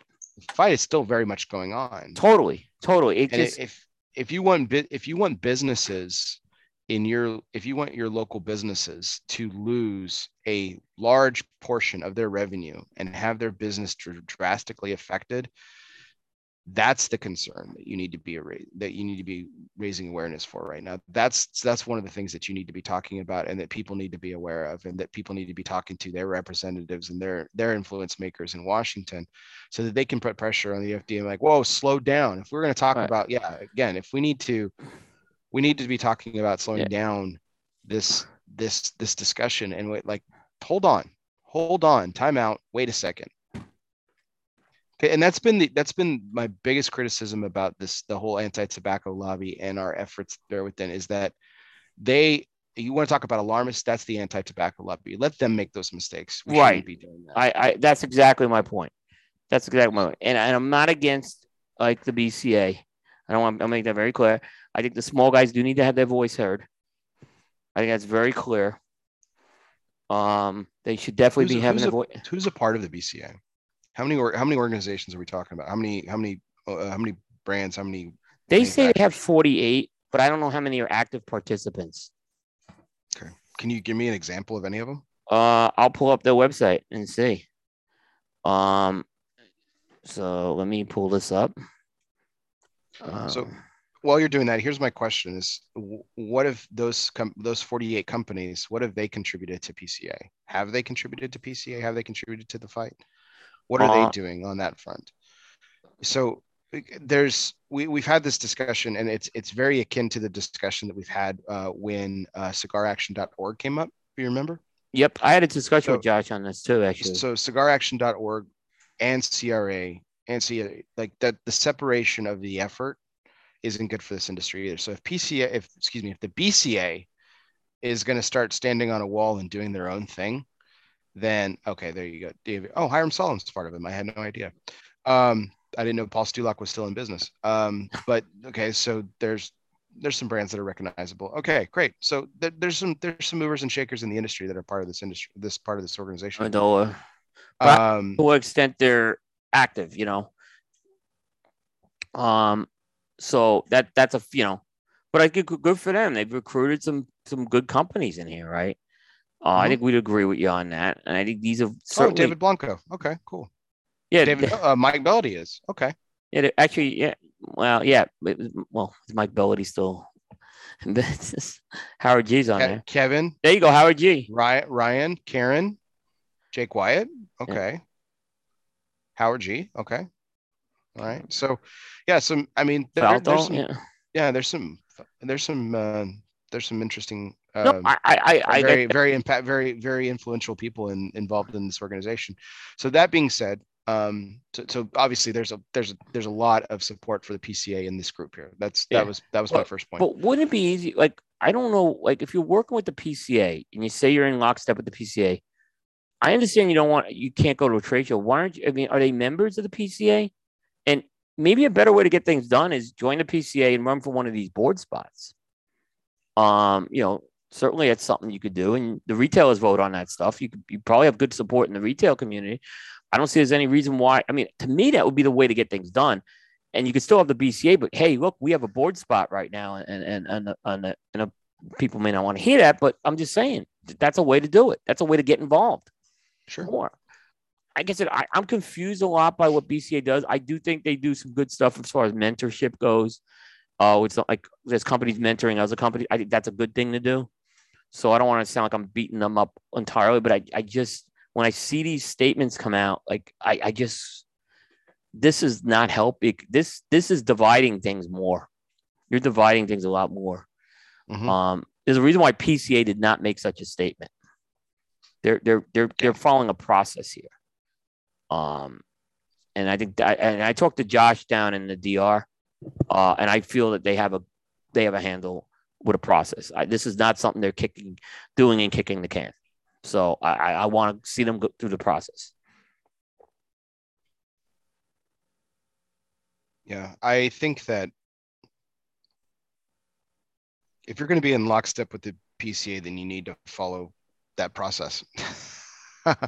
um, you can't go rogue on certain things like that. You can't be the alarms again. Let, let, let them, sh- let, let our opposition show their hand.